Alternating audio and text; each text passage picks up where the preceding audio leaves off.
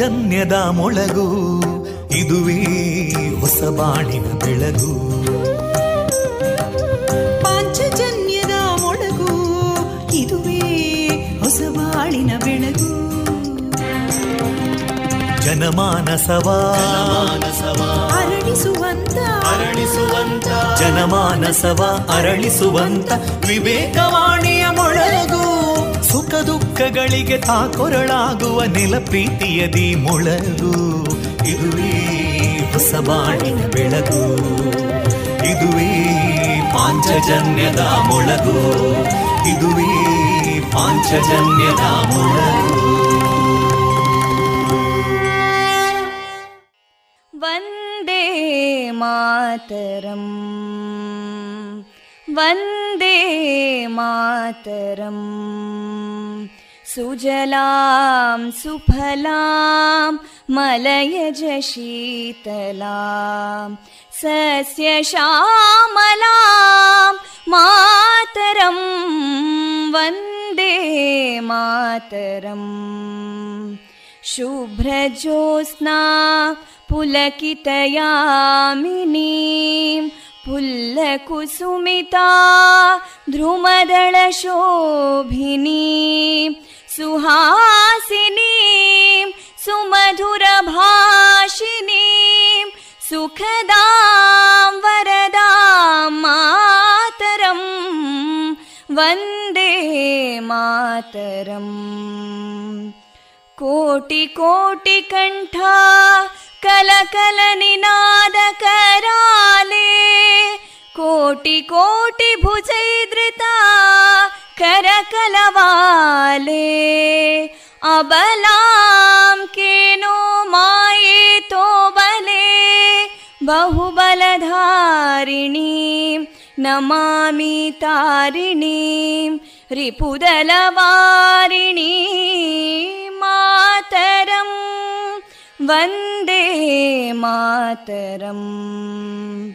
ತುಮಿ ವಿದ್ಯಾ ತುಮಿ ಧರ್ಮ ತುಮಿ ಹೃದಿ ತುಮಿ ಮರ್ಮ, ತ್ವಂ ಹಿ ಪ್ರಾಣ ಶರೀರೇ ಬಾಹುತೇ ತುಮಿ ಮಾ ಶಕ್ತಿ, ಹೃದಯೇ ತುಮಿ ಮಾ ಭಕ್ತಿ, ತೋಮಾರಯಿ ಪ್ರತಿಮಾ ಗಡಿ ಮಂದಿರೇ ಮಂದಿರೇ ವಂದೇ ಮಾತರಂ.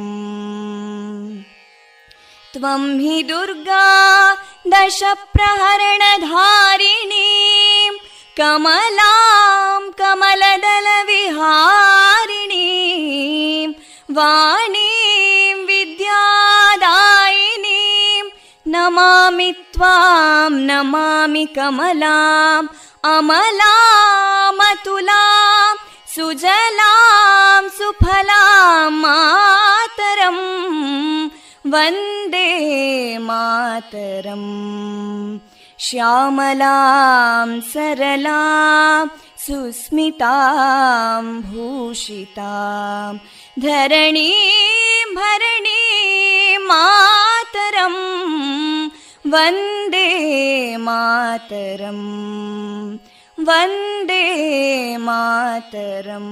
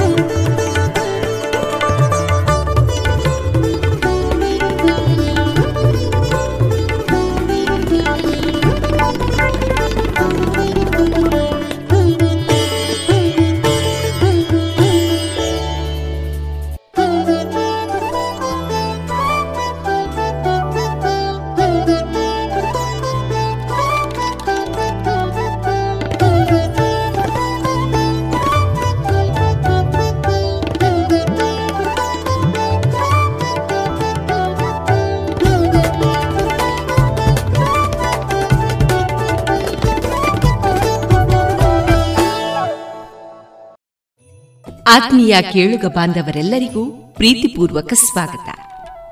ನಾನು ತೇಜಸ್ವಿ ರಾಜೇಶ್. ನೀವು ಕೇಳ್ತಾ ಇದ್ದೀರಾ ವಿವೇಕಾನಂದ ವಿದ್ಯಾವರ್ಧಕ ಸಂಘ ಪ್ರವರ್ತಿತ ಸಮುದಾಯ ಬಾನುಲಿ ಕೇಂದ್ರ ರೇಡಿಯೋ ಪಾಂಚಜನ್ಯ 90.8 FM. ಇದು ಜೀವ ಜೀವಗಳ ಸ್ವರ ಸಂಚಾರ. ಕೃಷ್ಣ ಸಂದೇಶವನ್ನ ಇದೀಗ ತಮ್ಮಲ್ಲಿ ಹಂಚಿಕೊಳ್ಳುತ್ತಾ, ಮರೆತು ಹೋದದ್ದೂ ಹೋಯಿತು, ನಡೆದು ಹೋದದ್ದೂ ನಡೆದೋಯಿತು, ಬಿಟ್ಟು ಹೋದವರು ಹೋದರು, ಮರೆತು ಹೋದವರು ಮರೆತರು.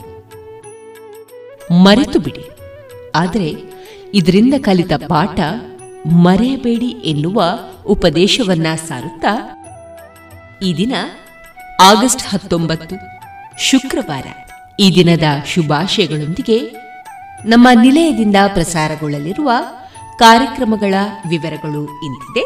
ಮೊದಲಿಗೆ ಭಕ್ತಿಗೀತೆಗಳು, ಮಾರುಕಟ್ಟೆದಾರಣೆ, VN ಭಾಗವತ ಬರಬಳ್ಳಿ ಅವರಿಂದ ಜೀವನ ಪಾಠ ಕಲಿಕಾ ಆಧಾರಿತ ಕತೆ, ವಿವೇಕಾನಂದ ಸ್ನಾತಕೋತ್ತರ ವಾಣಿಜ್ಯ ವಿಭಾಗದ ವಿದ್ಯಾರ್ಥಿಗಳಿಂದ ಕೃಷ್ಣಂ ವಂದೇ ಜಗದ್ಗುರು ವಿಶೇಷ ಕಾರ್ಯಕ್ರಮ.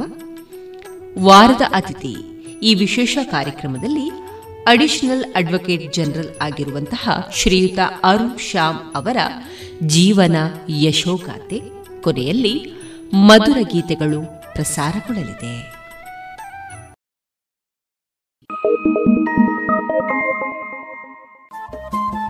ರೇಡಿಯೋ ಪಾಂಚಜನ್ಯ 90.8 FM ಸಮುದಾಯ ಬಾನುಲಿ ಕೇಂದ್ರ ಪುತ್ತೂರು. ಇದು ಜೀವ ಜೀವದ ಸ್ವರ ಸಂಚಾರ.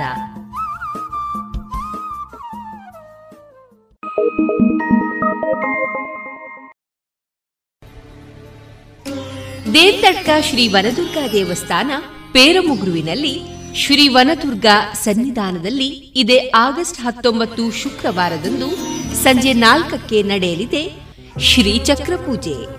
ಶ್ರೀ ವನದುರ್ಗಾ ಸನ್ನಿಧಾನದಲ್ಲಿ ಲೋಕ ಕಲ್ಯಾಣಾರ್ಥವಾಗಿ ಸಮಸ್ತ ಭಕ್ತರ ಇಷ್ಟಾರ್ಥ ಪ್ರಾಪ್ತಿಗಾಗಿ ಶ್ರೀ ಜಗನ್ಮಾತೆಯ ಪ್ರೀತ್ಯರ್ಥ ಶ್ರೀಚಕ್ರ ಪೂಜೆ ನೆರವೇರಲಿದೆ.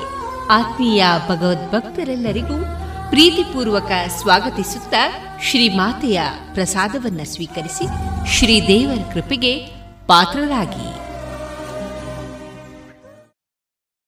ಕೃಷ್ಣ ಕೃಷ್ಣ ಕೃಷ್ಣ ಎಂದು 3 ಬಾರಿ ನೆನೆಯಿರೋ, ಕೃಷ್ಣ ಕೃಷ್ಣ ಕೃಷ್ಣ ಎಂದು 3 ಬಾರಿ ನೆನೆಯಿರೋ. ಸಂತುಷ್ಟನಾಗಿ ಮುಕುತಿ ಕೊಟ್ಟು ಮಿಕ್ಕ ಬಾರ ಹೊರುವನೋ, ಸಂತುಷ್ಟನಾಗಿ ಮುಕುತಿ ಕೊಟ್ಟು ಮಿಕ್ಕ ಬಾರ ಹೊರುವನೋ. ಕೃಷ್ಣ ಕೃಷ್ಣ ಕೃಷ್ಣ ಎಂದು 3 ಬಾರಿ ನೆನೆಯಿರೋ, ಕೃಷ್ಣ ಕೃಷ್ಣ ಕೃಷ್ಣ ಎಂದು 3 ಬಾರಿ ನೆನೆಯಿರೋ.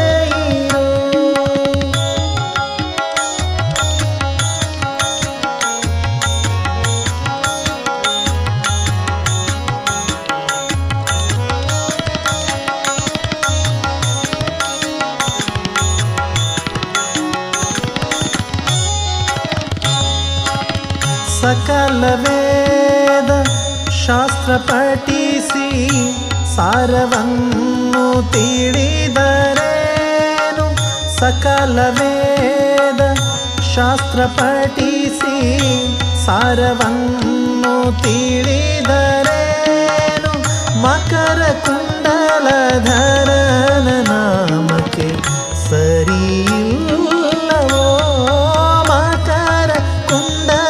ಧರನ ನಾಮಕ್ಕೆ ಸರಿಯಿಲ್ಲವೋ.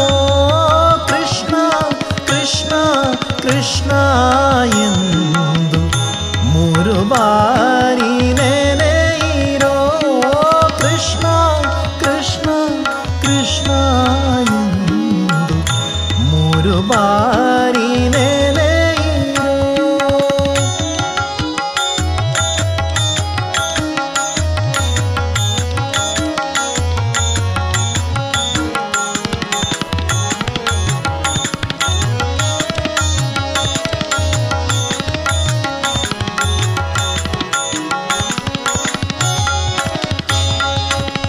ಕಮಲನಾಭನ ಚಿಹ್ನೆಯನ್ನು ಧರಿಸಿಕೊಂಡು ಮೇರೆಯಿರೋ, ಕಮಲನಾಭನ ಚಿಹ್ನೆಯನ್ನು ಧರಿಸಿಕೊಂಡು ಮೇರೆಯಿರೋ, ಯಮನ ಭಟರು ನೋಡಿ ಅಂಜಿ ಅಡಗಿ ಪೋಪರೋ, ಯಮನ ಭಟರು ನೋಡಿ ಅಂಜಿ ಅಡಗಿ ಪೋಪರೋ, ಕೃಷ್ಣ ಕೃಷ್ಣ ಕೃಷ್ಣ ಎಂದು ಮೂರು ಬಾರಿ ನೆನೆಯಿರೋ, ಕೃಷ್ಣ ಕೃಷ್ಣ ಕೃಷ್ಣ ಎಂದು ಮೂರು ಬಾರಿ ನೆನೆಯಿರೋ.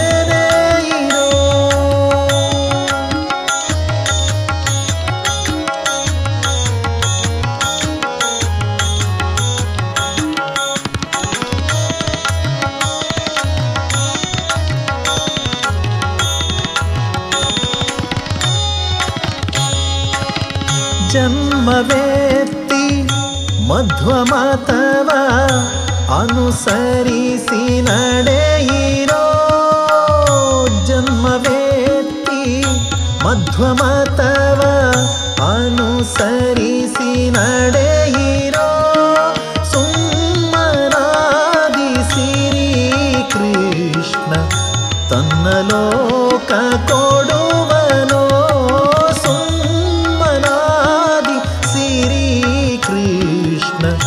ತನ್ನ ಲೋಕ ಕೊಡುವನೋ, ಕೃಷ್ಣ ಕೃಷ್ಣ ಕೃಷ್ಣ ಎಂದು ಮೂರು ಬಾರಿ ನೆನೆಯಿರೋ, ಕೃಷ್ಣ ಕೃಷ್ಣ ಕೃಷ್ಣ ಎಂದು ಮೂರು ಬಾರಿ ನೆನೆಯಿರೋ. ಸಂತುಷ್ಟನಾಗಿ ಮುಕುತಿ ಕೊಟ್ಟು ಮಿಕ್ಕ ಭಾರ ಹೊರುವನೋ, ಸಂತುಷ್ಟನಾಗಿ ಮುಕುತಿ ಕೊಟ್ಟು ಮಿಕ್ಕ ಭಾರ ಹೊರುವನೋ, ಕೃಷ್ಣ ಕೃಷ್ಣ ಕೃಷ್ಣ ಎಂದು ಮೂರು ಬಾರಿ ನೆನೆಯಿರೋ, ಮೂರು ಬಾರಿ ನೆನೆಯಿರೋ, ಮೂರು ಬಾರಿ ನೆನೆ.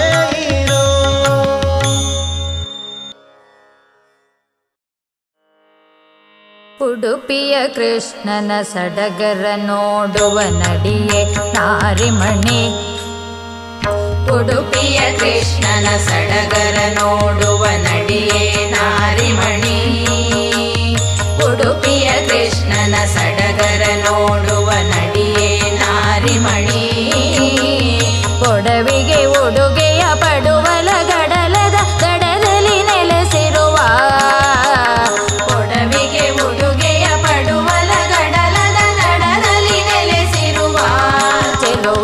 ಉಡುಪಿಯ ಕೃಷ್ಣನ ಸಡಗರ ನೋಡುವ ನಡಿಯೇ ನಾರಿಮಣಿ, ನಡಿಯೇ ನಾರಿಮಣಿ, ನಡಿಯೇ ನಾರಿಮಣಿ.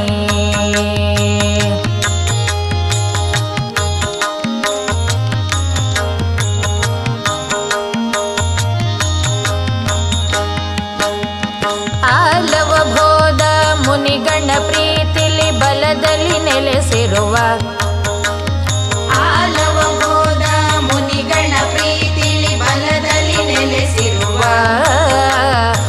ಆಲವ ಭೋದ ಮುನಿಗಣ ಪ್ರೀತಿಲಿ ಬಲದಲ್ಲಿ ನೆಲೆಸಿರುವ, ಹಲವು ಪೂಜೆಗಳ ಸಲ್ಲಿಸುವ ಯತಿಗಳ ಒಳಗೆ ಹೊರಗೆ ಇರುವ, ಹಲವು ಪೂಜೆಗಳ ಸಲ್ಲಿಸುವ ಯತಿಗಳ ಒಳಗೆ ಹೊರಗೆ ಇರುವ, ತಿರುವ ಉಡುಪಿಯ ಕೃಷ್ಣನ ಸಡಗರ ನೋಡುವ ನಡಿಯೇ ನಾರಿಮಣಿ, ನಡಿಯೇ ನಾರಿಮಣಿ, ನಡಿಯೇ ನಾರಿಮಣಿ.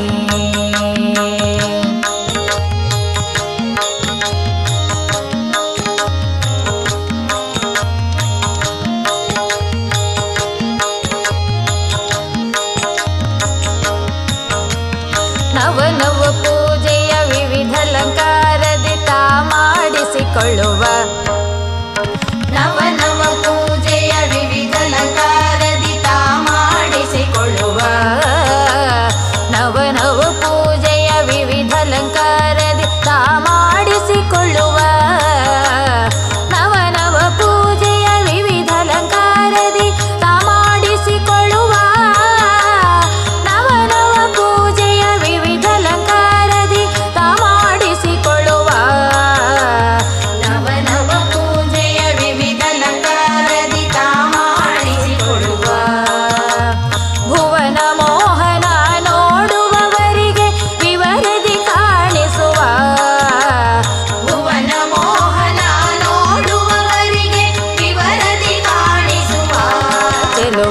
ಉಡುಪಿಯ ಕೃಷ್ಣನ ಸಡಗರ ನೋಡುವ ನಡಿಯೇ ನಾರಿಮಣಿ, ನಡಿಯೇ ನಾರಿಮಣಿ, ನಡಿಯೇ ನಾರಿಮಣಿ.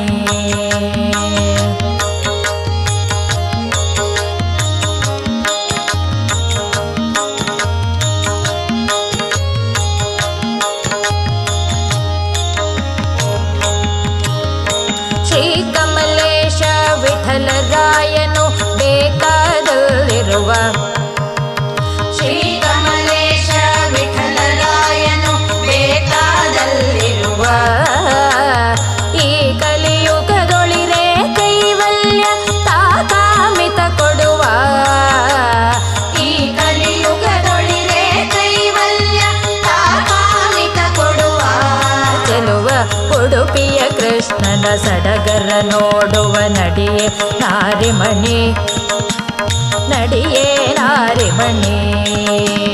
ಕೊಡವಿಗೆ ಉಡುಗೆಯ ಪಡುವಲ ಗಡಲದ ದಡದಲ್ಲಿ ನೆಲೆಸಿರುವ, ಕೊಡವಿಗೆ ಉಡುಗೆಯ ಪಡುವಲ ಗಡಲದ ದಡದಲ್ಲಿ ನೆಲೆಸಿರುವ, ತಿರುವ ಉಡುಪಿಯ ಕೃಷ್ಣನ ಸಡಗರ ನೋಡುವ ನಡಿಯೇ ನಾರಿಮಣಿ, ನಡಿಯೇ ನಾರಿಮಣಿ, ನಡಿಯೇ ನಾರಿಮಣಿ, ನಡಿಯೇ ನಾರಿಮಣಿ.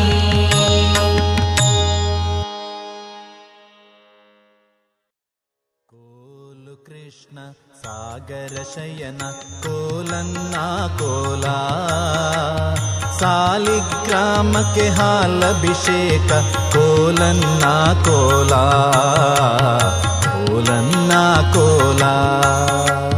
ಕೋಲು ಕೃಷ್ಣ ಸಾಗರ ಶಯನ ಕೋಲನ್ನ ಕೋಲ, ಸಾಲಿಗ್ರಾಮಕ್ಕೆ ಹಾಲಭಿಷೇಕ ಕೋಲನ್ನ ಕೋಲ,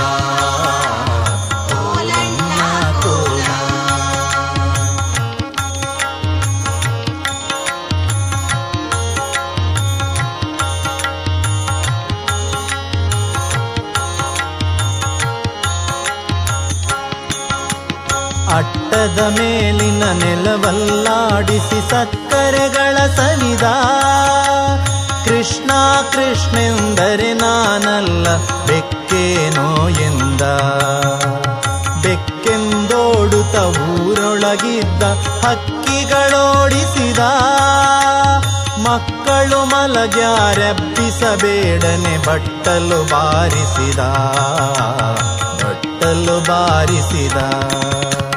ಕೋಲು ಕೃಷ್ಣ ಸಾಗರ ಶಯನ ಕೋಲನ್ನ ಕೋಲ, ಸಾಲಿಗ್ರಾಮಕ್ಕೆ ಹಾಲಭಿಷೇಕ ಕೋಲನ್ನ ಕೋಲ, ಕೋಲನ್ನ ಕೋಲ.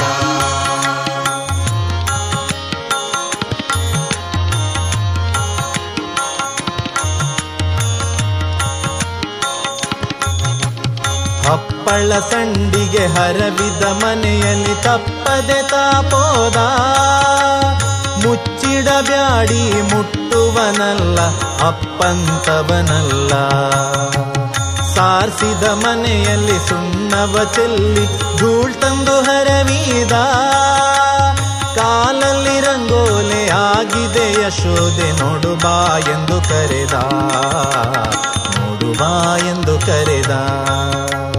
ಕೋಲು ಕೃಷ್ಣ ಸಾಗರ ಶಯನ ಕೋಲನ್ನ ಕೋಲ, ಸಾಲಿಗ್ರಾಮಕ್ಕೆ ಹಾಲಭಿಷೇಕ ಕೋಲನ್ನ ಕೋಲ, ಕೋಲನ್ನ ಕೋಲ.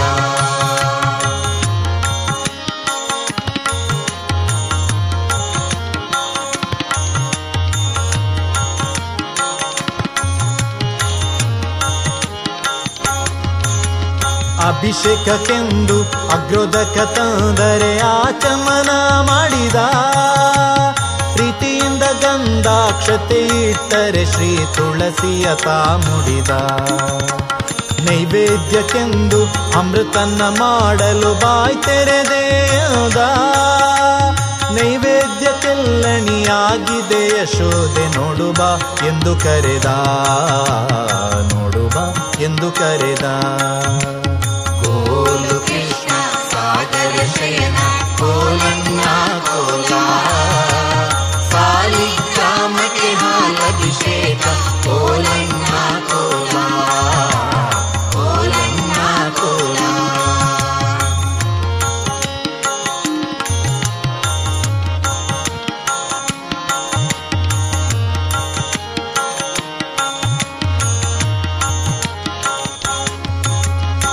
ಜಾಯ ಮಾಡಲು ಅಲ್ಲಿಗೆ ಹೋಗಿ ಒಪ್ಪಂತೆ ತಾನಿಯುತ್ತಾ ಗಜ್ಜಿಡೆರೆ ತಿಂದು ದೂರ ಹೋಗಿ ನಿಂತು ಹಬ್ಬವು ಏನೆಂದ ಒಬ್ಬನೆ ತಿಂದು ಒಳಗಿದ್ದವರಿಗೆ ತಿಪ್ಪನು ತೋರಿಸಿದ ಮಜ್ಜಿಗೆ ಕಳ್ಳನ ಹಿಡಿ ಹಿಡಿ ಎಂದರೆ ನಿಮ್ಮಜ್ಜನ ಮಗನಿಂದ ಅಜ್ಜನ ಮಗನಿಂದ ಓಲು ಕೃಷ್ಣ ಸಾಗರ ಶಯನ ಓಲನ್ನ ಕೋಲ ಸಾಲಿಗ್ರಾಮಕ್ಕೆ ಹಾಲಭಿಷೇಕ ಓಲನ್ನ ಕೋಲ ಓಲನ್ನ ಕೋಲ.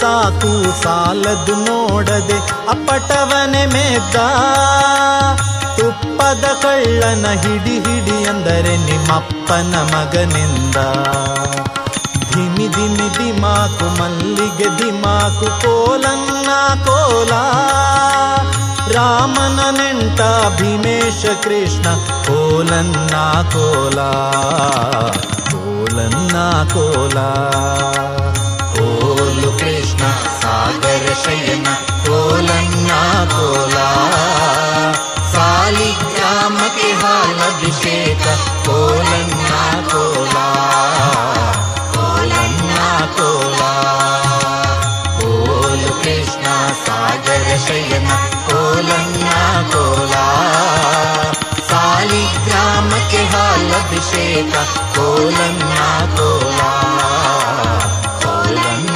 ಕೋಲಾ ಕೋಲನ್ನ ಕೋಲ ಕೋಲನ್ನ ಕೋಲ ಕೋಲನ್ನ ಕೋಲ ಕೋಲನ್ನ ಕೋಲ.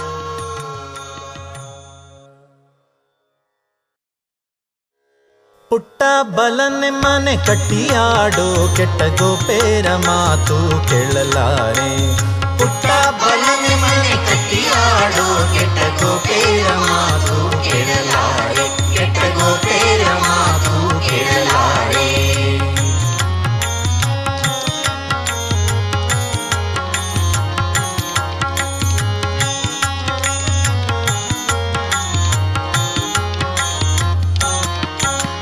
ನಿನ್ನ ಮಗನು ಕೃಷ್ಣ ಬೆಣ್ಣೆ ಮೊಸರು ಪಾಲು ಉಣ್ಣೀಸುತ್ತಲೇ ಬೆಕ್ಕನುಂಡ ನಮ್ಮ ನಿನ್ನ ಮಗನು ಕೃಷ್ಣ ಬೆಣ್ಣೆ ಮೊಸರು ಪಾಲು ಉಣ್ಣೀಸುತ್ತಲೇ ಬೆಕ್ಕನುಂಡ ನಮ್ಮ ಸಣ್ಣ ಮಕ್ಕಳ ಕೈಯ ಕಣ್ಣಿನಿಂದಲಿ ಕಟ್ಟಿ ಸಣ್ಣ ಮಕ್ಕಳ ಕೈಯ ಕಣ್ಣಿನಿಂದಲಿ ಕಟ್ಟಿ ಇನ್ನೂ ಓಡುತ್ತಲಿಹ ನೋಡೆಂಬೋರು ಪುಟ್ಟ ಬಲನ ಮನೆ ಕಟ್ಟಿಯಾಡು ಕೆಟ್ಟ ಗೋಪೇರ ಮಾತು ಕೇಳಲಾರೆ ಪುಟ್ಟ ಬಲನೆ ಮನೆ ಕಟ್ಟಿಯಾಡು ಕೆಟ್ಟ ಗೋಪೇರ ಮಾತು ಕೇಳಲಾರೆ ಕೆಟ್ಟ ಗೋಪೇರ ಮಾತು ಕೇಳಲಾರೆ.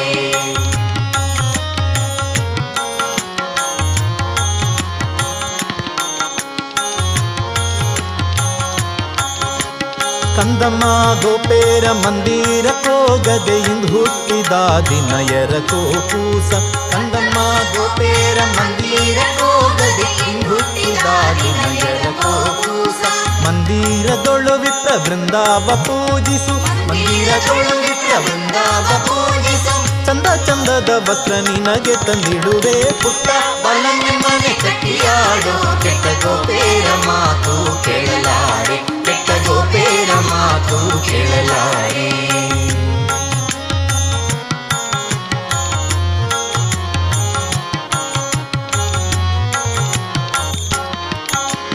ಮಂದಿ ಮಕ್ಕಳ ನೋಡು ಚಂದಾದಿ ತಮ್ಮನೆ ಮುಂದಾಲೆ ಆಡೋರು ಊರೊಳಗೆ ಮಂದಿ ಮಕ್ಕಳ ನೋಡು ಚಂದಾದಿ ತಮ್ಮನೆ ಮುಂದಾಲೆ ಆಡೋರು ಊರೊಳಗೆ ನಿಂದೆ ದಾಂದಲ ಬಹಳ ಒಂದು ಪೇಳುವರಲ್ಲ ನಿಂದೆ ದಾಂದಲ ಬಹಳ ಒಂದು ಪೇಳುವರಲ್ಲ ಹಿಂದಿನ ಪೊಗದೀರಿಂದಿರೇಶ ಪುಟ್ಟ ಬಲ ನಿಮ್ಮನೆ ಕಟ್ಟಿಯಾಡು ಕೆಟ್ಟ ಗೋಪೇರ ಮಾತು ಕೇಳಲಾರೆ ಪುಟ್ಟ ಬಲನೆ ಮನೆ ಕಟ್ಟಿಯಾಡು ಕೆಟ್ಟ ಗೋಪೇರ ಮಾತು ಕೇಳಲಾರೆ ಕೆಟ್ಟದೋ ಪೇರ ಮಾತು ಕೇಳಲಾರೆ, ಕೆಟ್ಟದೋ ಪೇರ ಮಾತು ಕೇಳಲಾರೆ, ಕೆಟ್ಟದೋ ಪೇರ ಮಾತು ಕೇಳಲಾರೆ.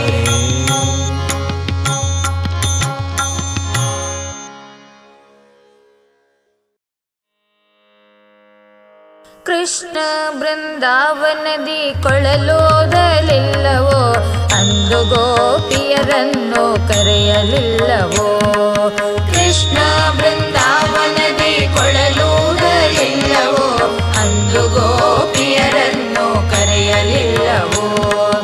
ಹಿಂದೇಕೆ ಮರೆತೆ ಮಾಧವ ಬಂದು ನೀ ಕಾಯೋ ಎನ್ನ ಮಾಧವ? ಹಿಂದೇಕೆ ಮರೆತೆ ಮಾಧವ ಬಂದು ನೀ ಕಾಯೋ ಎನ್ನ ಮಾಧವ?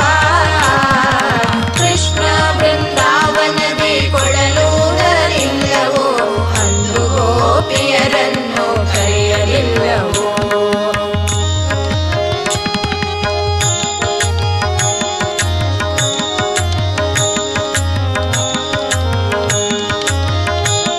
ನೀರೊಳಗಾಟವ ಆಡಲಿಲ್ಲವೋ, ನೀ ಬೆನ್ನಿನೊಳು ಭಾರವನೆತ್ತಲಿಲ್ಲವೋ? ನೀರೊಳಗಾಟವ ಆಡಲಿಲ್ಲವೋ, ನೀ ಬೆನ್ನಿನೊಳು ಭಾರವನೆತ್ತಲಿಲ್ಲವೋ? ಕೋರೆಯ ಮಸೆಯುತ ತಿರುಗಲಿಲ್ಲವೋ, ನೀ ಕೋರರ ಮಾತನ್ನು ಕೇಳಲಿಲ್ಲವೋ? ಕೋರೆಯ ಮಸೆಯುತ ತಿರುಗಲಿಲ್ಲವೋ, ನೀ ಕೋರರ ಮಾತನ್ನು ಕೇಳಲಿಲ್ಲವೋ? ಕೃಷ್ಣ ಬೃಂದಾವನದಿ ಕೊಳಲೂರಲಿಲ್ಲವೋ, ಅಂದು ಗೋಪಿಯರನ್ನು ಕರೆಯಲಿಲ್ಲವೋ?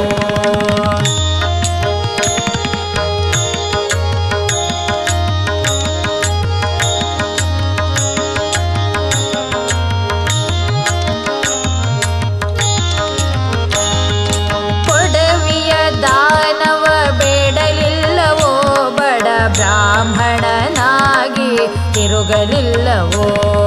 ಕೊಡವಿಯ ದಾನವ ಬೇಡಲಿಲ್ಲವೋ, ಬಡ ಬ್ರಾಹ್ಮಣನಾಗಿ ತಿರುಗಲಿಲ್ಲವೋ?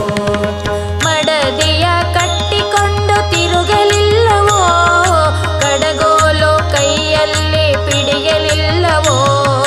ಮಡದಿಯ ಕಟ್ಟಿಕೊಂಡು ತಿರುಗಲಿಲ್ಲವೋ, ಕಡಗೋಲು ಕೈಯಲ್ಲಿ ಪಿಡಿಯಲಿಲ್ಲವೋ? ಕೃಷ್ಣ ಬೃಂದಾವನದಿ ಕೊಳಲೂರಲಿಲ್ಲವೋ, ಅಂದು ಗೋಪಿಯರನ್ನು ಕರೆಯಲಿಲ್ಲವೋ?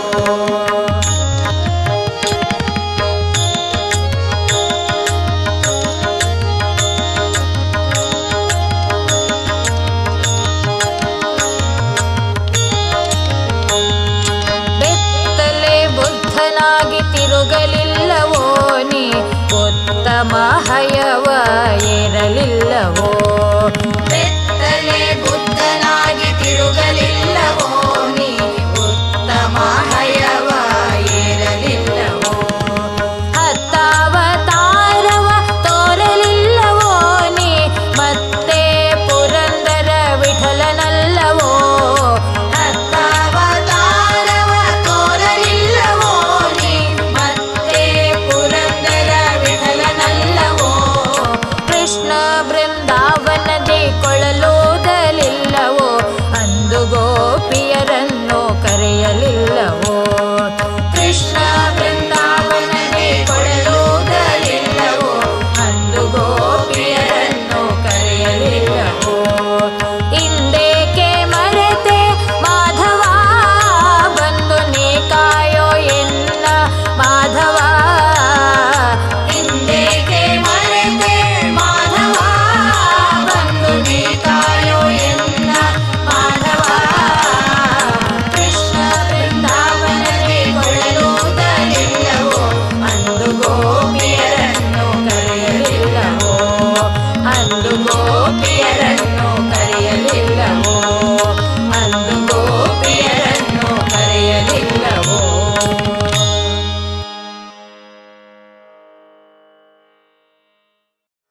ಲೇ ಲೇ ಲೇ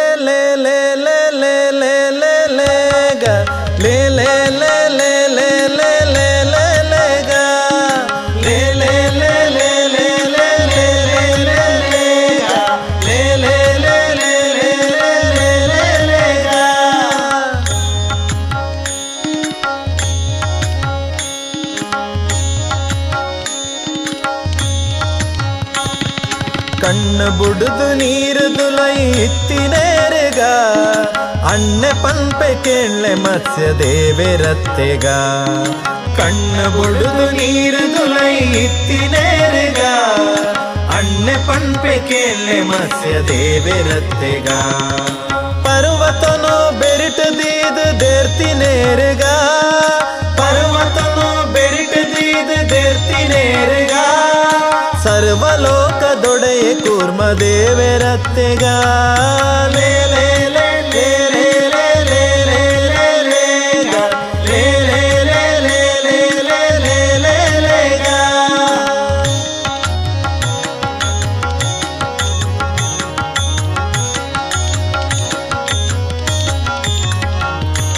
ರಕ್ಕಸನ ಕೆರ್ದು ಭೂಮಿ ದೇರ್ತಿ ನೇರ್ಗ ರಕ್ಕಸಾರಿ ಭೂವರ ದೇವರತ್ತೆಗ ರಕ್ಕಸನ ಕೆರ್ದು ಭೂಮಿ ದೇರ್ತಿ ನೇರ್ಗ ರಕ್ಕಸಾರಿ ಭೂವರ ದೇವರತ್ತೆಗ ಕರ್ಲಮಾಲೆ ಕಂಟಲಿಡ ಧರಿತಿ ನೇರ್ಗ ಕರ್ಲಮಾಲೆ ಕಂಟಲಿಡ ಧರಿತಿ ನೇರ್ಗ ಮರ್ಲದಾನೆ ಶೂರ ನಾರಸಿಂಹರತ್ತೆಗ ಲೇ ಲೇ ಲೇ ಲೇ ಲೇ ಲೇ ಲೇ ಲೇ ಲೇ ಲೇಗ ಲೇ ಲೇ ಲೇ ಲೇ ಲೇ ಲೇ ಲೇ ಲೇ ಲೇಗ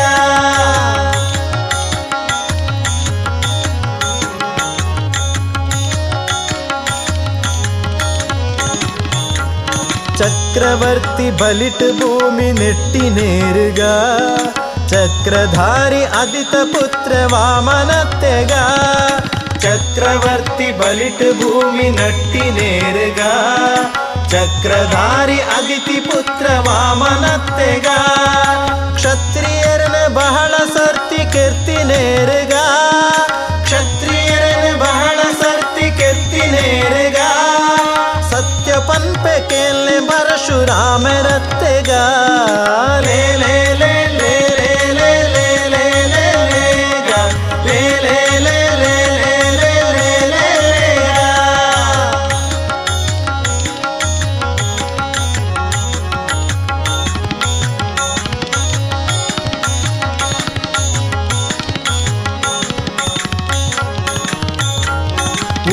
ನೀರ ಕಡಲ ಕಟ್ಟು ಕಟ್ಟಿ ನೇರ್ಗ ಸರ್ಪಶಾಯಿ ಪಂಪೆ ಲಾಮ ದೇವರತ್ತೆಗ ಉಪ್ಪು ನೀರ ಕಡಲ ಕಟ್ಟು ಕಟ್ಟಿ ನೇರ್ಗ ಸರ್ಪಶಾಯಿ ಪಂಪೆ ಲಾಮ ದೇವರತ್ತೆಗ ಅರ್ಜುನಗ ಸಾರಥಿತ್ವ ಮಲ್ತಿ ನೇರ್ಗ ಅರ್ಜುನಗ ಸಾರಥಿತ್ವ ಮಲ್ತಿ ನೇರ್ಗ ನಿರ್ಜರಾದಿ ಮಹಿಮೆ ಕೃಷ್ಣ ದೇವರತ್ತೆಗ ಲೇ ಲೇ ಲೇ ಲೇ ಲೇ ಲೇ ಲೇ ಲೇ ಲೇ ಲೇಗ ಲೇ ಲೇ ಲೇ ಲೇ ಲೇ ಲೇ ಲೇ ಲೇ ಲೇಗ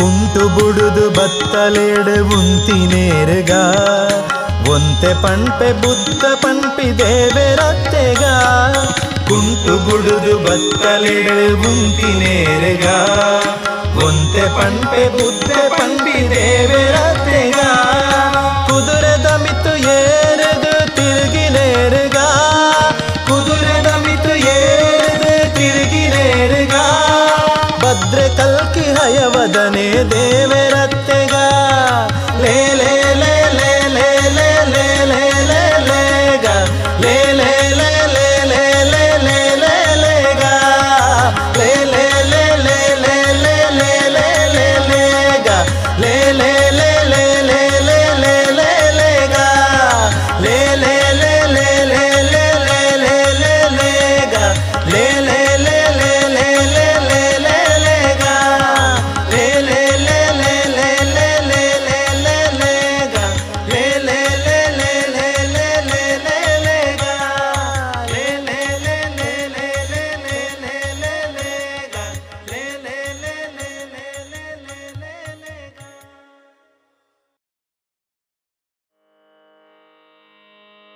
ಕೊಕ್ಕೋ ಎನ್ನಿರೋ ಕುಮ್ಮಿಣಿಯವರೆಲ್ಲ ಕೊಕ್ಕೋ ಎನ್ನಿರೋ ಕೊಕ್ಕೋ ಎನ್ನಿರೋ ಕೊಕ್ಕೋ ಎನ್ನಿರೋ ಕುಮ್ಮಿಣಿಯವರೆಲ್ಲ ಕೊಕ್ಕೋ ಎನ್ನಿರೋ ಕೊಕ್ಕೋ ಎನ್ನಿರೋ ನಮ್ಮ ಗೋಕುಲದೊಳಗೊಬ್ಬ ಕಳ್ಳ ಬರುತ್ತಾನೆಯೋ ಕೊಕ್ಕೋ ಎನ್ನಿರೋ ಕೊಕ್ಕೋ ಎನ್ನಿರೋ ನಮ್ಮ ಗೋಕುಲದೊಳಗೊಬ್ಬ ಕಳ್ಳ ಬರುತ್ತಾನೆಯೋ ಕೊಕ್ಕೋ ಎನ್ನಿರೋ ಕೊಕ್ಕೋ ಎನ್ನಿರೋ.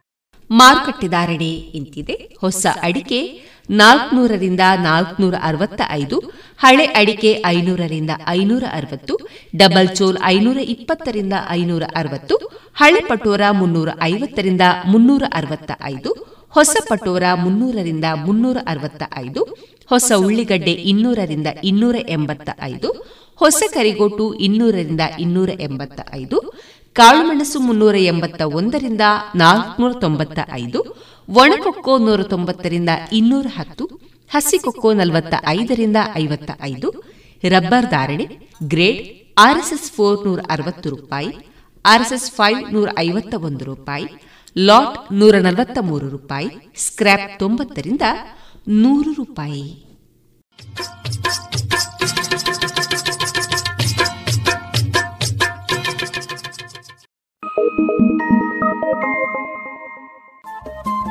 ರೇಡಿಯೋ ಪಾಂಚಜನ್ಯ 90.8 FM ಸಮುದಾಯ ಬಾನುಲಿ ಕೇಂದ್ರ ಪುತ್ತೂರು.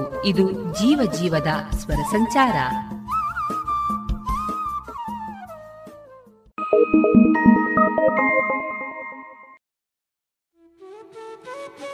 ವಿಶ್ವ ಹಿಂದೂ ಪರಿಷದ್ ಮತ್ತು ಪುತ್ತೂರು ಮೊಸರು ಕುಡಿಕೆ ಉತ್ಸವ ಸಮಿತಿ ಶ್ರೀಕೃಷ್ಣ ಜನ್ಮಾಷ್ಟಮಿಯಂದು ಸ್ಥಾಪಿಸಲ್ಪಟ್ಟ ವಿಶ್ವ ಹಿಂದೂ ಪರಿಷತ್ನ ಸ್ಥಾಪನಾ ದಿನಾಚರಣೆಯ ಅಂಗವಾಗಿ 12ನೇ ವರ್ಷದ ಪುತ್ತೂರು ಮೊಸರು ಕುಡಿಕೆ ಉತ್ಸವ ಮತ್ತು ಶೋಭಾಯಾತ್ರೆ, ವಿವಿಧ ಆಟೋಟ ಸ್ಪರ್ಧೆ ಮತ್ತು ಧಾರ್ಮಿಕ ಸಭೆಯೊಂದಿಗೆ ಪುತ್ತೂರು ಮಹಾತೋಬಾರ ಶ್ರೀ ಮಹಾಲಿಂಗೇಶ್ವರ ದೇವಸ್ಥಾನದ ವಠಾರದಲ್ಲಿ ನಡೆಯಲಿದೆ. ಇದೇ ಆಗಸ್ಟ್ 20ರಂದು ಮಧ್ಯಾಹ್ನ 2:30ರಿಂದ ಶ್ರೀ ಆಂಜನೇಯ ಮಂತ್ರಾಲಯ ಬಳುವಾರು ಇಲ್ಲಿ ಉದ್ಘಾಟನೆಗೊಳ್ಳುವ ಶೋಭಾಯಾತ್ರೆಯು ಖ್ಯಾತ ವೈದ್ಯರಾದಂತಹ ಡಾಕ್ಟರ್ ಸುರೇಶ್ ಪುತ್ತುರಾಯ ಅವರಿಂದ ಉದ್ಘಾಟಿಸಲ್ಪಟ್ಟು ಬಜರಂಗದಳ ಪುತ್ತೂರು ಜಿಲ್ಲಾ ಸಂಯೋಜಕರಾದ ಭರತ್ ಕುಂಡೇಲು ಅವರು ಧ್ವಜವನ್ನ ಹಸ್ತಾಂತರಿಸಲಿದ್ದಾರೆ. ಸಂಜೆ 6:30ರಿಂದ ನಡೆಯುವ ಧಾರ್ಮಿಕ ಸಭೆಯ ಅಧ್ಯಕ್ಷತೆಯನ್ನು ಪುತ್ತೂರು ಮೊಸರು ಕುಡಿಕೆ ಉತ್ಸವ ಸಮಿತಿ ಅಧ್ಯಕ್ಷರಾದ ಶ್ರೀಯುತ ಪಿ. ವಾಮನಪೈ ಅವರು ವಹಿಸಲಿದ್ದು, ದಿಕ್ಸೂಚಿ ಭಾಷಣವನ್ನ ಬಜರಂಗದಳ ಕರ್ನಾಟಕ ಪ್ರಾಂತ ಸಂಯೋಜಕ ಸುನಿಲ್ KR ಅವರು ನೆರವೇರಿಸಲಿದ್ದಾರೆ. ಮುಖ್ಯ ಅತಿಥಿಗಳಾಗಿ ಖ್ಯಾತ ಚಲನಚಿತ್ರ ನಟ ಹಾಗೂ ರಾಜ್ಯಸಭಾ ಸದಸ್ಯರಾದ ಶ್ರೀಯುತ ಜಗ್ಗೇಶ್, ಪುತ್ತೂರಿನ ಖ್ಯಾತ ವೈದ್ಯರಾದ doctor MK Prasad, Shri Mahalingeshwara ದೇವಸ್ಥಾನದ ವ್ಯವಸ್ಥಾಪನಾ ಸಮಿತಿ ಅಧ್ಯಕ್ಷರಾದ ಕೇಶವ್ ಪ್ರಸಾದ್ ಮುಳಿಯ, ಪೌರ ಕಾರ್ಮಿಕ ಮತ್ತು ಹೊರಗುತ್ತಿಗೆ ಸಂಘದ ಕರಾವಳಿ ಸಂಚಾಲಕರಾದ ಅಣ್ಣಪ್ಪ ಕಾರೆಕ್ಕಾಳ್ ಇವರು ಅತಿಥಿಗಳಾಗಿ ಉಪಸ್ಥಿತರಿರುವರು. ಸಮಸ್ತ ಹಿಂದೂ ಬಾಂಧವರು, ಹಿಂದೂ ಧಾರ್ಮಿಕ ಸಂಘಟನೆಗಳು ಜಾತಿ ಪಕ್ಷ ಭೇದಗಳನ್ನು ಮರೆತು ಒಂದಾಗಿ ಕಲೆತು ಧರ್ಮೋನ್ನತಿಗಾಗಿ ರಾಷ್ಟ್ರೋನ್ನತಿಗಾಗಿ ಬೆರೆತು ಈ ಉತ್ಸವವನ್ನು ಸಂಪನ್ನಗೊಳಿಸೋಣ.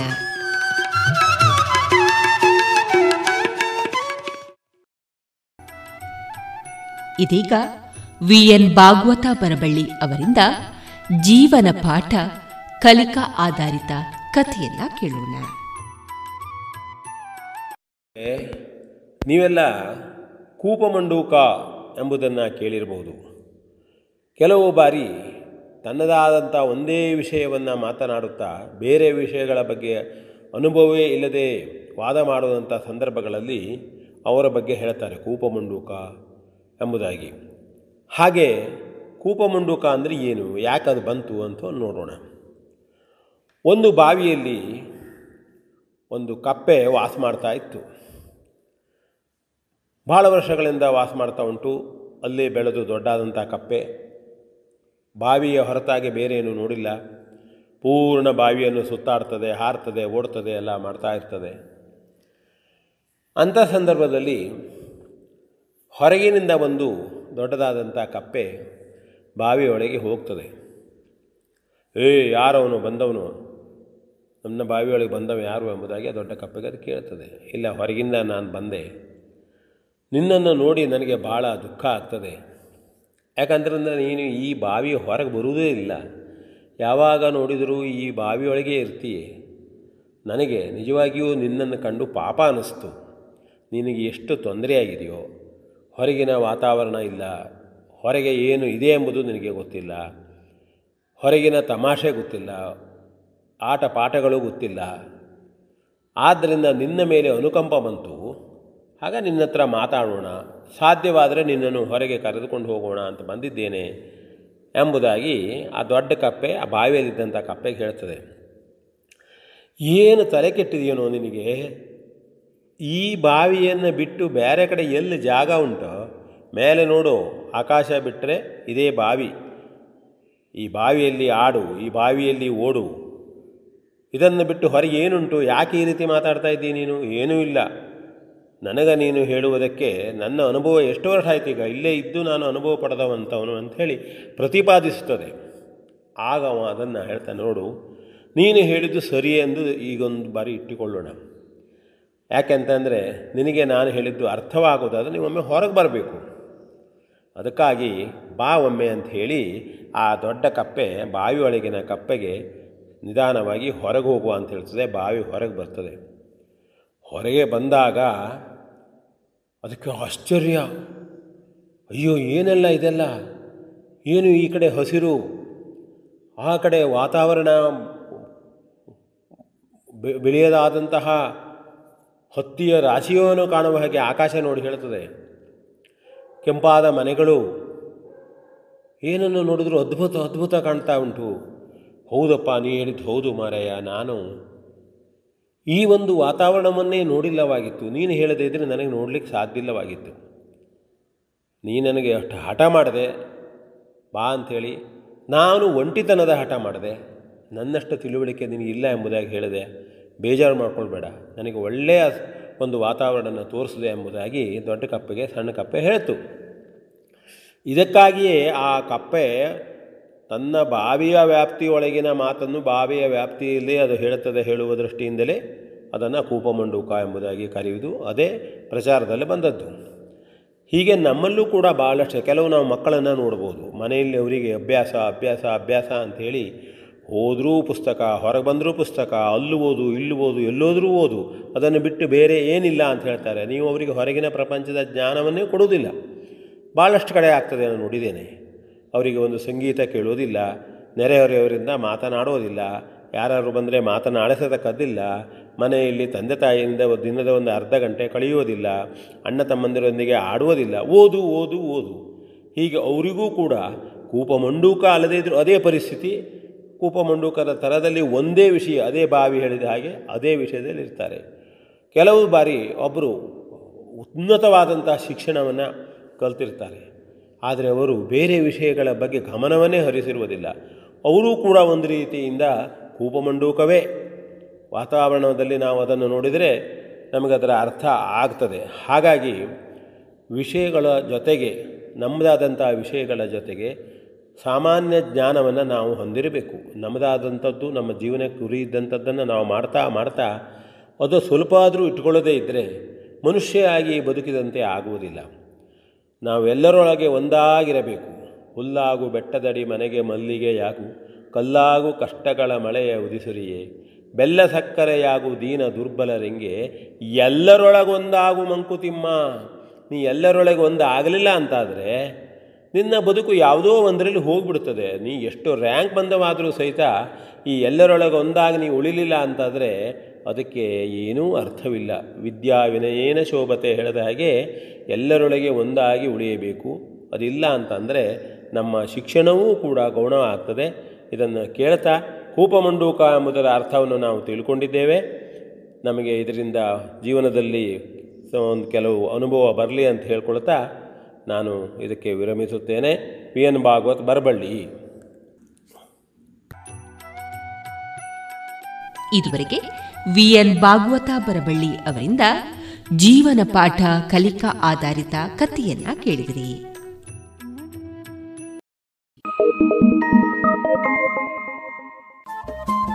ರೇಡಿಯೋ ಪಾಂಚಜನ್ಯ 90.8 FM ಸಮುದಾಯ ಬಾನುಲಿ ಕೇಂದ್ರ ಪುತ್ತೂರು. ಇದು ಜೀವ ಜೀವದ ಸ್ವರ ಸಂಚಾರ.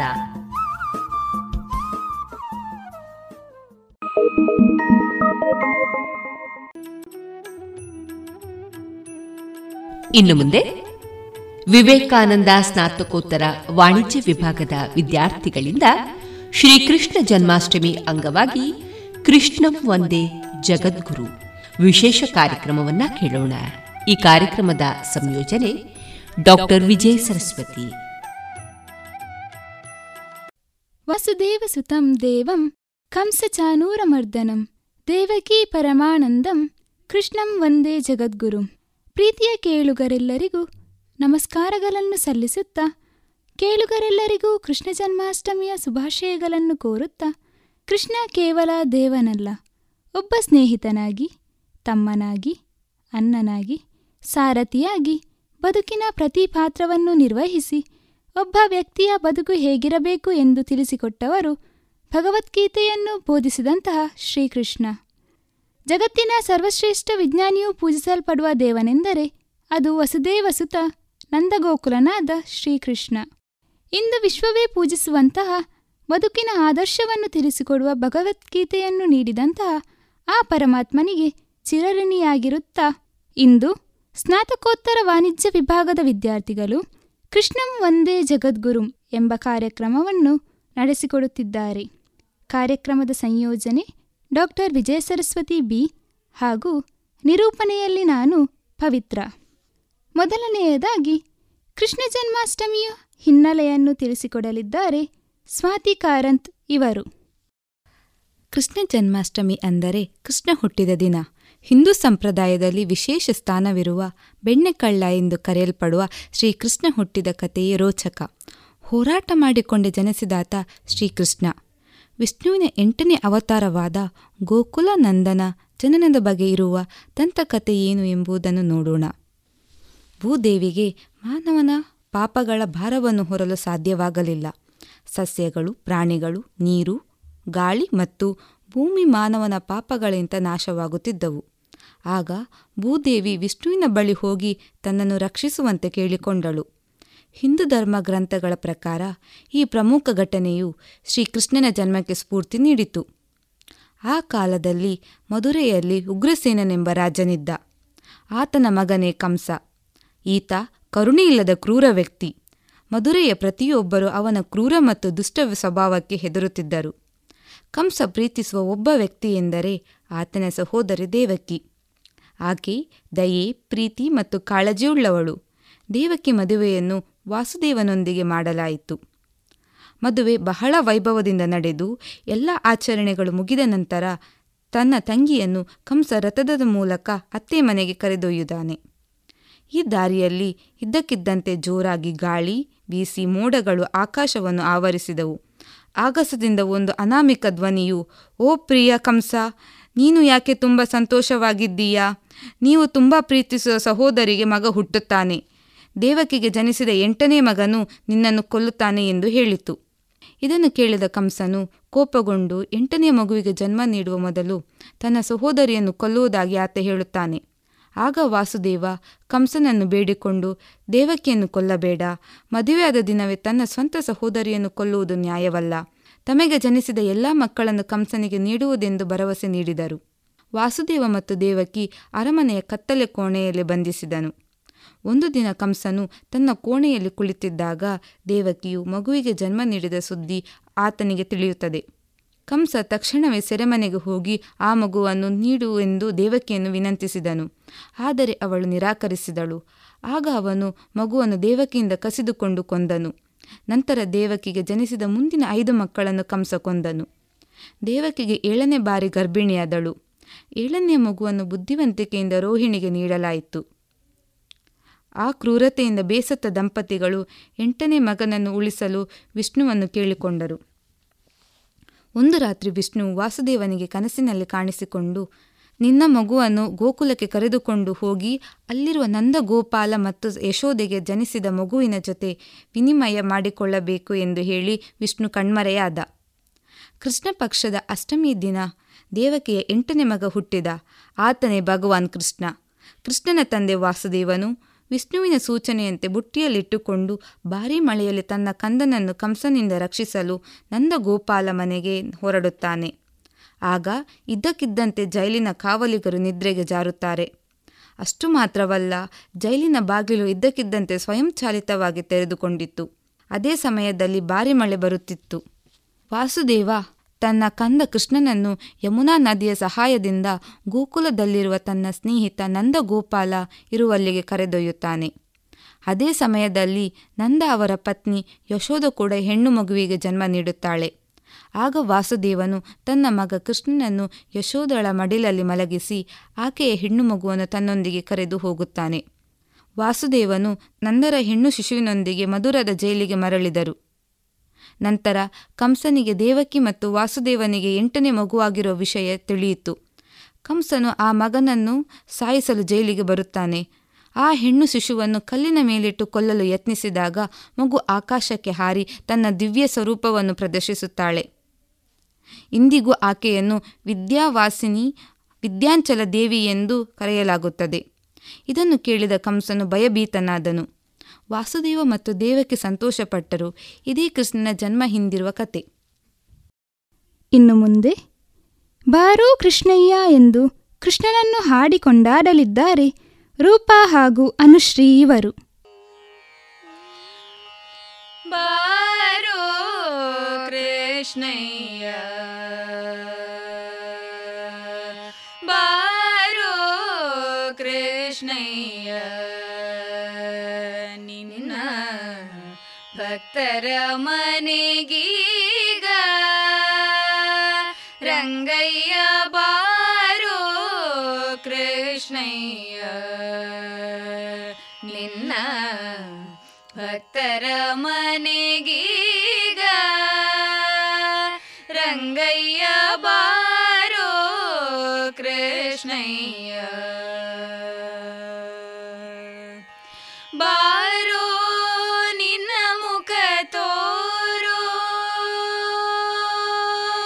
ಬಾರೋ ನಿನ್ನ ಮುಖ ತೋರೋ ನಿನ್ನ ಸರಿಯಾರೋ ಜಗದರ ಶೀಲನೆ ಬಾರೋ ನಿನ್ನ ಮುಖ ತೋರೋ ನಿನ್ನ ಸರಿಯಾರೋ ಜಗದರ ಶೀಲನೆ ಬಾರೋ ಕೃಷ್ಣಯ್ಯ ನಿನ್ನ ಭಕ್ತರ ಮನೆಗೀಗ ರಂಗಯ್ಯ ಬಾರೋ ಕೃಷ್ಣಯ್ಯ ಅಂದುಗೆ ಪಾಡಗವು ಕಾಲಂದುಗೆ ಕಿರುಗೆಜೆ ದಿಂದಿಮಿ ಧಿಮಿ ಧಿಮಿ ಧಿಮಿರೆನ್ನುತ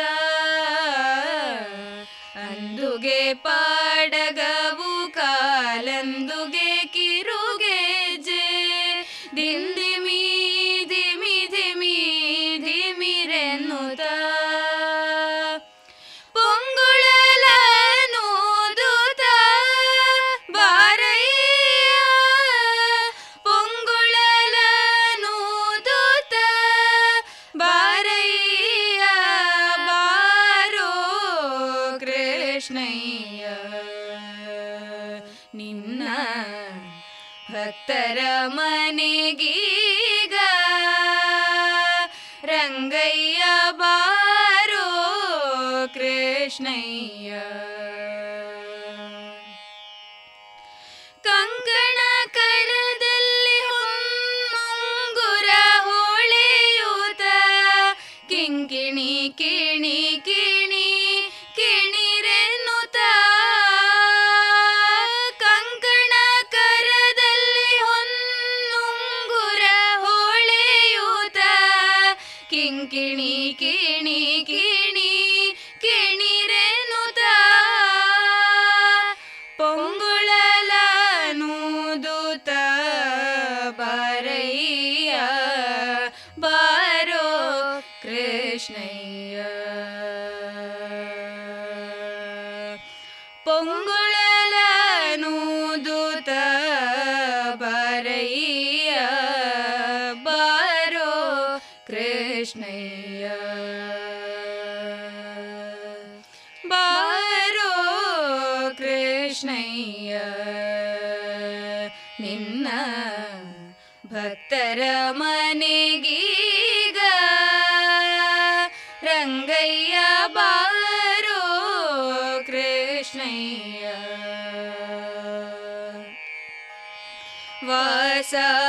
ಉಡುಪಿಲಿ ನೆಲೆಯಾದಿ ಕೇಶವನೇ ವಾಸ, ಉಡುಪಿಲಿ ನೆಲೆಯಾದಿ ಕೇಶವನೇ ದಾಸ ನಿನ ಪದ ದಾಸ ವಾಸ, ಉಡುಪಿಲಿ ನೆಲೆಯಾದಿ ಕೇಶವನೇ ದಾಸ ನಿನ ಪದ ದಾಸ ದಾಸ ನಿನ ಪದ ದಾಸ ನಿನ ಪದ ದಾಸ ದಾಸ ನಿನ್ನ ಪದ ದಾಸ ನಿನ್ನ ಪದ ದಾಸ ದಾಸ ನಿನ್ನ ಪದ ದಾಸ ನಿನ್ನ ಪದ ದಾಸ ಸಲಹಲು ಬಾರಯ್ಯ ಬಾರೋ ಕೃಷ್ಣಯ್ಯ, ನಿನ್ನ ಭಕ್ತರ ಮನೆಗೀಗ ರಂಗಯ್ಯ ಬಾರೋ ಕೃಷ್ಣಯ್ಯ, ಬಾರೋ ಕೃಷ್ಣಯ್ಯ.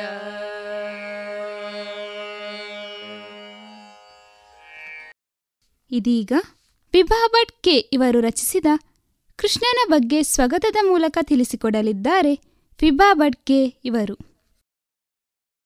ರಾಧೆಯೇ ನೀ ಕೇಳು, ನಾನೇ ಉಸಿರು ತುಂಬಿದ ಕೊಳಲಿಗಿಂದು ಕೈಮುಷ್ಟಿಯೊಳು ನಿಲುಕದಷ್ಟು ತೂಕ, ಭಾರವಾದದ್ದು ನಾದದೊಳಗಿನ ನನ್ನದೇ ಉಸಿರು ಅಥವಾ ನನ್ನುಸಿರಿನೊಳಗೆ ಆಳವಾಗಿಳಿದ ನಿನ್ನೆದೆಯ ಭಾವವೋ ನಾ ಕಾಣೆ.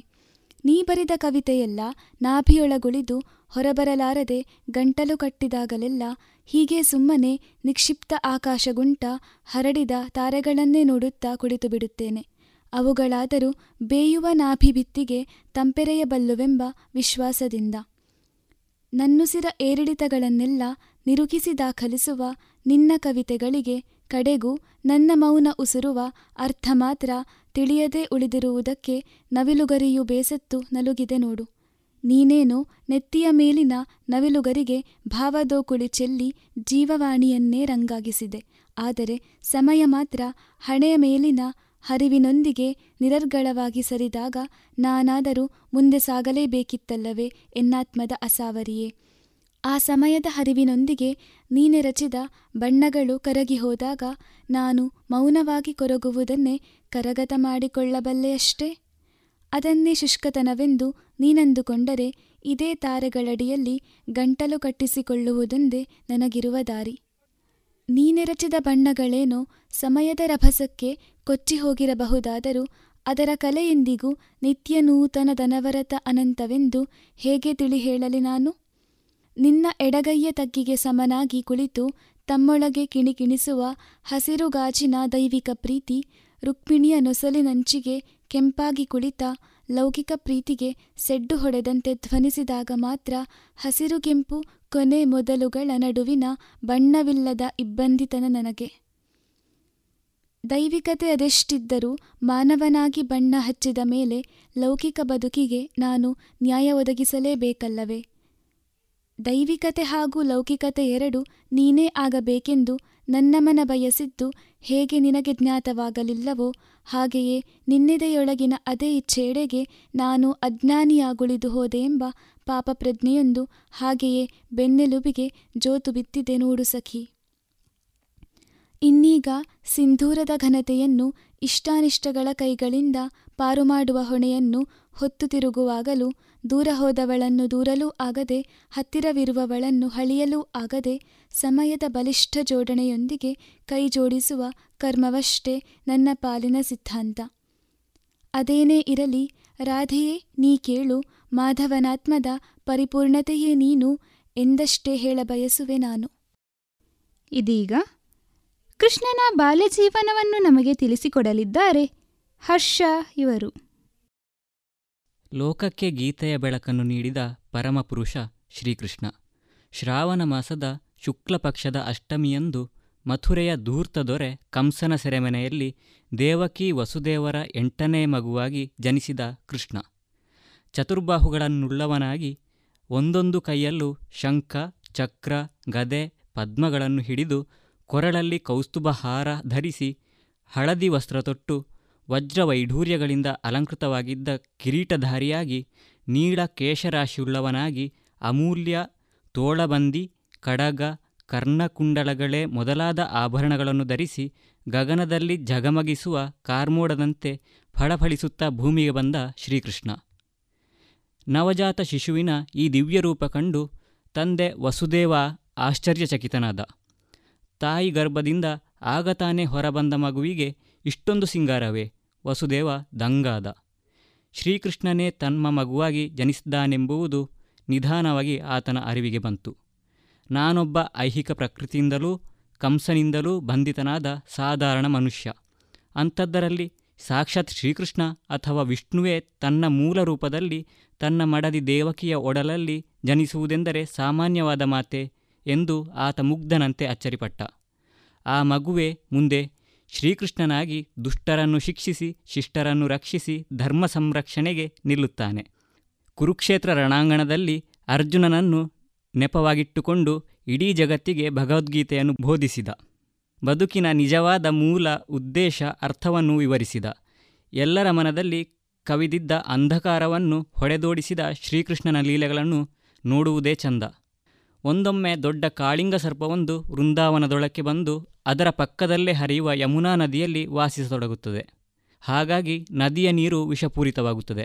ಇದರಿಂದ ಅಲ್ಲಿನ ಜನರು ಚಿಂತೆಗೀಡಾಗುತ್ತಾರೆ. ಆಗ ಕಾಳಿಂಗನನ್ನು ವಧಿಸಲು ಶ್ರೀಕೃಷ್ಣ ಮುಂದೆ ಬರುತ್ತಾನೆ. ಶ್ರೀಕೃಷ್ಣ ಕಾಳಿಂಗನ ಹೆಡೆಯ ಮೇಲೆ ಹತ್ತಿ ನರ್ತಿಸಿ ಕಾಳಿಂಗನನ್ನು ವಧಿಸುತ್ತಾನೆ. ಹೀಗೆ ಶ್ರೀಕೃಷ್ಣ ಕಾಳಿಂಗ ಮರ್ದನನಾಗುತ್ತಾನೆ. ಶ್ರೀಕೃಷ್ಣನಿಗೆ ಬೆಣ್ಣೆ ಎಂದರೆ ಬಹಳ ಇಷ್ಟ. ಗೆಳೆಯರೊಂದಿಗೆ ಸೇರಿಕೊಂಡು ಮನೆ ಮನೆಗೆ ಹೋಗಿ ಬೆಣ್ಣೆ ಕದ್ದು ಮೆಲ್ಲುತ್ತಿದ್ದ. ಯಶೋದೆ ಬೆಣ್ಣೆ ಗಡಿಗೆಗಳನ್ನು ಎತ್ತರದಲ್ಲಿ ನೇತು ಹಾಕಿರುತ್ತಿದ್ದಳು. ಆದರೂ ಗೆಳೆಯರ ನೆರವಿನೊಂದಿಗೆ ಗಡಿಗೆಯಲ್ಲಿದ್ದ ಬೆಣ್ಣೆಯನ್ನು ಖಾಲಿ ಮಾಡುತ್ತಿದ್ದ ತುಂಟಕೃಷ್ಣ. ಒಂದು ದಿನ ಯಶೋದೆ ಯಾವುದೇ ಕಾರಣಕ್ಕೆ ಹೊರಗೆ ಹೋಗಿದ್ದಳು. ಆಗ ಶ್ರೀಕೃಷ್ಣ ಎಲ್ಲ ಸ್ನೇಹಿತರನ್ನು ಒಟ್ಟುಗೂಡಿಸಿ ಗಡಿಗೆಯಲ್ಲಿದ್ದ ಬೆಣ್ಣೆ ಕದ್ದು ತಿನ್ನುತ್ತಿದ್ದ. ಅಷ್ಟರಾಗಲೇ ಯಶೋದೆ ಅಲ್ಲಿಗೆ ಬರುತ್ತಾಳೆ. ಆದರೆ ಶ್ರೀಕೃಷ್ಣನಿಗೆ ಅದು ತಿಳಿಯುವುದಿಲ್ಲ. ಎಲ್ಲರೂ ಓಡಿ ಹೋಗಿ ತಪ್ಪಿಸಿಕೊಳ್ಳುತ್ತಾರೆ. ಶ್ರೀಕೃಷ್ಣನ ತುಂಟಾಟಕ್ಕೆ ಯಶೋದೆ ಸೋತು ಹೋಗುತ್ತಾಳೆ. ಅವನ ತುಂಟಾಟದಿಂದ ತಪ್ಪಿಸಿಕೊಳ್ಳಲು ಮುದ್ದುಕೃಷ್ಣನನ್ನು ಹಗ್ಗದಲ್ಲಿ ಕಟ್ಟಿಬಿಡುತ್ತಾಳೆ. ಆದರೂ ಅದನ್ನು ಬಿಡಿಸಿಕೊಂಡು ಓಡಿ ಹೋಗುತ್ತಾನೆ ಮುದ್ದುಕೃಷ್ಣ. ಹೀಗೆ ನಮ್ಮ ಕೃಷ್ಣ ಬೆಣ್ಣೆ ಕಳ್ಳನಾಗುತ್ತಾನೆ. ಒಂದು ದಿನ ಶ್ರೀಕೃಷ್ಣ ಗೆಳೆಯರೊಡಗೂಡಿ ದಟ್ಟವಾದ ಅರಣ್ಯದೊಳಕ್ಕೆ ತಮ್ಮ ಗೋವುಗಳನ್ನು ಕರೆದುಕೊಂಡು ಹೋಗುತ್ತಾರೆ. ಬಾಲಕರು ಆಟ ಆಡುವುದರಲ್ಲಿ ಮಗ್ನರಾಗಿರುತ್ತಾರೆ. ಕಾಡಿನಲ್ಲಿ ಬೆಂಕಿ ಕಾಣಿಸಿಕೊಂಡಿರುವುದು ಅವರ ಗಮನಕ್ಕೆ ಬರುವುದಿಲ್ಲ.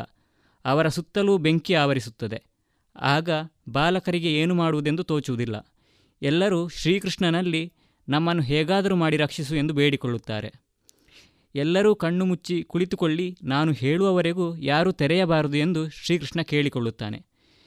ಎಲ್ಲರೂ ಕಣ್ಣು ಮುಚ್ಚಿಕೊಂಡಾಗ ಶ್ರೀಕೃಷ್ಣ ಬೆಂಕಿಯನ್ನೆಲ್ಲ ನುಂಗಿ ತನ್ನ ಗೆಳೆಯರು ಹಾಗೂ ಗೋವುಗಳನ್ನು ಅಗ್ನಿಯಿಂದ ಪಾರು ಮಾಡಿ ಜಗದ್ರಕ್ಷಕನಾಗುತ್ತಾನೆ. ಪ್ರತಿ ವರ್ಷ ಚೆನ್ನಾಗಿ ಮಳೆಯಾಗಲಿ ಎಂದು ವೃಂದಾವನದ ಜನರು ವರುಣದೇವ ಇಂದ್ರನಿಗೆ ಪೂಜೆ ಸಲ್ಲಿಸುತ್ತಿದ್ದರು. ಹಾಗೆಯೇ ಪ್ರತಿ ವರ್ಷವೂ ಯಾವುದೇ ಸಮಸ್ಯೆಯೂ ಬರುತ್ತಿರಲಿಲ್ಲ. ಮಳೆ ಚೆನ್ನಾಗಿಯೇ ಆಗುತ್ತಿತ್ತು. ಒಂದು ವರ್ಷ ಗೋವರ್ಧನ ಪರ್ವತವನ್ನು ಆರಾಧಿಸುವಂತೆ ಶ್ರೀಕೃಷ್ಣ ವೃಂದಾವನದ ಜನರಲ್ಲಿ ಕೇಳಿಕೊಳ್ಳುತ್ತಾನೆ. ಅದರಿಂದ ವರುಣದೇವ ಕೋಪಗೊಳ್ಳುತ್ತಾನೆ. ವೃಂದಾವನದಲ್ಲಿ ಅಪಾರ ವೃಷ್ಟಿಯಾಗುವಂತೆ ಮಾಡುತ್ತಾನೆ. ಆಗ ಶ್ರೀಕೃಷ್ಣ ವೃಂದಾವನದ ಜನರನ್ನು ರಕ್ಷಿಸಲು ತನ್ನ ಕಿರುಬೆರಳಿನಿಂದ ಗೋವರ್ಧನ ಪರ್ವತವನ್ನು ಎತ್ತಿ ಹಿಡಿಯುತ್ತಾನೆ. ಅದು ಇಂದ್ರನಿಗೆ ತಿಳಿಯುತ್ತದೆ. ಇಂದ್ರ ಶ್ರೀಕೃಷ್ಣನಲ್ಲಿ ಕ್ಷಮೆ ಕೇಳುತ್ತಾನೆ. ಹೀಗೆ ಗೋವರ್ಧನಗಿರಿಯನ್ನು ಎತ್ತಿ ಜಗದ್ವಂದ್ಯನಾಗಿ ಶ್ರೀಕೃಷ್ಣನು ಗೋವರ್ಧನಧಾರಿಯಾಗುತ್ತಾನೆ. ಇನ್ನು ಮುಂದೆ ಕೊಲನನೂದುತ್ತಾ ಬಂದ ಎಂದು ಕೃಷ್ಣನನ್ನು ಹಾಡಿ ಹೊಗಳಲಿದ್ದಾರೆ ಅನುಶ್ರೀ ಹಾಗೂ ರೂಪಾ ಇವರು. ಕೊಳಲನೂದುತ ಬಂದ ಕೊಳಲನೂದುತ ಬಂದ ಗೋಪಿಯ ಕಂದ ಕೊಳಲನೂದುತ ಬಂದ ಗೋಪಿಯ ಕಂದ ಕೊಳಲನೂದುವುದು ಬಲು ಚಂದ ಕೊಳಲನೂದುತ ಬಂದ ಗೋಪಿಯ ಕಂದ ಕೊಳಲನೂದುವುದು ಬಲು ಚಂದ ಕೊಳಲನು ನು ದೂತ ಬಂದ ಬಂದ.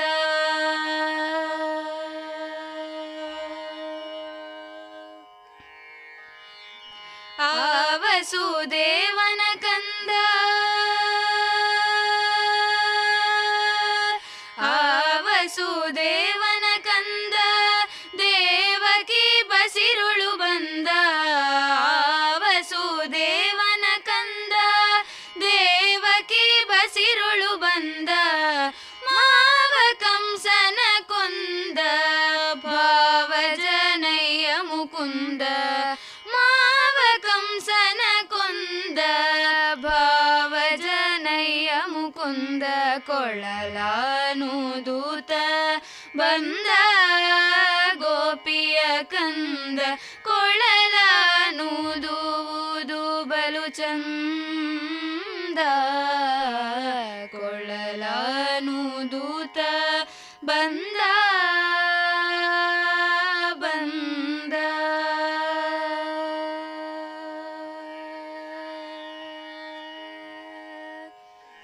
ಹಿಂದೆ ಗೋವುಗಳ ಹಿಂಡು, ಮುಂದೆ ಗೋಪಾಲರ ದಂಡು. ಹಿಂದೆ ಗೋವುಗಳ ಹಿಂಡು, ಮುಂದೆ ಗೋಪಾಲರ ದಂಡು, ಹಿಂದಕ್ಕೆ ದೈತ್ಯರ ಕೊಂದ, ಪುರಂದರ ವಿಠಲ ಚಂದ. ಹಿಂದಕ್ಕೆ ದೈತ್ಯರ ಕೊಂದ, ಪುರಂದರ ವಿಠಲ ಚಂದ, ಕೊಳಲಾನು ದೂತ ಬಂದ ಗೋಪಿಯ ಕಂದ. ಕೊಳಲಾನು ದೂದು ಬಲು ಚಂದ, ಕೊಳಲಾನು ದೂತ ಬಂದ ಬಂದ ಬಂದ ಬಂದ.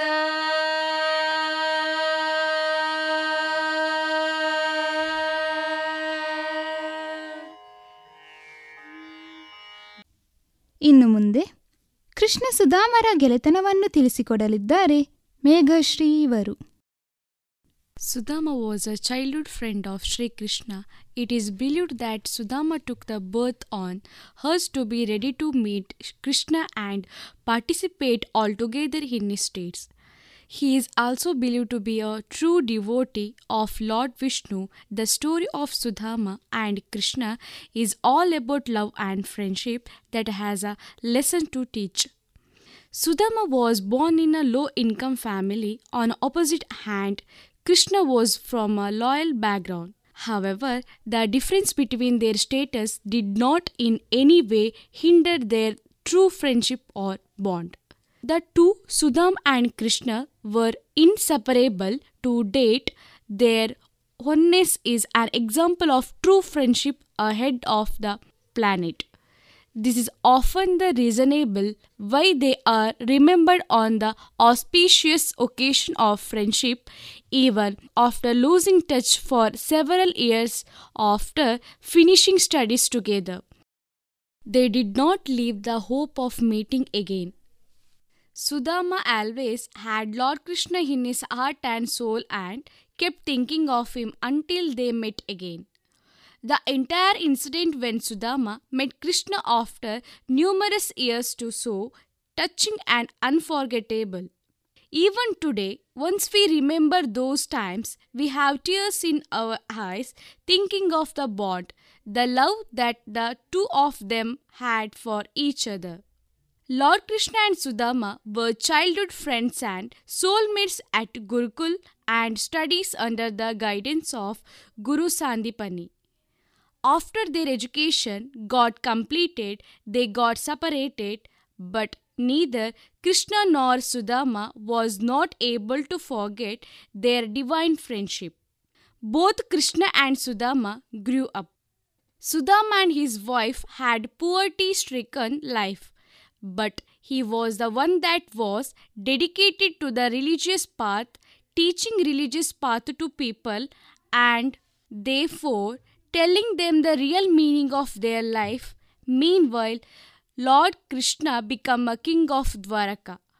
When Sudāma and his family were suffering much from poverty and did not have money to feed his children, his wife Vasundhara reminds Sudāma of his childhood friend Krishna.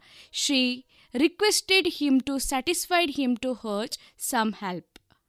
But Sudāma refused to travel only for help, as he was a true devotee of Krishna and did not want himself to feel selfish, as he was indeed a pure and spiritual Brahman. But Sudāma finally agrees to travel to satisfy Lord Krishna. He left the place with some beaten rice tied during a fabric piece, as he remembers that Krishna loves beaten rice. Shri Krishna asked Sudāma, "Will you be my friend?" How fortunate does that soul who the Lord himself asked for friendship. Sudāma hesitated because he felt his low status. He said, "But I am a poor Brahmin and you are a loyal. How can we ever be friends? Friends help one another in times of need, but there is nothing I can offer you." Shri Krishna said, "Promise me that regardless of what, we will always be friends. Propose the offer as your friend. I will never ask you for something you cannot give me." Hearing this, Sudāma accepted Shri Krishna's offer of friendship. Sudāma asked the gate guardians to let him go inside to satisfy Lord Krishna as he reached the Dwaraka's king's palace. He also said that Krishna is his childhood friend. Even the door guardian treated him like a mad man, as his condition was too poor that even his clothes were ripped. But he requested guardians to notify Krishna about his arrival. After numerous requests, guardians decided to ask Krishna about Sudāma. The guardian told Krishna about Sudāma's arrival at gate. Then Lord Krishna ran to gate, leaving everything because he was eager to see his friend Sudāma. Krishna was so pleased to ascertain his old friend, he hugged him on the road ahead of everyone for much time without even thinking of social status of Sudāma. Even everyone was so shocked that poor Brahman is ally of King of Dwaraka, Lord Krishna, which laid the new foundations of word friendship on the planet. Sudāma wanted to travel back from there only, as he did not want Krishna to get insulted ahead of the public simply because of him. Still, Krishna stops him and asks his guardians to welcome Sudāma in his palace. Krishna welcomed Sudāma with a shower of flowers with much love. He washed Sudāma's feet together with his own hands to offer godly treatment to Sudāma. Krishna asked his mites to get rid of all the ripped clothes of Sudāma and alter them with loyal clothes to feel him relaxed, and Sudāma was crying seeing such an unexpected royal treatment by his friend Krishna. Then Krishna offered a spread of food to Sudāma served by his mites. After having food, Krishna and Sudāma were relaxing and talking about their old days. Krishna saw that Sudāma was hiding something from him. He replied gently, "And I feel Babiji has sent some gift on behalf of me. I feel some delicious food for me." He requested Sudāma to point out the gift. Sudāma was hiding it as he thought this small gift is nothing for a king of Dwaraka. But Krishna accepted the gift gently, which was some rice tied to a piece of fabric, and Krishna praised tones for a present that this gift is best present he was ever received in his life, and began eating it and shared the rice with his wife too. After some hours, Sudāma decides to go back to his home. Before leaving, Krishna said, while discussing old memories, he even forgot to ask the rationale of visits from Sudāma. He asked gently what was the rationale for visiting Dwaraka. Sudāma, after forgetting all the stress, replied gently he visited to satisfy him. He does not have any demands from him. Sudāma left the palace with deep devotion in his heart for Krishna. ಇದೀಗ ವಿಭಾ ಭಟ್ಕೆ ಇವರು ರಚಿಸಿದ ರಾಧೆಯ ಬಗ್ಗೆ ಸ್ವಗತದ ಮೂಲಕ ತಿಳಿಸಿಕೊಡಲಿದ್ದಾರೆ ವಿಭಾ ಭಟ್ಕೆ ಇವರು. ಒಂದು ಚಿಟಿಕೆ ದೂರಿನೊಂದಿಗೆ ರಾಧೆ. ಸಂಜೆ ಮಲ್ಲಿಗೆಯ ಮುಗುರೇನೋ ನನ್ನಲ್ಲಿರುವ ಖಾಲಿತನ ತುಂಬಲೆಂಬಂತೆ ಕೆಂಪಾಗುತ್ತಲೇ ಇದೆ. ಅದರೊಂದಿಗೆ ಪೈಪೋಟಿಗೆ ಇಳಿದ ಬಾನು ಇನ್ನಷ್ಟು ಕೆಂಪಡರಿ ಇದೆ. ಈ ವೃಂದಾವನದ ತುಂಬೆಲ್ಲ ರಕ್ತಾಭಿಷೇಕ ನಡೆಸಹೊರಟಿದೆ. ಪ್ರಕೃತಿಯ ಮಧ್ಯೆಯೇ ಈ ಪರಿಯ ಪೈಪೋಟಿ ನಡೆದಿರುವಾಗ ಅದೇ ಪ್ರಕೃತಿಯನ್ನು ತನ್ನೊಳಗೆ ಮೈವೆತ್ತಿಕೊಂಡು ಬಾಳುವ ಮನುಷ್ಯ ಮನಸ್ಸುಗಳ ಮಧ್ಯೆ ಪೈಪೋಟಿ ನಡೆಯದಿರಲಾದರೂ ಹೇಗೆ ಸಾಧ್ಯ? ಆದರೆ ಪ್ರಕೃತಿಯ ನಡುವಿನ ಪೈಪೋಟಿಯಲ್ಲಿ ಜಗತ್ತು ಮತ್ತಷ್ಟು ಸುಂದರವಾದರೆ ಮನಸ್ಸುಗಳ ನಡುವಣ ಸ್ಪರ್ಧೆ ಮಾತ್ರ ಶಾಂತಿಯನ್ನೇ ಇನ್ನಿಲ್ಲದಂತೆ ಕದಡಿ ಸೂತಕ ಹರಡಿಬಿಡುತ್ತದಲ್ಲ. ಗೋಪಾಲಕ ವೃಂದಾವನವನ್ನು ತೊರೆದಾಗ ಒಂದಿಷ್ಟು ನೋವಾದರೂ ಪೂರ್ಣಚಂದಿರನ ಪರಿಪೂರ್ಣತೆಯನ್ನು ತನ್ನೊಳಗಿಳಿಸಿಕೊಂಡ ತೃಪ್ತಿಯಲ್ಲಿರುವ ಪುಡಿಚುಕ್ಕೆಗಳಂತೆ ಮನಸ್ಸನ್ನು ಹಿಡಿದಿಟ್ಟುಕೊಂಡಿದ್ದೆ. ಆದರೆ ರುಕ್ಮಿಣೀ ಸ್ವಯಂವರದ ವಾರ್ತೆ ಮಾತ್ರ ಮನದಲ್ಲಿ ಬಿದಿಗೆ ಚಂದಿರನ ಅಪೂರ್ಣತೆಯನ್ನೇ ತಂದೊಡ್ಡಿತ್ತು. ಇದು ರುಕ್ಮಿಣಿಯೊಂದಿಗಿನ ಪೈಪೋಟಿಯೋ, ನನ್ನದೇ ಮನದ ಟೊಳ್ಳುತನವೋ, ಮಾಧವನ ಮನದ ತುಂಬ ಏಕಚಕ್ರಾಧಿಪತ್ಯ ಸ್ಥಾಪಿಸುವ ವಾರಸುಧಾರಣಿಯಾಗುವ ಹೆಚ್ಚಾಸೆಯೋ, ಅಥವಾ ಅವನ ಎದೆಯುಪ್ಪರಿಗೆಯೊಳಗೆ ಅನಧಿಕೃತ ಏಕಾಂತವಾಸಿಯಾಗುಳಿಯುವ ಹುಚ್ಚುಹಂಬಲವೋ ಎಂಬ ಗೊಂದಲಕ್ಕೆ ಉತ್ತರವಿನ್ನೂ ದಕ್ಕಲಿಲ್ಲ. ಮಾಧವನರಮನೆಯ ಅಂತಃಪುರಕ್ಕೆ ಅವಳು ಬಂದರೂ ಅವನ ಅಂತಃಕರಣದ ನೂಪುರ ಕಿಣಿಗಿಣಿಸುವ ಸದ್ದು ನಾನೇ ಆಗಿರಬೇಕೆಂಬ ಸ್ವಾರ್ಥರಾಗ ನನ್ನೊಳಗೆ ರಿಂಗಣಿಸಿದ ಗಳಿಗೆಯನ್ನು ಮಾತ್ರ ನಾನಿನ್ನೂ ಗುರುತಿಸಲಾರೆ. ಆದರೆ ಮನೆಯರಸಿ ಬಂದವಳು ಮನದರಸಿಯಾಗದೆ ಉಳಿದಿರಲು ಸಾಧ್ಯವಿಲ್ಲವೆಂಬ ಸತ್ಯದ ಕಡೆಗಣಿಸುವಿಕೆಗೆ ನನ್ನದೇ ಮನವು ಜೊತೆಯಾದದ್ದು ನನ್ನ ಮೂರ್ಖತನವಲ್ಲದೆ ಬೇರೇನಾಗಲು ಸಾಧ್ಯ? ಅತ್ತ ರುಕ್ಮಿಣಿಯ ಮನದೊಳಗೂ ನನ್ನದೇ ಮನದಲ್ಲಿ ಸಿಕ್ಕು ಸಿಕ್ಕಾಗಿರುವ ನೂಲಿನೆಲೆಯ ಗಂಟಿನ ತುದಿಯೊಂದು ಸಿಲುಕಿ ಅವಳದೆಯ ಸದ್ದೊಂದು ನನಗೆ ಕೇಳಿಸುವಂತಹ ಭಾವವೊಂದು ಈ ನಡುವೆ ತೀವ್ರವಾಗಿದೆ. ಮಾಧವನ ವಲ್ಲಭೆಯಾಗುವ ಖುಷಿಯಲ್ಲಿರುವ ಅವಳಿಗೆ ಮನವನ್ನಷ್ಟೇ ಪ್ರೀತಿಸುವ ಹುಂಬತನ ಪಥ್ಯವಾಗಿರಲಿಕ್ಕಿಲ್ಲ. ಬಹುಶಃ ಅದಕ್ಕೆ ಇರಬೇಕು ಅವನ ಮನದಲ್ಲಿ ಅಚ್ಚಳಿಯದೆ ಉಳಿದ ನನ್ನೆಡೆಗೆ ಕಂಡು ಕಾಣದಂತಹ ಒಂದು ನಿರ್ಲಕ್ಷ್ಯ ಭರಿತ ಹಗೆತನ. ಪ್ರೀತಿಸಿದ ಮೇಲೆ ಪೂರ್ಣವಾಗಿ ತನುಮನದೊಳು ಮಿಂದೆದ್ದು ಪ್ರೀತಿಸಬೇಕೆಂಬ ಅವಳ ಬಣ್ಣ ಬಣ್ಣದ ಕನಸಿಗೂ ಮನದಲ್ಲಿ ಹರಿಯುವ ಅಮೃತರಾಗವನ್ನಷ್ಟೇ ಎದೆಬಿರಿಯುವಂತೆ ಹಚ್ಚಿಕೊಂಡು ಅಪೂರ್ಣತೆಯಲ್ಲೇ ಪೂರ್ಣತ್ವವನ್ನು ಹುಡುಕುವ ನನ್ನ ಅನುರಕ್ತಿಗೂ ಇರುವ ವ್ಯತ್ಯಾಸವೆಂದರೆ ವೈಶಾಖದ ಸುಡುಬಿಸಿಲಿಗೂ ಕುಂಭದ್ರೋಣದ ಕಾಡುಮಳೆಗೂ ಇರುವ ಅಂತರ. ನನಗೇನೋ ಅವನಾತ್ಮರಾಗದಲ್ಲಿ ಧ್ಯಾನಸ್ಥಳಾಗುವ ಹೆಬ್ಬಯಕೆಯಾದರೆ ಅವಳಿಗೆ ಅವನೊಲವ ಸಿಂಧೂರದ ಕೆಂಪನ್ನು ಹಣೆಯಂಚಿಗೆ ತೊಡುವಾಸೆ. ಆ ಸಿಂಧೂರದೊಳಗಿನ ಧೂಳಂತೆ ನಾನೆಂದವಳಿಗೆ ಅನಿಸಿದರೆ ಅದು ನ್ಯಾಯಯುತವಾದದ್ದೇ ಹೌದು.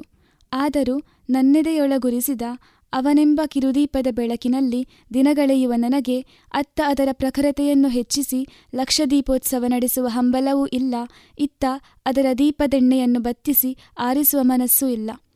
ಒಟ್ಟಿನಲ್ಲಿ ಅಡಕತ್ತರಿಯಲುಗಿನ ಬದುಕಿಗೆ ನನ್ನನ್ನೊಟ್ಟಿತ್ತು ವಿಧಿಯೋ ಅಥವಾ ನನ್ನದೇ ಸುಪ್ತ ಮನಸ್ಸೋ ಎಂದು ನನಗಂತೂ ತಿಳಿದಿಲ್ಲ. ಅತ್ತ ಮಾಧವನಾದರೂ ಇದೆಲ್ಲವನ್ನು ಗುರುತಿಸಿದರೂ ಅರಿವಿಲ್ಲದಂತೆ ನಟನೆ ಮಾಡುವುದು ನೋಡಿದಾಗ ಸೂತ್ರಧಾರಿಯೇ ಪಾತ್ರಧಾರಿಯಾದಂತೆ ಭಾಸವಾಗುತ್ತದೆ. ಪ್ರತಿ ಬಾರಿ ಅವನನ್ನು ದೂಷಿಸ ಹೊರಟಾಗಲೂ ಮನವು ಒಂದು ಬಾರಿ ಅವನ ಸ್ಥಾನದಲ್ಲಿ ನಿಂತು ನೋಡಿದಾಗ ನಿರ್ದೋಷಿ ಹೂವು ಎಂಬ ಭಾವವೊಂದು ಕಿರುಬೆರಳಂಚಿನಿಂದ ಉಕ್ಕಿ ಮನದೊಳಗೆಲ್ಲ ವ್ಯಾಪಿಸಿದಾಗ ಮಾತ್ರ ಬೆಳದಿಂಗಳು ಚುರ್ ಎನ್ನುತ್ತಿರುವಂತೆ ಅನಿಸುವುದು ಸುಳ್ಳಲ್ಲ. ಆದರೂ ಮನದ ಮಂದಿರದಲ್ಲಿ ಪ್ರತಿದಿನವೂ ಅವನ ಹೆಸರಿನಲ್ಲಿಯೇ ನಡೆಸುವ ಕುಂಕುಮಾರ್ಚನೆಯ ಕೆಂಪು ಅವನ ಬೊಗಸೆಯನ್ನು ಒಮ್ಮೆಯೂ ತುಂಬಲೇ ಇಲ್ಲವೆಂಬ ಒಂದು ಚಿಟಿಕೆ ದೂರಿನೊಂದಿಗೆ ರಾಧೆ. ಇದೀಗ ಕಾರ್ಯಕ್ರಮದ ಕೊನೆಯದಾಗಿ ಗಾಯತಿ ವನಮಾಲಿನಿ ಎಂಬ ಹಾಡನ್ನು ಹಾಡಲಿದ್ದಾರೆ ಅನುಶ್ರೀ ಮತ್ತು ರೂಪಾ ಇವರು. ಗಾಯತಿ ವನಮಾಲಿ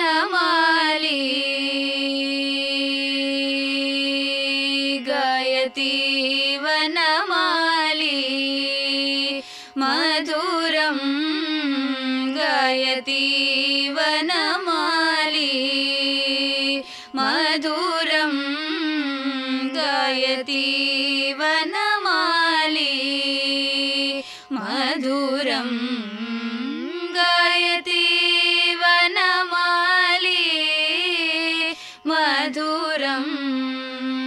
ಗಾಯತಿ ವನಮಾಲಿ ಮಧುರಂ ಗಾಯತಿ ವನಮಾಲಿ ಮಧುರಂ ಗಾಯತಿ ವನಮಾಲಿ ಮಧುರಂ ಗಾಯತಿ ವನಮಾಲಿ ಪುಷ್ಪಸುಗಂಧಿ ಸುಮಲಯ ಸಮೀರೆ ಪುಷ್ಪಸುಗಂಧಿ ಸುಮಲಯ ಸಮೀರೆ ಪುಷ್ಪಸುಗಂಧಿ ಸುಮಲಯ ಸಮೀರೆ ಮುನಿಜನ ಸೇವಿತ ಯಮುನಾ ತೀರೆ ಪುಷ್ಪಸುಗಂಧಿ ಸುಮಲಯ ಸಮೀರೆ ಮುನಿಜನ ಸೇವಿತ ಯಮುನಾ ತೀರೆ ಗಾಯತಿ ವನಮಾಲಿ ಮಧುರಂ ಗಾಯತಿ ವನಮಾಲಿ ಮಧುರಂ ಗಾಯತಿ ವನಮಾಲಿ ಮಧುರಂ ಗಾಯತಿ ವನಮಾಲಿ ತುಳಸಿಧಾಮ ವಿಭೂಷಣಹಾರಿ ತುಳಸಿಧಾಮ ವಿಭೂಷಣಹಾರಿ ತುಳಸಿಧಾಮ ವಿಭೂಷಣಹಾರಿ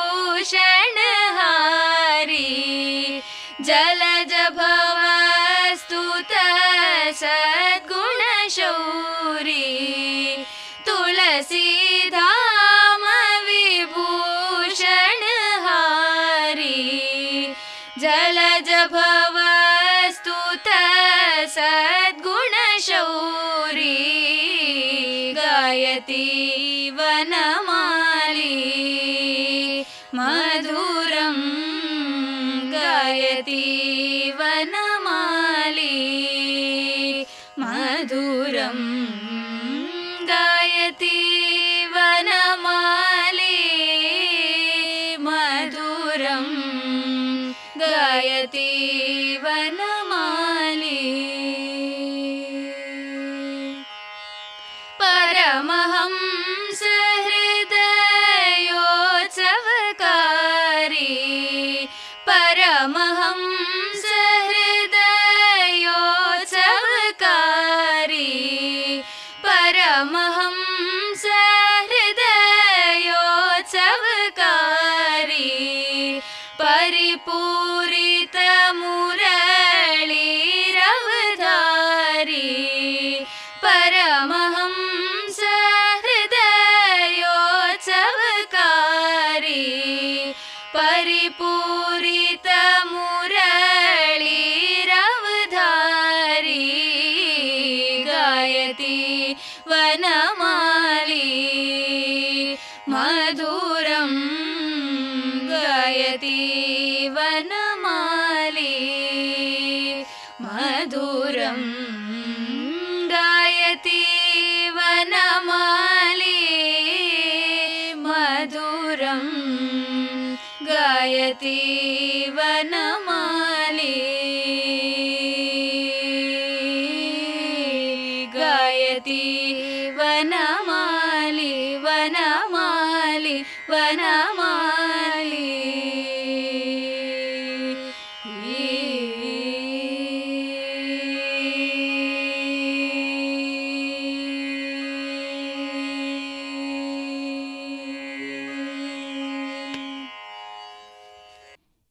ಎಲ್ಲರಿಂದಲೂ ಪೂಜಿಸಲ್ಪಡುವ ಶ್ರೀಕೃಷ್ಣ ಭಗವಂತ ಶ್ರೀ ವಿಷ್ಣುವಿನ ಅವತಾರ. ಪ್ರತಿಯುಗದಲ್ಲೂ ಧರ್ಮಸ್ಥಾಪನೆಗಾಗಿ ಶ್ರೀ ವಿಷ್ಣು ನಾನಾ ಅವತಾರದಲ್ಲಿ ಜನಿಸಿದನಲ್ಲದೆ ಧರ್ಮಸ್ಥಾಪನೆಗಾಗಿ ಬದುಕನ್ನು ಸವೆಸಿದವನು. ಈ ಕಲಿಯುಗದಲ್ಲೂ ಶ್ರೀಕೃಷ್ಣನ ಕೃಪಾ ಕಟಾಕ್ಷ ಭೂಮಿಯ ಎಲ್ಲ ಜೀವರಾಶಿಯ ಮೇಲಿರಲಿ ಎಂದು ಬಯಸುತ್ತಾ ಮಗದೊಮ್ಮೆ ಪಾಂಚಜನ್ಯ ಕೇಳುಗರೆಲ್ಲರಿಗೂ ಶ್ರೀಕೃಷ್ಣ ಜನ್ಮಾಷ್ಟಮಿಯ ಶುಭಾಶಯಗಳು. ಶುಭಂ. ಇದುವರೆಗೆ ವಿವೇಕಾನಂದ ಸ್ನಾತಕೋತ್ತರ ವಾಣಿಜ್ಯ ವಿಭಾಗದ ವಿದ್ಯಾರ್ಥಿಗಳಿಂದ ಶ್ರೀಕೃಷ್ಣ ಜನ್ಮಾಷ್ಟಮಿ ಅಂಗವಾಗಿ ಕೃಷ್ಣಂ ವಂದೇ ಜಗದ್ಗುರು ವಿಶೇಷ ಕಾರ್ಯಕ್ರಮವನ್ನು ಕೇಳಿದಿರಿ.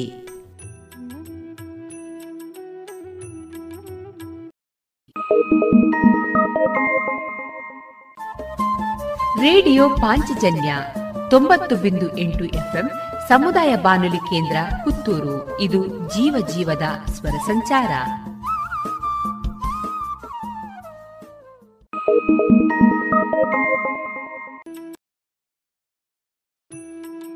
ಇನ್ನು ಮುಂದೆ ವಾರದ ಅತಿಥಿ. ಈ ಕಾರ್ಯಕ್ರಮದಲ್ಲಿ ಅಡಿಷನಲ್ ಅಡ್ವೊಕೇಟ್ ಜನರಲ್ ಆಗಿರುವಂತಹ ಶ್ರೀಯುತ ಅರುಣ್ ಶ್ಯಾಮ್ ಅವರ ಜೀವನ ಯಶೋಗಾಥೆಯನ್ನ ಕೇಳೋಣ. ಇವರ ಸಂವಾದದ ಜೊತೆಗಿರುವವರು ಅರುಣ್ ಕಿರಿಮಂಜೇಶ್ವರ. ಇವತ್ತು ನಮ್ಮ ಜೊತೆಗೆ ರಾಜ್ಯದ ಖ್ಯಾತ ವಕೀಲರಾದಂತಹ ಅರುಣ್ ಶ್ಯಾಮ್ ಅವರಿದ್ದಾರೆ. ಅವರನ್ನ ಕಾರ್ಯಕ್ರಮಕ್ಕೆ ಆತ್ಮೀಯವಾಗಿ ಸ್ವಾಗತಿಸೋಣ. ಸರ್, ಕಾರ್ಯಕ್ರಮಕ್ಕೆ ಸ್ವಾಗತ. ನಮಸ್ಕಾರ ಸರ್. ಅಡಿಷನಲ್ ಅಡ್ವೊಕೇಟ್ ಜನರಲ್ ಆಗಿ ಜವಾಬ್ದಾರಿಯನ್ನು ನಿರ್ವಹಿಸುತ್ತಿದ್ದೀರಿ. ಈ ಹುದ್ದೆಗೆ ಬರುವ ಹಿಂದೆ ಅನೇಕ ಶ್ರಮ ಇರುತ್ತೆ. ನಿಮ್ಮ ಬಾಲ್ಯದ ಜೀವನ ಇದಕ್ಕೆ ಒಂದು ಪುಷ್ಟಿಯನ್ನು ಕೊಡುತ್ತೆ. ಸರ್, ನಿಮ್ಮ ಬಾಲ್ಯದ ಜೀವನದ ಬಗ್ಗೆ ಹೇಳೋದಾದರೆ? ನಾನು ನಮ್ಮ ಬಂಟ್ವಾಳ ತಾಲೂಕಿನ ಕೊಳ್ನಾಡು ಗ್ರಾಮದ ಒಂದು ಅತ್ಯಂತ ಕುಗ್ರಾಮ ಅಂತ ಹೇಳ್ಬೋದು. ಇವತ್ತಿಗೂ ಕೂಡ ನಮ್ಮ ಮನೆಗೆ ಹೋಗುವ ರಸ್ತೆಗೆ ಟಾರ್ ಇಲ್ಲ.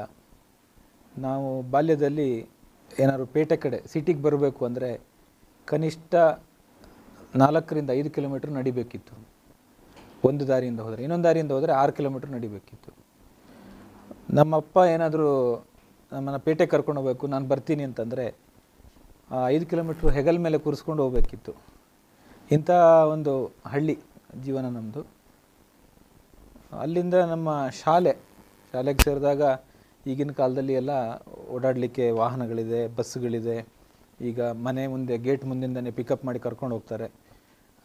ಈ ಥರದ ವ್ಯವಸ್ಥೆ ಇದೆ. ನಮಗೆ ಹೇಗಿತ್ತು ಅಂದರೆ ನಾವು ನಡ್ಕೊಂಡು ಹೋಗಬೇಕಿತ್ತು. ಅದು ಗದ್ದೆಗಳ ಮಧ್ಯೆ, ತೋಟದ ಮಧ್ಯೆ ಇರುವಂತಹ ದಾರಿ. ಆ ದಾರಿಲಿ ಹಳ್ಳ ಇದೆ, ಸುತ್ತ ಬೇಲಿ ಅಥವಾ ಏನು ಕಾಂಪೌಂಡ್ಗಳು ಈ ಥರದ್ದಿರುತ್ತೆ. ನಾವು ಎಷ್ಟೋ ಸಾರಿ ಗದ್ದೆಗೆ ಬೀಳೋದಿದೆ, ಎಷ್ಟೋ ಸಾರಿ ಈ ಹಳ್ಳ ತೋಡಿಗೆ ಬೀಳೋದಿದೆ. ಈ ಥರದಂಥ ಒಂದು ಪರಿಸ್ಥಿತಿಯಲ್ಲಿ ನಮ್ಮ ಶೈಕ್ಷಣಿಕ ವ್ಯವಸ್ಥೆ ಇತ್ತು. ಅಂಥ ಒಂದು ಕುಗ್ರಾಮದಿಂದ ಬಂದು ನಾನು ಎಜುಕೇಷನನ್ನು ಮಾಡಿದೆ. ಒಂದು ಕನ್ನಡ ಶಾಲೆ, ಅನುದಾನಿತ ಹಿರಿಯ ಪ್ರಾಥಮಿಕ ಶಾಲೆ. ಇವತ್ತಿಗೆ ಆ ಶಾಲೆ ಮುಚ್ಚಿ ಹೋಗಿತ್ತು, ಮತ್ತು ಪುನಃ ಏನೋ ಸ್ವಲ್ಪ ನಡೆಸ್ತಾ ಇದ್ದಾರೆ. ಒಟ್ಟು ನಮಗೆ ಹೇಳ್ಕೊಡ್ಲಿಕ್ಕೆ ಇಂಥ ಶಾಲೆ ಅನ್ನುವಂಥ ಪರಿಸ್ಥಿತಿನೂ ಇಲ್ಲ, ಯಾಕೆಂದರೆ ಕನ್ನಡ ಶಾಲೆ ಪರಿಸ್ಥಿತಿ ಈ ಥರ ಕೆಲವು ಕಡೆ ಇದೆ ಈಗ. ಸೊ ಅಲ್ಲಿಂದ ನಂತರ ಕಲ್ಲಡ್ಕ ಶ್ರೀರಾಮ ವಿದ್ಯಾ ಕೇಂದ್ರ ಅಂತ, ಈ ವಿವೇಕಾನಂದ ವಿದ್ಯಾವರ್ಧಕ ಸಂಘದ ಅಡಿಯಲ್ಲೇ ಇರುವಂಥ ಒಂದು ಸಂಸ್ಥೆ. ಡಾಕ್ಟರ್ ಕಲ್ಲಡ್ಕ ಪ್ರಭಾಕರ್ ಭಟ್ರು ಅದನ್ನು ಕಟ್ಟಿ ಬೆಳೆಸಿರುವಂಥ ಸಂಸ್ಥೆ. ಅಲ್ಲಿ ಹೈಸ್ಕೂಲ್ ವಿದ್ಯಾಭ್ಯಾಸಕ್ಕೆ ಹೋದೆ. ಅದು ಕೂಡ ನನ್ನದೇ ಆಗಿತ್ತು ಸೆಲೆಕ್ಷನ್. ನಮ್ಮ ಮನೆಯವರೇನೋ ಇಂಥ ಶಾಲೆಗೆ ಹೋಗು, ಅಂಥ ಶಾಲೆಗೆ ಹೋಗು, ಇಂಥದ್ದು ಓದು ಅಂತ ಯಾವತ್ತೂ ಹೇಳಿರಲಿಲ್ಲ. ನಾನೇ ಅಲ್ಲಿ ಸೇರ್ತೀನಿ, ಅಲ್ಲಿ ಹೋಗಬೇಕು ಅಂತ ಹೋದೆ. ಅಲ್ಲಿ ಸೇರಿದೆ. ಅಲ್ಲಿ ಹೋಗಿ ಸೇರಿದಾಗ ಸಿಕ್ಕಿದಂಥ ಅನುಭವ, ಅಲ್ಲಿಯ ಸಿಕ್ಕಿರುವಂಥ ಸ್ಫೂರ್ತಿ, ಜೀವನಕ್ಕೊಂದು ದಿಕ್ಕು ಅಂಥೇಳಿ ತಪ್ಪಾಗಲಿಕ್ಕಿಲ್ಲ. ಅಲ್ಲಿ ಹೇಗಿತ್ತು ಅಂದರೆ, ನಮಗೆ ನಾವು ಮನೇಲಿ ಕೆಲಸ ಮಾಡಲಿಕ್ಕಿಲ್ಲ ಅಂತ ಇಟ್ಕೊಳ್ಳಿ, ಆದರೆ ಅಲ್ಲಿ ಕೆಲಸ ಮಾಡೋದನ್ನು ಕಲಿಸ್ಕೊಟ್ರು. ನಾವು ಸ್ಟೇಡಿಯಂ ನಾವೇ ಮಾಡಿದ್ವಿ, ಅಲ್ಲಿ ಕುಟೀರಗಳನ್ನು ನಾವೇ ಕಟ್ತಾ ಇದ್ವಿ. ನಮಗೆಲ್ಲ ರೀತಿಯ ಕೆಲಸಗಳನ್ನು ಮಾಡಬೇಕು, ಕೊಟ್ಟ ಕೆಲಸವನ್ನು ಪರ್ಫೆಕ್ಟಾಗಿ ಮಾಡಬೇಕು ಅನ್ನುವಂಥ ಒಂದು ಟಾಸ್ಕ್ ಕಂಪ್ಲೀಟ್ ಮಾಡುವಂಥ ಒಂದು ಪ್ರವೃತ್ತಿ ಬಂದುಬಿಡ್ತು. ಅಲ್ಲಿಂದ ನಂತರ ಪಿ ಯು ಸಿಗೆ ನಾವು ತುಂಬ ರಿಕ್ವೆಸ್ಟ್ ಮಾಡಿದ್ವಿ. ಅಲ್ಲೇ ಪಿ ಯು ಸಿನೂ ವಿದ್ಯಾಲಯ ಮಾಡಿ ಸೆಕೆಂಡ್ರಿ ಎಜುಕೇಷನ್ ಇರಲಿ ಅಂತ. ಅವರು ಮಾಡಲ್ಲ ಯಾವುದೇ ಕಾರಣಕ್ಕೂ, ಶಿಸ್ತು ಹಾಳಾಗತ್ತೆ ಅಂತ ಅನ್ನೋಂಥ ಒಂದು ಪಾಲಿಸಿ ಇತ್ತು ಆವಾಗ. ಈಗಿದೆ, ಈಗ ಪಿ ಯು ಸಿ ಇದೆ, ಡಿಗ್ರಿನೂ ಬಂದಿದೆ ಅಲ್ಲಿ ಕಲ್ಲಡ್ಕದಲ್ಲಿ. ಬಟ್ ಹಾಗಾಗಿ ನಾನು ವಿಠಲ ಪದವಿ ಪೂರ್ವ ಕಾಲೇಜು ವಿಟ್ಲಕ್ಕೆ ಹೋಗಬೇಕಾಯಿತು ಪಿ ಯು ಸಿಗೆ. ಪಿ ಯು ಸಿಯನ್ನು ಅಲ್ಲಿ ವಿಟ್ಲದಲ್ಲಿ ಮುಗಿಸಿ ಅದಾದಮೇಲೆ ಲಾ ಜಾಯ್ನ್ ಆಗಬೇಕು ಅಂತ ನಾನೇ ಅಂದ್ಕೊಂಡೆ. ನನ್ನ ಮುಂದೆ ಡಿಗ್ರಿ ಮಾಡಬೇಕು ಅಂತಾದಾಗ ಡಿಗ್ರಿ ಕಾಲೇಜ್ ವಿಟ್ಲದಲ್ಲೂ ಇತ್ತು, ಲಾ ಕಾಲೇಜ್ ಪುತ್ತೂರಲ್ಲಿ ಮಾತ್ರ ಇತ್ತು. ಲಾ ಕಾಲೇಜಿಗೆ ಹೋದರೆ 5 ವರ್ಷ ಕಾಲೇಜಿಗೆ ಹೋಗ್ಬೋದಿತ್ತು, ಡಿಗ್ರಿ ಕಾಲೇಜಿಗಾದರೆ 3 ವರ್ಷಕ್ಕೆ ಹೋಗ್ಬೋದಿತ್ತು. ಮನೆಯಲ್ಲೇನು ಯಾವತ್ತೂ ಓದಬೇಕು ಅಥವಾ ರ್ಯಾಂಕ್ ತೆಗಿಬೇಕು ಇಂಥದ್ದನ್ನು ಯಾವತ್ತೂ ಏನೂ ಹೇಳಲಿಲ್ಲ, ಅಥವಾ ನೀನೇನಾದ್ರು ಸಬ್ಜೆಕ್ಟ್ ಪಾಸ್ ಆಯಿತಾ ಫೇಲ್ ಆಯಿತಾನು ಕೇಳಲಿಲ್ಲ. ಆದರೆ ಓದ್ತೀವಿ ಅಂದಾಗ ಅವರು ಆಯಿತು ಅಂತೇಳಿ ಅದಕ್ಕೆ ಬೇಕಾದಂಥ ವ್ಯವಸ್ಥೆಗಳನ್ನು ಅವ್ರ ಕಷ್ಟ ಇದ್ದರೂ ಮಾಡಿಕೊಟ್ರು. ಹಾಗಾಗಿ ನಾನು ಲಾ ಜಾಯ್ನ್ ಅದೇ ಲಾ ಜಾಯ್ನ್ ಆಗಬೇಕಾದ್ರೆ ನನಗೆ ಅವಾಗಲೇ ಮನಸ್ಸಲ್ಲಿ ಇದ್ದಿದ್ದಿಷ್ಟೇ, ನಾನು ಯಾವುದೋ ಒಂದು ಡಿಗ್ರಿ ಮಾಡೋದಕ್ಕಿಂತ ಲಾ ಮಾಡಿದ್ರೆ ನನಗೂ ಸಾವುದ್ದಾರನೂ ಆಗ್ಬೋದು, ಏನಾದ್ರು ಸಮಾಜದ ಕೆಲಸನೂ ಮಾಡ್ಬೋದು, ಇನ್ನೊಂದಷ್ಟು ಜನಕ್ಕೆ ಏನಾದರೂ ತೊಂದರೆ ಆದಾಗ ಕಾನೂನಿನ ಸಮಸ್ಯೆ ಇದ್ದಾಗ ಅಟ್ಲೀಸ್ಟ್ ಎಲ್ಲಿ ನೋಡಬೇಕು ಹೇಗೆ ನೋಡಬೇಕು ಏನಾದರೂ ಒಂದು ಸಹಾಯ ಮಾಡ್ಬೋದು, ಹೆಲ್ಪ್ ಮಾಡ್ಬೋದು ನನ್ನ ಕೈಲಾಗಿದ್ದು ಅಂತ ಒಂದಿತ್ತು. ಸೊ ಹಾಗಾಗಿ ಲಾ ನನ್ನ ಆಯ್ಕೆ ಈ ಥರ ಆಯಿತು. ಆದರೆ ಪ್ರಾಕ್ಟೀಸ್ ಮಾಡ್ತೀನಿ ಮಾಡ್ಬೋದು ಅನ್ನೋಂಥದ್ದನ್ನೇನು ಭಾಳ ಏನು ನಿರೀಕ್ಷೆನೂ ಅಂದ್ಕೊಂಡಿರಲಿಲ್ಲ ಅಂತ ಇಟ್ಕೊಳ್ಳಿ. ಇದು ಅದಾದಮೇಲೆ ಲಾ ಜಾಯ್ನ್ ಆದಮೇಲೆ ಇಲ್ಲಿ ಈ ಕಾಲೇಜಿನಲ್ಲಿ ಸಿಕ್ಕಿರೋಂಥದ್ದು ಅಂದರೆ ವಿವೇಕಾನಂದ ಕಾಲೇಜಿನಲ್ಲಿ ಸಿಕ್ಕಿರುವಂಥ ಸಂಸ್ಕಾರ, ಅಲ್ಲಿ ನಮಗೆ ಕೊಟ್ಟಿರುವಂಥ ಬೇರೆ ಬೇರೆ ಜವಾಬ್ದಾರಿಗಳು, ಆಮೇಲೆ ವಿದ್ಯಾರ್ಥಿ ಜೀವನದಲ್ಲಿ ಸಿಕ್ಕಿರುವಂತಹ ಸಂಘಟನಾತ್ಮಕ ಜವಾಬ್ದಾರಿಗಳು, ವಿದ್ಯಾರ್ಥಿ ಪರಿಷತ್ನಲ್ಲಿ ಕೆಲಸ ಮಾಡಿರುವಂಥ ಅನುಭವ, ಇದು ಸಮಾಜದಲ್ಲಿ ಒಂದು ನಮ್ಮನ್ನು ಒಂದು ಗುರುತಿಸುವಂಥ ಸಂದರ್ಭ ಬಂತು. ನಮ್ಮ ಮೇಲೆ ಜವಾಬ್ದಾರಿ ಹೆಚ್ಚಾಗ್ತಾ ಹೋಯಿತು. ನಮಗೆ ನಾವೇ ಜವಾಬ್ದಾರಿಯನ್ನು ಹೇಗೆ ತಗೋಬೇಕು, ನಾವೇ ಜವಾಬ್ದಾರಿ ತಗೊಂಡು ಅದನ್ನು ಹೇಗೆ ಮುನ್ನಡೆಸಬೇಕು, ನಾಯಕತ್ವದ ಗುಣಗಳನ್ನು ಕಲಿಸ್ಕೊಡ್ತು. ಹೀಗೆ ಒಂದೇ ಹಂತವಾಗಿ ಬೆಳೀತಾ ಹೋಗ್ಲಿಕ್ಕೆ ಅವಕಾಶ ಆಯಿತು. ಒಂದು ಸಾರಿ ಡಿಗ್ರಿ ಮುಗಿದ ನಂತರ ಏನಾದರೂ ಸಮಾಜಕ್ಕೆ ಕೆಲಸ ಮಾಡಬೇಕು ಅನ್ನೋಂಥದ್ದು ಆ ತುಡಿತ ಜಾಸ್ತಿ ಇತ್ತು. ಹಾಗಾಗಿ ಪೂರ್ಣಾವಧಿಯಾಗಿ ಕೆಲಸ ಮಾಡಬೇಕು ಅಂತ ಮನೆಯಲ್ಲಿ ಸ್ವಲ್ಪ ಅದಕ್ಕೆ ಇನ್ನೇನು ಬೇಕಾ ಬೇಡವಾ, ಒಬ್ಬನೇ ಮಗ ಈ ಥರದ್ದೆಲ್ಲ ಸ್ವಲ್ಪ ಅಡ್ಡಿ ಇತ್ತು. ಸೊ ಹಾಗಾಗಿ ಪೂರ್ಣಾವಧಿ ಹೋಗಲಿಕ್ಕೆ ಅವರು ಬಿಡುವಂಥ ಪರಿಸ್ಥಿತಿ ಇರಲಿಲ್ಲ. ಕೊನೆಗೆ ನಾನೇ ಅದಕ್ಕೊಂದು LLM ಮಾಡೋಣ ಅನ್ನೋಂಥ ಒಂದು ಪ್ಲ್ಯಾನ್ ಮಾಡಿ LLMಗೆ ಜಾಯ್ನ್ ಆದೆ. LLMಗೆ ಜಾಯ್ನ್ ಆಗಿ ಶಿವಮೊಗ್ಗಕ್ಕೆ ಅಂದರೆ ಮನೆಯನ್ನು ಬಿಡಬೇಕು, ಏನಾದ್ರು ಸಾಧನೆ ಮಾಡಬೇಕು ಅನ್ನೋಂಥದ್ದು ನನಗೆ ಅರ್ಥ ಆಯಿತು. ಅಷ್ಟನ್ನು ನಾನು ಕಲ್ತ್ಕೊಂಡೆ ಈ ಸಮಾಜದ ಮಧ್ಯೆ ಕೆಲಸ ಮಾಡ್ತಾ. ಸೊ ಮನೆಯನ್ನು ಬಿಡಲಿಕ್ಕೆ ಬೇಕಾದಂಥ ಒಂದು ಪ್ಲ್ಯಾನ್ ಮಾಡಿಕೊಂಡು LLM ಮಾಡಿದೆ. LLM ಮಾಡ್ತಾ ಅಲ್ಲಿ MR ಸತ್ಯನಾರಾಯಣ ಅಂತ ಒಬ್ಬರು ಹಿರಿಯ ವಕೀಲರ ಪರಿಚಯ ಆಯಿತು, ಅವ್ರ ಜೊತೆಗಿದ್ದೆ. ಅವರ ಒಡನಾಟದಿಂದ ನನಗೆ ನನ್ನ ವೃತ್ತಿ ಬದುಕಿಗೊಂದು ಹೊಸ ದಿಕ್ಕು ಸಿಕ್ತು ಅಂತ ಹೇಳ್ಬೋದು. ಅವರು ನನಗೆ ಯಾವ ರೀತಿ ಓದಬೇಕು, ಯಾವ ರೀತಿ ವಿಷಯಗಳನ್ನು ಪ್ರೆಸೆಂಟ್ ಮಾಡಬೇಕು, ಇಂಥ ಬೇಸಿಕ್ ವಿಷಯಗಳು ನಮಗೆ ಭಾಳಷ್ಟು ಸಾರಿ ಗೊತ್ತಿರೋದಿಲ್ಲ, ನಮಗಂತೂ ಕಲ್ಪನೆಯೂ ಮಾಡಲಿಕ್ಕೆ ಸಾಧ್ಯ ಇಲ್ಲ. ಆ ಥರದ ಒಂದು ಎಜುಕೇಷನ್ ಅಂತ ಸಿಕ್ತು ಅಂತ ಹೇಳ್ಬೋದು. LLM ನಾನು ಕಾಲೇಜಲ್ಲಿ ಕಲ್ತಿದ್ದಕ್ಕಿಂತ ಜಾಸ್ತಿ ನಾನು ಅವರ ಒಡನಾಟದಲ್ಲಿ ಕಲ್ತಿದ್ದು ಜಾಸ್ತಿ ಅಂತ ಹೇಳ್ಬೋದು. ಸೊ ಅವರೇನಾಯಿತು, ಭಾಳ ಸಿವಿಲ್ನಲ್ಲಿ ತುಂಬ ಎತ್ತಿದ ಕೈ. ಅವರು KS rank holder, survey settlement officer ಆಗಿದ್ದರು, ಆಮೇಲೆ ಇಂಗ್ಲೀಷು MA ಮಾಡಿ ಲೆಕ್ಚರಾಗಿ ಕೆಲಸ ಮಾಡಿದರು. ಅದೆಲ್ಲ ಬಿಟ್ಟು ಆಮೇಲೆ ಲಾಯರಾಗಿ ಪ್ರಾಕ್ಟೀಸ್ ಮಾಡ್ತಾಯಿದ್ರು ನಾನು ಹೋಗೋ ಸಂದರ್ಭದಲ್ಲಿ. ಸೊ ಅವರ ಜೊತೆಗೆ ಅವರ ಆಫೀಸ್ನಲ್ಲಿ ಅವರ ಸಂಸ್ಥೆ ಅವರ ಜೊತೆ ಕೆಲಸ ಮಾಡ್ತಾನೆ ಒಂದು ದೊಡ್ಡ ಅನುಭವ ನನಗೆ ಬಂತು. ಸೊ ಅವರು ಒಂದಷ್ಟು ನನಗೆ ಸ್ಫೂರ್ತಿಯಾದರು. ಆಮೇಲೆ ಬೆಂಗಳೂರಲ್ಲಿ ಪ್ರಾಕ್ಟೀಸ್ ಮಾಡಬೇಕು, ಡಿಸ್ಟ್ರಿಕ್ಟಲ್ಲಿ ಮಾಡಬೇಡ, ಡಿಸ್ಟ್ರಿಕ್ಟಲ್ಲಿ ಮಾಡೋದಲ್ಲ, ಅಲ್ಲಿ ಎಕ್ಸ್ಪೋಜರ್ ಕಡಿಮೆ ಅನ್ನುವಂಥದ್ದನ್ನೆಲ್ಲ ಅವರೇ ಹೇಳಿದರು. ಸೊ ನಾನು ಕೂಡ ಬೆಂಗಳೂರಿಗೆ ಹೋಗಬೇಕಾ, ಊರಲ್ಲಿ ತೋಟ ನೋಡಬೇಕಾ ಅನ್ನುವಂಥ ಒಂದು ಪರಿಸ್ಥಿತಿನೂ ಇತ್ತು. ಬಟ್ ನನಗೆ ಪೂರ್ಣಾವಧಿಯ ಕೆಲಸ ಮಾಡಬೇಕು ಅಂತ ಇತ್ತು. ಅದನ್ನು ಮಾಡಿದೆ, 2.5 ವರ್ಷ ಮಾಡಿದೆ. ಸಮಾಜದ ಕೆಲಸ ಮಾಡಲಿಕ್ಕೆ ಎಲ್ಲಾದ್ರೇನು ಮಾಡೋಣ ಅಂತ ಕೆಲಸ ಮಾಡ್ತಾ ಹೋದೆ. ಅದಾದಮೇಲೆ ವೃತ್ತಿ ಜೀವನಕ್ಕೆ ಬಂದೆ. ವೃತ್ತಿ ಜೀವನಕ್ಕೆ ಬಂದಾಗ ಬೆಂಗಳೂರಲ್ಲಿ KM ನಟರಾಜ್ ಅಂತ ಪುತ್ತೂರಿನವರವರು, ಅವ್ರ ಆಫೀಸ್ ಸೇರಿಕೊಂಡೆ. ಅವ್ರ ಆಫೀಸಲ್ಲಿ ಸೇರಿ ವೃತ್ತಿ ಬೆಂಗಳೂರಲ್ಲಿ ಶುರು ಮಾಡಿದೆ. ಅದಾಗಿ ಸ್ವಲ್ಪ ಟೈಮಿಗೆ ಅವರು ಅಡಿಷ್ನಲ್ ಅಡ್ವೊಕೇಟ್ ಜನರಲ್ ಆದರು ಆ ಟೈಮಲ್ಲಿ. ಆವಾಗ ಅಂದ್ಕೊಂಡೆ ನಾನು 10 ವರ್ಷ ಬಿಟ್ಟು ನಾನು ಯಾಕೆ ಆಗಬಾರ್ದು, ನಾನು ಅಂಥದ್ದೊಂದು ಪೋಸ್ಟ್ ಇದೆ ಅಂತ ನನಗೆ ಗೊತ್ತಿರಲಿಲ್ಲ. ಅವ್ರು ಆದಾಗ ಗೊತ್ತಾಯಿತು ಅದೇನು ಮಹತ್ವ, ಏನದು, ಅದಾದರೆ ಏನು, ಯಾವ ಥರ ಅದು, ಅದರಿಂದ ಏನು ಕೆಲಸಗಳನ್ನು ಮಾಡ್ಬೋದು ಅಂತ. ನಾನೇನು ಅಂದ್ಕೊಂಡೆ 10 ವರ್ಷ ಬಿಟ್ಟು ನಾನು ಯಾಕೆ ಆಗಬಾರ್ದು ಅಂತ. ಅದಾಗಿ ಸ್ವಲ್ಪ ದಿವಸ ಆಗ್ತಾ ಇದ್ದಂಗೆ ಅವರು ಸೀನಿಯರ್ ಅಡ್ವೊಕೇಟ್ ಆದರು. ಆವಾಗ ನಾನು ಅಂದ್ಕೊಂಡೆ ನಾವು ಆಗ್ಬೋದಲ್ಲ ಸೀನಿಯರ್ ಅಡ್ವೊಕೇಟ್, ಈ ಥರದ್ದು ಒಂದು ಇದೆ ಅಂತ. ಸೊ ಅದೇ ಥರದಲ್ಲಿ ನಾನು ಒಂದು ನನ್ನ 38ನೇ ವಯಸ್ಸಿಗೆ ಅಡಿಷ್ನಲ್ ಅಡ್ವೊಕೇಟ್ ಜನರಲ್ ಆದೆ, 39ನೇ ವಯಸ್ಸಿಗೆ ಸೀನಿಯರ್ ಅಡ್ವೊಕೇಟು ಆದೆ. ನನಗೆ ಸಾಧನೆ ಮಾಡಬೇಕಾದ್ದು ಇನ್ನೂ ಇದೆ. ಜೊತೆಗೆ ಸಾಮಾಜಿಕ ಬದ್ಧತೆ, ಕಳಕಳಿ, ಕೆಲಸ ಮಾಡುವಂಥದ್ದು, ಇದರಲ್ಲಿ ನನಗೊಂಥರ ತೃಪ್ತಿ ಇದೆ. ದುಡ್ಡಿಗಾಗಿ ಕೆಲಸ ಮಾಡೋದು, ರೂಪಿಸಿ ಕೆಲಸ ಮಾಡೋದು ಒಂಥರ, ಆದರೆ ಪೀಸಿಗೋಸ್ಕರ ಕೆಲಸ ಮಾಡೋದು ಇನ್ನೊಂದು. ಸೊ ನಮ್ಮ ವೃತ್ತಿಯ ಜೊತೆಗೆ ಪ್ರವೃತ್ತಿಯೂ ಆಗೋಗಿದೆ ಅಂತ. ಸರ್, ಈಗ ಮತ್ತೊಮ್ಮೆ ನಾನು ಬಾಲ್ಯದ ಕಡೆನೇ ಬರ್ತೇನೆ. ಯಾಕೆಂತ ಕೇಳಿದರೆ, ನೀವು ಹೇಳಿದ್ರಿ ಶಾಲೆಯಲ್ಲಿ ನಮಗೆ ಕೆಲಸ ಮಾಡೋದನ್ನು ಕಲಿಸ್ಕೊಟ್ರು ಅಂತ ಹೇಳಿ, ಮತ್ತು ವಿದ್ಯಾರ್ಥಿ ಸಂಘಟನೆಗಳಲ್ಲಿ ಪಾಲ್ಗೊಳ್ತಾ ನಾಯಕತ್ವದ ಗುಣ ನಮ್ಮಲ್ಲಿ ಬಂತು ಅನ್ನೋದನ್ನು ಹೇಳಿದ್ರಿ. ಈ ಎರಡೂ ಸಂಘಟನೆಗಳು ಅಥವಾ ಒಂದು ಶಿಕ್ಷಣ ಸಂಸ್ಥೆ, ಒಂದು ಸಂಘಟನೆ, ಎರಡೂ ಕಲಿಸಿದಂತಹ ಪಾಠ ಪ್ರಸ್ತುತ ಹೇಗೆ ನಿಮಗೆ ಸಹಾಯ ಆಗ್ತಿದೆ ಸರ್? ನೋಡಿ, ನಾನು ಲಾ ಜಾಯ್ನ್ ಆದಾಗ ಕಂಪ್ಲೀಟ್ ಮಾಡಬೇಕು ಅಥವಾ ಡಿಗ್ರಿ ತೊಗೊಂಡು ಪ್ರಾಕ್ಟೀಸ್ ಮಾಡಬೇಕು ಅಂತ ಅಂದ್ಕೊಂಡಿರಲಿಲ್ಲ ಅಂತ ಹೇಳಿದೆ ನಿಮಗೆ ಫಸ್ಟಿಗೆ. ಆದರೆ ಇಲ್ಲಿ ಬಂದು ನಾನು ನನ್ನನ್ನು ವಿದ್ಯಾರ್ಥಿ ನಾಯಕನನ್ನಾಗಿ ಸಂಘಟನೆ ಯಾವಾಗ ಗುರುತಿಸಿ ನನಗೆ ಜವಾಬ್ದಾರಿ ಕೊಡ್ತೋ, ನನ್ನ ಜವಾಬ್ದಾರಿ ಹೆಚ್ಚಾಗ್ತಾ ಹೋಯಿತು ಅಂತ. ನಾನು ನೋಡಿ, ಪೇಪರ್ಸ್ ನಂದು ಕಂಪ್ಲೀಟ್ ಆಗಲಿಲ್ಲ, ಸ್ಟಡೀಸಲ್ಲಿ ನಾನು ಹಿಂದೆ ಬಿದ್ದೆ ಅಂದರೆ ಬೇರೆ ವಿದ್ಯಾರ್ಥಿಗಳು ನನ್ನ ಜೊತೆ ಬರಲಿಕ್ಕೆ ಸಾಧ್ಯ ಇಲ್ಲ. ಅವನಿಗೆ ತಿರುಗಾಡ್ತಾ ಹೋಗ್ತಾನೆ, ನೋಡಿ ಪೇಪರ್ ಕಂಪ್ಲೀಟ್ ಆಗಿಲ್ಲ.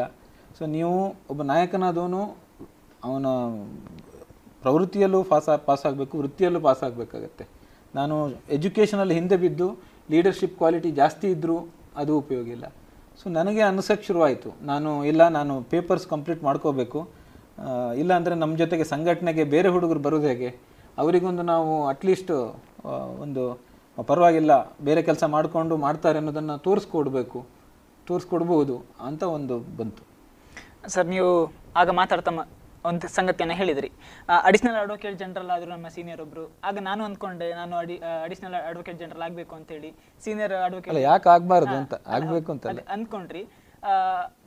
ಅದರ ಕೆಲಸಗಳು ಏನಿದ್ವು ಅಂತೇಳಿ ನಿಮ್ಮನ್ನು ಆ ವೃತ್ತಿ ಆಕರ್ಷಿಸಿತ್ತು ಸರ್? ಅಂದರೆ ಈಗ ಒಬ್ಬ ಲಾಯರ್ ಆಗಿ ಮಾಡುವಂಥ ಕೆಲಸ, ಒಬ್ಬ ಅಡ್ವೊಕೇಟ್ ಆಗಿ ಮಾಡುವಂಥ ಕೆಲಸಕ್ಕೂ, ಒಬ್ಬ ಅಡಿಷನಲ್ ಅಡ್ವೊಕೇಟ್ ಜನರಲ್ ಆಗಿ ಮಾಡುವಂಥ ಕೆಲಸಕ್ಕೂ, ಒಬ್ಬ ಸೀನಿಯರ್ ಅಡ್ವೊಕೇಟ್ ಆಗಿ ಮಾಡುವಂಥ ಕೆಲಸಕ್ಕೂ ವ್ಯತ್ಯಾಸಗಳಿದೆ.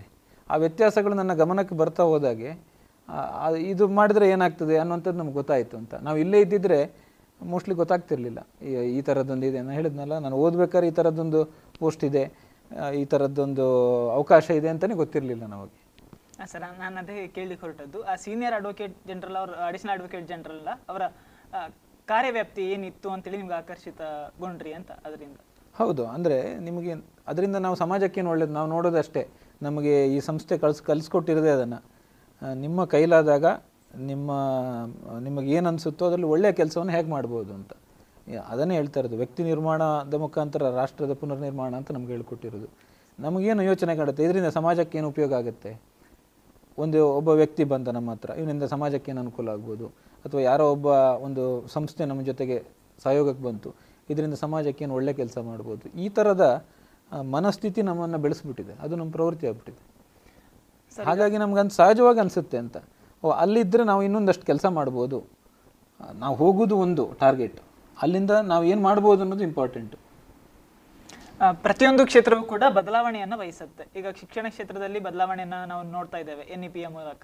ಹಾಗೆ ಕಾನೂನು ಕ್ಷೇತ್ರದ ಮೇಲೆ ಇರುವಂತಹ ಬಹುದೊಡ್ಡ ಆರೋಪ ಏನು ಅಂತ ಕೇಳಿದರೆ, ಬ್ರಿಟಿಷರ ಕಾಲದ ಒಂದು ನಿಯಮಾವಳಿಗಳನ್ನೇ ನಾವು ಪಾಲಿಸ್ಕೊಂಡು ಬರ್ತಾ ಇದ್ದೀವಿ ಅಂತ ಹೇಳಿ. ಕಾನೂನು ಕ್ಷೇತ್ರದಲ್ಲೂ ಕೂಡ ಬದಲಾವಣೆಗಳಾಗಬೇಕು ಅಂತೇಳಿ ಅನಿಸ್ತಿದೆಯಾ, ಅಥವಾ ಬದಲಾವಣೆಗಳಾಗಿದ್ದರೆ ಅದಕ್ಕೆ, ಅಥವಾ ಬದಲಾವಣೆಗಳಾಗಬೇಕಿದ್ರೆ ಅದಕ್ಕಿರುವಂಥ ಸವಾಲುಗಳು ಸರ್? ಖಂಡಿತ ಆಗಬೇಕಾದಿದೆ. ಭಾರತ ಇವತ್ತು ಸ್ವಾತಂತ್ರ್ಯ ಸಿಕ್ಕಿ 75ನೇ ವರ್ಷ, ಆಜಾದಿ ಕಾ ಅಮೃತ ಮಹೋತ್ಸವ ಆಚರಣೆ ಮಾಡ್ತಾ ಇದ್ದೇವೆ. ಈ ಸಂದರ್ಭದಲ್ಲಿ ನಾವು ಖಂಡಿತ ಇದನ್ನು ಚಿಂತನೆ ಮಾಡುವಂಥದ್ದು ಸೂಕ್ತ ಇದೆ ನನ್ನ ಪ್ರಕಾರ. ಇತ್ತೀಚೆಗೆ ನಮ್ಮ ಸುಪ್ರೀಂ ಕೋರ್ಟ್ನ ನ್ಯಾಯಮೂರ್ತಿಗಳಾದ ಜಸ್ಟಿಸ್ ಅಬ್ದುಲ್ ನಜೀರ್ ಅವರು ಹೈದರಾಬಾದ್ನಲ್ಲಿ ಒಂದು ಕಾನ್ಫರೆನ್ಸಲ್ಲಿ ಭಾಳ ಸ್ಪಷ್ಟವಾಗಿ ಇದನ್ನು ಉಲ್ಲೇಖ ಮಾಡಿದ್ರು, ಮತ್ತು ಇದೊಂದು ಅಂತಾರಾಷ್ಟ್ರೀಯ ಸುದ್ದಿಯೂ ಆಯಿತು. ಏನಂದರೆ, ಭಾರತಕ್ಕೆ ಭಾರತೀಯ ನ್ಯಾಯ ವ್ಯವಸ್ಥೆ ಬೇಕು, ಇಲ್ಲಿರುವಂಥ ಕೊಲೊನಿಯಲ್ ಏನು ಜುಡಿಷಿಯಲ್ ಸಿಸ್ಟಮ್ ಇದೆ ಇದು ನಮಗೆ ಬೇಡ, ನಮಗೆ ನಮ್ಮದೇ ಆದ ರೀತಿಯ ಒಂದು ಜುಡಿಷಿಯಲ್ ಸಿಸ್ಟಮ್ ಬೇಕು. ನಮ್ಮ ಹಿಂದಿನ ಏನು ಸಮಾಜದಲ್ಲಿದ್ದಂಥ ನ್ಯಾಯದಾನದ ವ್ಯವಸ್ಥೆ ಇತ್ತು, ಅದಕ್ಕೆ ಅನುಗುಣವಾಗಿ ಇಂದಿನ ಕಾಲಕ್ಕೆ ತಕ್ಕಂಥ ನಮ್ಮದೇ ಆದಂಥ ರೀತಿಯಲ್ಲಿ ಬೇಕು. ಇದರಿಂದ ಭಾಳಷ್ಟು ಅನುಕೂಲ ಆಗ್ತದೆ, ಈಗಿರುವುದನ್ನು ನಾವು ಸುಧಾರಿಸ್ಕೋಬೇಕು ಅನ್ನುವಂಥದ್ದನ್ನು ಹೇಳಿದೆ. ಇದನ್ನು ನಮ್ಮ ದೇಶದ ಸರ್ವೋಚ್ಚ ನ್ಯಾಯಮೂರ್ತಿಗಳು ಕೂಡ ಅದನ್ನೇ ಹೇಳಿದ್ದಾರೆ. ಈ ದೃಷ್ಟಿಯಲ್ಲಿ ಖಂಡಿತ ಬದಲಾವಣೆ ಆಗಬೇಕಾದದ್ದು. ಇನ್ನು ಈಗಿನ ವ್ಯವಸ್ಥೆಯಲ್ಲಿ ಸಾಕಷ್ಟು ಲೂಪ್‌ಹೋಲ್ಗಳಿದೆ. ಅಂದರೆ ನಾವು ಕಂಪ್ಯಾರಿಟಿವ್ ಸ್ಟಡಿ ಮಾಡಿದಾಗ ಗೊತ್ತಾಗ್ತದೆ. ಅದು ನಾನು ಅದ್ರ ಬಗ್ಗೆ ಹೆಚ್ಚು ಈಗ ಮಾತಾಡಲಿಕ್ಕೆ ಹೋಗೋಲ್ಲ. ಬಟ್ ಸುಧಾರಣೆ ಆಗಬೇಕಾದಂತೂ ಇದೆ. ಸರ್, ಈಗ ಮತ್ತೊಂದು ಜನಸಾಮಾನ್ಯರ ಅನೇಕ ಪ್ರಕರಣಗಳು ಇನ್ನೂ ಕೂಡ ಕೋರ್ಟ್ನಲ್ಲಿದೆ, ಕೇಸಸ್ಗಳು ಬೇಗ ಬೇಗ ಸಾಲ್ವ್ ಆಗ್ತಾ ಇಲ್ಲ ಅನ್ನುವಂಥ ಆರೋಪಗಳಿದೆ. ಇದಕ್ಕೆ ಏನು ಪರಿಹಾರವನ್ನು ಕಂಡುಕೊಳ್ಬೋದು ಸರ್, ಅಥವಾ ನಿಯಮಗಳ ಮೂಲಕ ಆಗಿರ್ಬೋದು? ನೋಡಿ, ಕೇಸ್ಗಳು ಸಾಲ್ವ್ ಆಗ್ತಾ ಇಲ್ಲ ಅಂತ ಅನ್ನುವಂಥದ್ದಕ್ಕೆ ನಾನಾ ಕಾರಣ ಇದೆ. ಅದಕ್ಕೆ ಜುಡಿಷಿಯರಿಯಿಂದ ಕಾರಣ ಒಂದು ಸ್ವಲ್ಪ ಇದೆ, ಇನ್ನು ಅಡ್ವೊಕೇಟ್ಸ್ ಕಡೆಯಿಂದ ಸ್ವಲ್ಪ ಕಾರಣ ಇದೆ, ಇನ್ನು ಲಿಟಿಗೆಂಟ್ ಕಡೆಯಿಂದ ಕಾರಣ ಇದೆ. ಸೊ ಈ ರೀತಿ ಬೇರೆ ಬೇರೆ ಕಾರಣಗಳಿದೆ. ಅದು ಉದಾಹರಣೆಗೆ ಅಪಾಯಿಂಟ್ಮೆಂಟ್ಗಳು ಸರಿಯಾದ ಕಾಲಕ್ಕಾಗಿಲ್ಲ, ಜಡ್ಜಿಗಳು ಸರಿಯಾಗಿ ನೇಮಕ ಆಗಿಲ್ಲ, ಅಥವಾ ನೇಮಕ ಆದವರಿಗೆ ಸರಿಯಾದ ಟ್ರೈನಿಂಗ್ ಕೊಟ್ಟಿಲ್ಲ, ಅಥವಾ ಅವರ ಪರ್ಫಾರ್ಮೆನ್ಸ್ ಬಗ್ಗೆ ಸರಿಯಾದ ರಿವ್ಯೂಗಳು, ಚೆಕ್ಗಳು, ಅಥವಾ ಅದನ್ನು ಸ್ಕ್ರೂಟಿನಿ ಮಾಡಿ ಅದನ್ನು ಇನ್ನೂ ಇಂಪ್ರೂವ್ ಮಾಡಲಿಕ್ಕೆ ಬೇಕಾದಂತಹ ವ್ಯವಸ್ಥೆಗಳು ಇನ್ನೂ ಆಗಬೇಕಾಗಿದೆ. ಇದು ಒಂದು ಕಡೆ. ಎರಡನೆಯದು, ಇದು ಜುಡಿಷರಿಯಿಂದ ಆಗಬೇಕಾದಂಥ ಕೆಲಸ. ಎರಡನೇದು ಲಾಯರ್ಗಳ ಮನಸ್ಥಿತಿ. ಹಿಂದೆ ಎಲ್ಲ ಏನಿತ್ತು, ಒಂದೊಂದು ಕೇಸ್ ಕೊಟ್ಟರೆ ಅದನ್ನು ಎಷ್ಟು ಎಳಿತಾ ಹೋಗ್ಬೋದು ಅನ್ನೋಂಥ ನೋಡ್ತಾರೆ ಅನ್ನೋಂಥ ಒಂದು ಅಪವಾದ ಇತ್ತು. ಈಗ ಹಾಗಿಲ್ಲ. ಈಗ ಕೇಸು ಯಾವುದು ಬಂದರೂ ಕೂಡ ವಕೀಲರು ಕೋಆಪ್ರೇಟ್ ಮಾಡ್ತಾ ಇದ್ದಾರೆ. ಇವತ್ತಿನ ವಕೀಲಿಕೆಯ ಒಂದು ಸಿಸ್ಟಮ್ ಬೇರೆ ಅಂತ ಹೇಳ್ಬೋದು. ಇವತ್ತಿನ ಕಾಂಪಿಟೇಟಿವ್ ವರ್ಲ್ಡ್, ಈಗ ಆ ಥರದ ಹಿಂದಿನ ಥರ ವಕೀಲರಾಗಿ ಕೇಸ್ ಹೇಳಿದ್ರು ಅಂತಿಲ್ಲ. ಆದರೂ ಕೂಡ ಎಲ್ಲ ಕೆಲವೊಂದು ಕಡೆ ಪರ್ಸ್ನಲ್ ಈಗೋನೋ ಅಥವಾ ವೈಯಕ್ತಿಕವಾಗಿ ಕೋರ್ಟಲ್ಲಿ ಫೈಟ್ ಮಾಡಬೇಕು ಅನ್ನುವಂಥದ್ದು ಧೋರಣೆ ಪಾರ್ಟಿಗಳಿಗೂ ಇರುತ್ತೆ, ಅಥವಾ ಇದನ್ನು ಆದಷ್ಟು ಎಳಿಬೇಕು ಅಂತ ಪಾರ್ಟಿಗಳ ಒತ್ತಡ ಇರುತ್ತೆ. ಹೀಗಾಗಿ ಸ್ವಲ್ಪ ವಕೀಲರು ಒಂದೊಂದು ಸಾರಿ ಸ್ವಲ್ಪ ಇದು ಮಾಡ್ಬೋದು. ಆದರೆ ಓವರಾಲ್ ಸಿಸ್ಟಮ್ ನೋಡಿದ್ರೆ ಈಗ ಸಾಕಷ್ಟು ಸ್ಪೀಡಿ ಡಿಸ್ಪೋಸಲ್ ಸ್ಕೀಮ್ಗಳು, ಮೆಕ್ಯಾನಿಸಮ್ಗಳು ಬಂದಿದೆ. ಲೋಕ್ ಅದಾಲತ್ ಮಾಡ್ತಾ ಇದ್ದಾರೆ, ಲೀಗಲ್ ಸರ್ವಿಸ್ ಅಥಾರಿಟಿ ಲೋಕ್ ಅದಾಲತನ್ನು ಮಾಡ್ತಾ ಇದೆ. ಆಮೇಲೆ ಮೀಡಿಯೇಷನ್ ಅಂತ ಅದಕ್ಕೊಂದು ಅವಕಾಶ ಕಲ್ಪಿಸಿ ರಾಷ್ಟ್ರಾದ್ಯಂತ ಮೀಡಿಯೇಷನ್ ಸೆಂಟ್ರ್ಗಳು, ಟ್ರೈನ್ಡ್ ಮೀಡಿಯೇಟರ್ಸ್ ಎಲ್ಲ ಇದ್ದಾರೆ. ಅವರೇನು ಈ ರಾಜ್ಯ ಪಂಚಾಯತಿಗೆ ಏನು ಹಿಂದೆ ಮಾಡ್ತಿದ್ರು, ಅದೇ ಥರ ಲಿಟಿಗೆಂಟ್ಸ್ಗಳನ್ನು ಕೂರಿಸಿ, ಲಾಯರ್ಗಳನ್ನು ಕೂರಿಸಿ ಸಾಲ್ವ್ ಮಾಡಲಿಕ್ಕೆ ಟ್ರೈ ಮಾಡ್ತಾರೆ. ಇನ್ನು ಆರ್ಬಿಟ್ರೇಷನ್ ಆ್ಯಂಡ್ ಕನ್ಸಿಲಿಯೇಷನ್ ಆ್ಯಕ್ಟ್ ಬಂದಿದೆ. ಸೊ ಹಲವಾರು ಪ್ರಕರಣಗಳು ಈ ಟ್ರೆಡಿಷ್ನಲ್ ವೇ ಆಫ್ ಕೋರ್ಟಿಗೆ ಹೋಗೋದು ಮಾಡೋದಕ್ಕೆ ಪರವಾಗಿ ಯಾರಾದರೂ ರಿಟೈರ್ಡ್ ಜಡ್ಜಸ್ಸು ಅಥವಾ IAS ಆಫೀಸರ್ಸು, ಇಂಜಿನಿಯರ್ಸು, ಸಬ್ಜೆಕ್ಟ್ ಎಕ್ಸ್ಪರ್ಟ್ಸನ್ನು ಕೂರಿಸಿ ಆರ್ಬಿಟ್ರೇಷನ್ ಮುಖಾಂತರ ಸಾಲ್ವ್ ಮಾಡುವಂಥ ಸಿಸ್ಟಮ್ ಬಂದಿದೆ. ಸೊ ಸಾಕಷ್ಟು ಬದಲಾವಣೆ ಆಗ್ತಾ ಇದೆ ದೇಶದ ಕಾನೂನು ವ್ಯವಸ್ಥೆ ಅಂತ ಅನಿಸುತ್ತೆ. ಸರ್, ಈಗ ಕಾನೂನು ವ್ಯವಸ್ಥೆಯಲ್ಲಿ ಒಂದು ದೊಡ್ಡ ಬದಲಾವಣೆ ಆಗಬೇಕು ಅನ್ನೋದನ್ನು ನಾವು ಯೂನಿಫಾರ್ಮ್ ಸಿವಿಲ್ ಕೋಡ್ನ ಮೂಲಕ ಕೇಳ್ತಾ ಇದ್ದೇವೆ. ಸರ್, ಇದರ ಕುರಿತಾಗಿ ಹೇಳೋದಾದರೆ? ಯೂನಿಫಾರ್ಮ್ ಸಿವಿಲ್ ಕೋಡ್ ಆಗಬೇಕು ಅಂತ ಈಗಲ್ಲ, ಸಂವಿಧಾನ ಬಂದಾಗಿಂದ ಆವಾಗನೇ ಇದರ ಬಗ್ಗೆ ಬಹಳಷ್ಟು ಚರ್ಚೆಗಳಾಗೋಗಿದೆ. ಬರುವಂಥದ್ದು ಭಾಳ ಸೂಕ್ತನೂ ಇದೆ. ಒಂದು ದೇಶ, ಒಂದು ಅಥವಾ ಒಂದು ರಾಷ್ಟ್ರ, ಒಂದು ರಾಷ್ಟ್ರಧ್ವಜ, ಒಬ್ಬರು ಪ್ರಧಾನಿ, ಒಬ್ಬರು ಅಧ್ಯಕ್ಷರು, ಈ ಥರದಲ್ಲಿ ಒಂದು ರಾಷ್ಟ್ರಗೀತೆ ಎಲ್ಲ ಇದ್ದಾಗ ಒಂದು ಸಂವಿಧಾನ ಇದೆ, ಒಂದು ಕಾನೂನು ಇರೋದ್ರಲ್ಲಿ ತಪ್ಪೇನು? ಖಂಡಿತ ನಮ್ಮ ದೇಶದಲ್ಲಿ ಬೇರೆ ಬೇರೆ ಧರ್ಮ ಇದೆ, ಬೇರೆ ಬೇರೆ ನಂಬಿಕೆ ಇದೆ, ಸಿದ್ಧಾಂತ ಇದೆ, ಇರಲಿ. ಆದರೆ ಇವೆಲ್ಲವೂ ಸೇರಿ ಒಂದೇ ಸಂವಿಧಾನದ ಅಡಿಯಲ್ಲಿ ನಾವೆಲ್ಲರೂ ಸೇರಿ ಜೀವನ ಮಾಡ್ತಾ ಇದ್ದಾಗ ಒಂದು ಯೂನಿಫಾರ್ಮ್ ಕೋಡ್ ಅಂತ ಸಕ್ಸೇಷನು ಅಥವಾ ಮ್ಯಾರೇಜು ಈ ಥರ ಕೆಲವೊಂದು ಯಾವುದೆಲ್ಲ ಒಂದೇ ಕಾನೂನು ತರಬಹುದು ಈಗ ಬೇರೆ ಬೇರೆ ಇರೋದನ್ನು, ಅಂಥದ್ದಕ್ಕೆಲ್ಲ ಒಂದೇ ಮಾಡಿದರೆ ಭಾಳ ಸೂಕ್ತ. ಇದರಿಂದ ಭಾಳಷ್ಟು ಅನುಕೂಲವೂ ಇದೆ. ಬೇಗ ಸ್ಪೀಡಿ ಡಿಸ್ಪೋಸಲ್ ಮಾಡ್ಬೋದು ಕೇಸ್ಗಳನ್ನು. ಆಮೇಲೆ ಬೇರೆ ಬೇರೆ ಲಾ ಹುಡುಕಬೇಕಾಗಿಲ್ಲ ಒಂದೇ ಲಾ ಇದ್ದಾಗ. ಇಲ್ಲ, ಏನಾಗ್ತದೆ, ಸಬ್ಜೆಕ್ಟ್ ಎಕ್ಸ್ಪರ್ಟ್ಗಳು ಬೇಕು, ಅದು ಯಾವುದೋ ಜಿಜ್ಞಾಸೆ ಇರ್ತದೆ, ಅದನ್ನು ಸಾಲ್ವ್ ಮಾಡುವಂಥ ಸಂದರ್ಭದಲ್ಲಿ. ಸೊ ಒಂದು ದೇಶ, ಒಂದು ಕಾನೂನು, ಒಂದು ಧ್ವಜ, ಇದೆಲ್ಲ ಒಪ್ಪುವಂಥದ್ದು. ಸರ್, 21ನೇ ಶತಮಾನವನ್ನು ತಂತ್ರಜ್ಞಾನದ ಯುಗ ಅಂಥೇಳಿ ಕರಿತೇವೆ. ಈ ತಂತ್ರಜ್ಞಾನವನ್ನು ಬಳಕೆ ಮಾಡಿಕೊಳ್ಳುವ ರೀತಿಯಲ್ಲೇ ದುರ್ಬಳಕೆ ಕೂಡ ಆಗ್ತಾ ಇದೆ. ಅದಕ್ಕೆ ನಿದರ್ಶನಗಳಂಥೇಳಿ ನಾವು ಸೈಬರ್ ಕ್ರೈಮ್ಗಳ ಸಂಖ್ಯೆಗಳನ್ನು ನೋಡ್ಬೋದು. ಈ ಸೈಬರ್ ಕ್ರೈಮ್ಗಳ ಸಂಖ್ಯೆಯನ್ನು ಕಡಿಮೆ ಮಾಡೋದಕ್ಕೋಸ್ಕರ ಯಾವ ನಿಯಮಗಳನ್ನು ತರ್ಬೋದು ಸರ್? ಸಮಾಜದಲ್ಲಿ ಈ ಪರಿವರ್ತನೆಗಳು ಅಥವಾ ದೇಶ ಅಭಿವೃದ್ಧಿ ಹೊಂತ ಹೋದಾಗೆ ಪ್ರೋಸ್ ಆ್ಯಂಡ್ ಕಾನ್ಸ್ ಎರಡೂ ಇದೆ. ಟೆಕ್ನಾಲಜಿಯಲ್ಲಿ ಇವತ್ತು ನಾವು ಭಾಳ ಮುಂದಿದ್ದೀವಿ. ಹಿಂದಿನ ಕಾಲದಲ್ಲಿ ನಾವೆಲ್ಲ ಲ್ಯಾಪ್ಟಾಪನ್ನು ನೋಡಿದ್ದೇ ಎಲ್ಲಾದರೂ ಎಕ್ಸಿಬಿಷನಲ್ಲಿ ಅಥವಾ ಯಾವುದಾದ್ರೂ ಲ್ಯಾಬೊರೇಟ್ರಿಗಳಲ್ಲಿ ಅಥವಾ ಇನ್ಯಾವುದೋ ನ್ಯೂಸ್, ಆವಾಗ TV ಚಾನಲ್ಗಳು ಕಮ್ಮಿ ಇತ್ತು, ಅಂಥ ಪರಿಸ್ಥಿತಿ ಇತ್ತು. ಕಂಪ್ಯೂಟ್ರ್ ಅನ್ನುವಂಥದ್ದು ಭಾಳ ಒಂದು ಇದು ಏನು ಕಾಸ್ಟ್ಲಿ ಅಫೇರ್. ಅದು ಭಾಳ TV ಇರಲಿಲ್ಲ ಅಂಥದ್ರಲ್ಲಿ ಕಂಪ್ಯೂಟ್ರನ್ನು ನೀವಿನ್ನು ಎಲ್ಲಿ ಯೋಚನೆಯೂ ಮಾಡಲಿಕ್ಕೆ ಸಾಧ್ಯ ಇಲ್ಲ. ಸೊ ಈಗ ಹಾಗಲ್ಲ. ಇವತ್ತಿನ ಜನ್ರೇಷನ್ ಮಕ್ಕಳ ಕೈಯಲ್ಲಿ ಕಂಪ್ಯೂಟ್ರ್ ಇದೆ.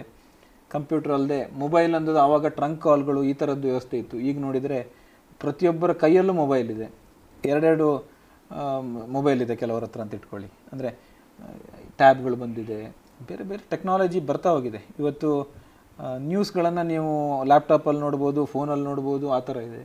ಈಗ ಕಾರ್ಯಕ್ರಮಗಳು ನಡೀತಾ ಇರಬೇಕಾದ್ರೆ ಲೈವ್ ನೋಡ್ಬೋದು. ಮೊದಲು ಇಷ್ಟೆಲ್ಲ ಫೆಸಿಲಿಟಿ ಇರಲಿಲ್ಲ.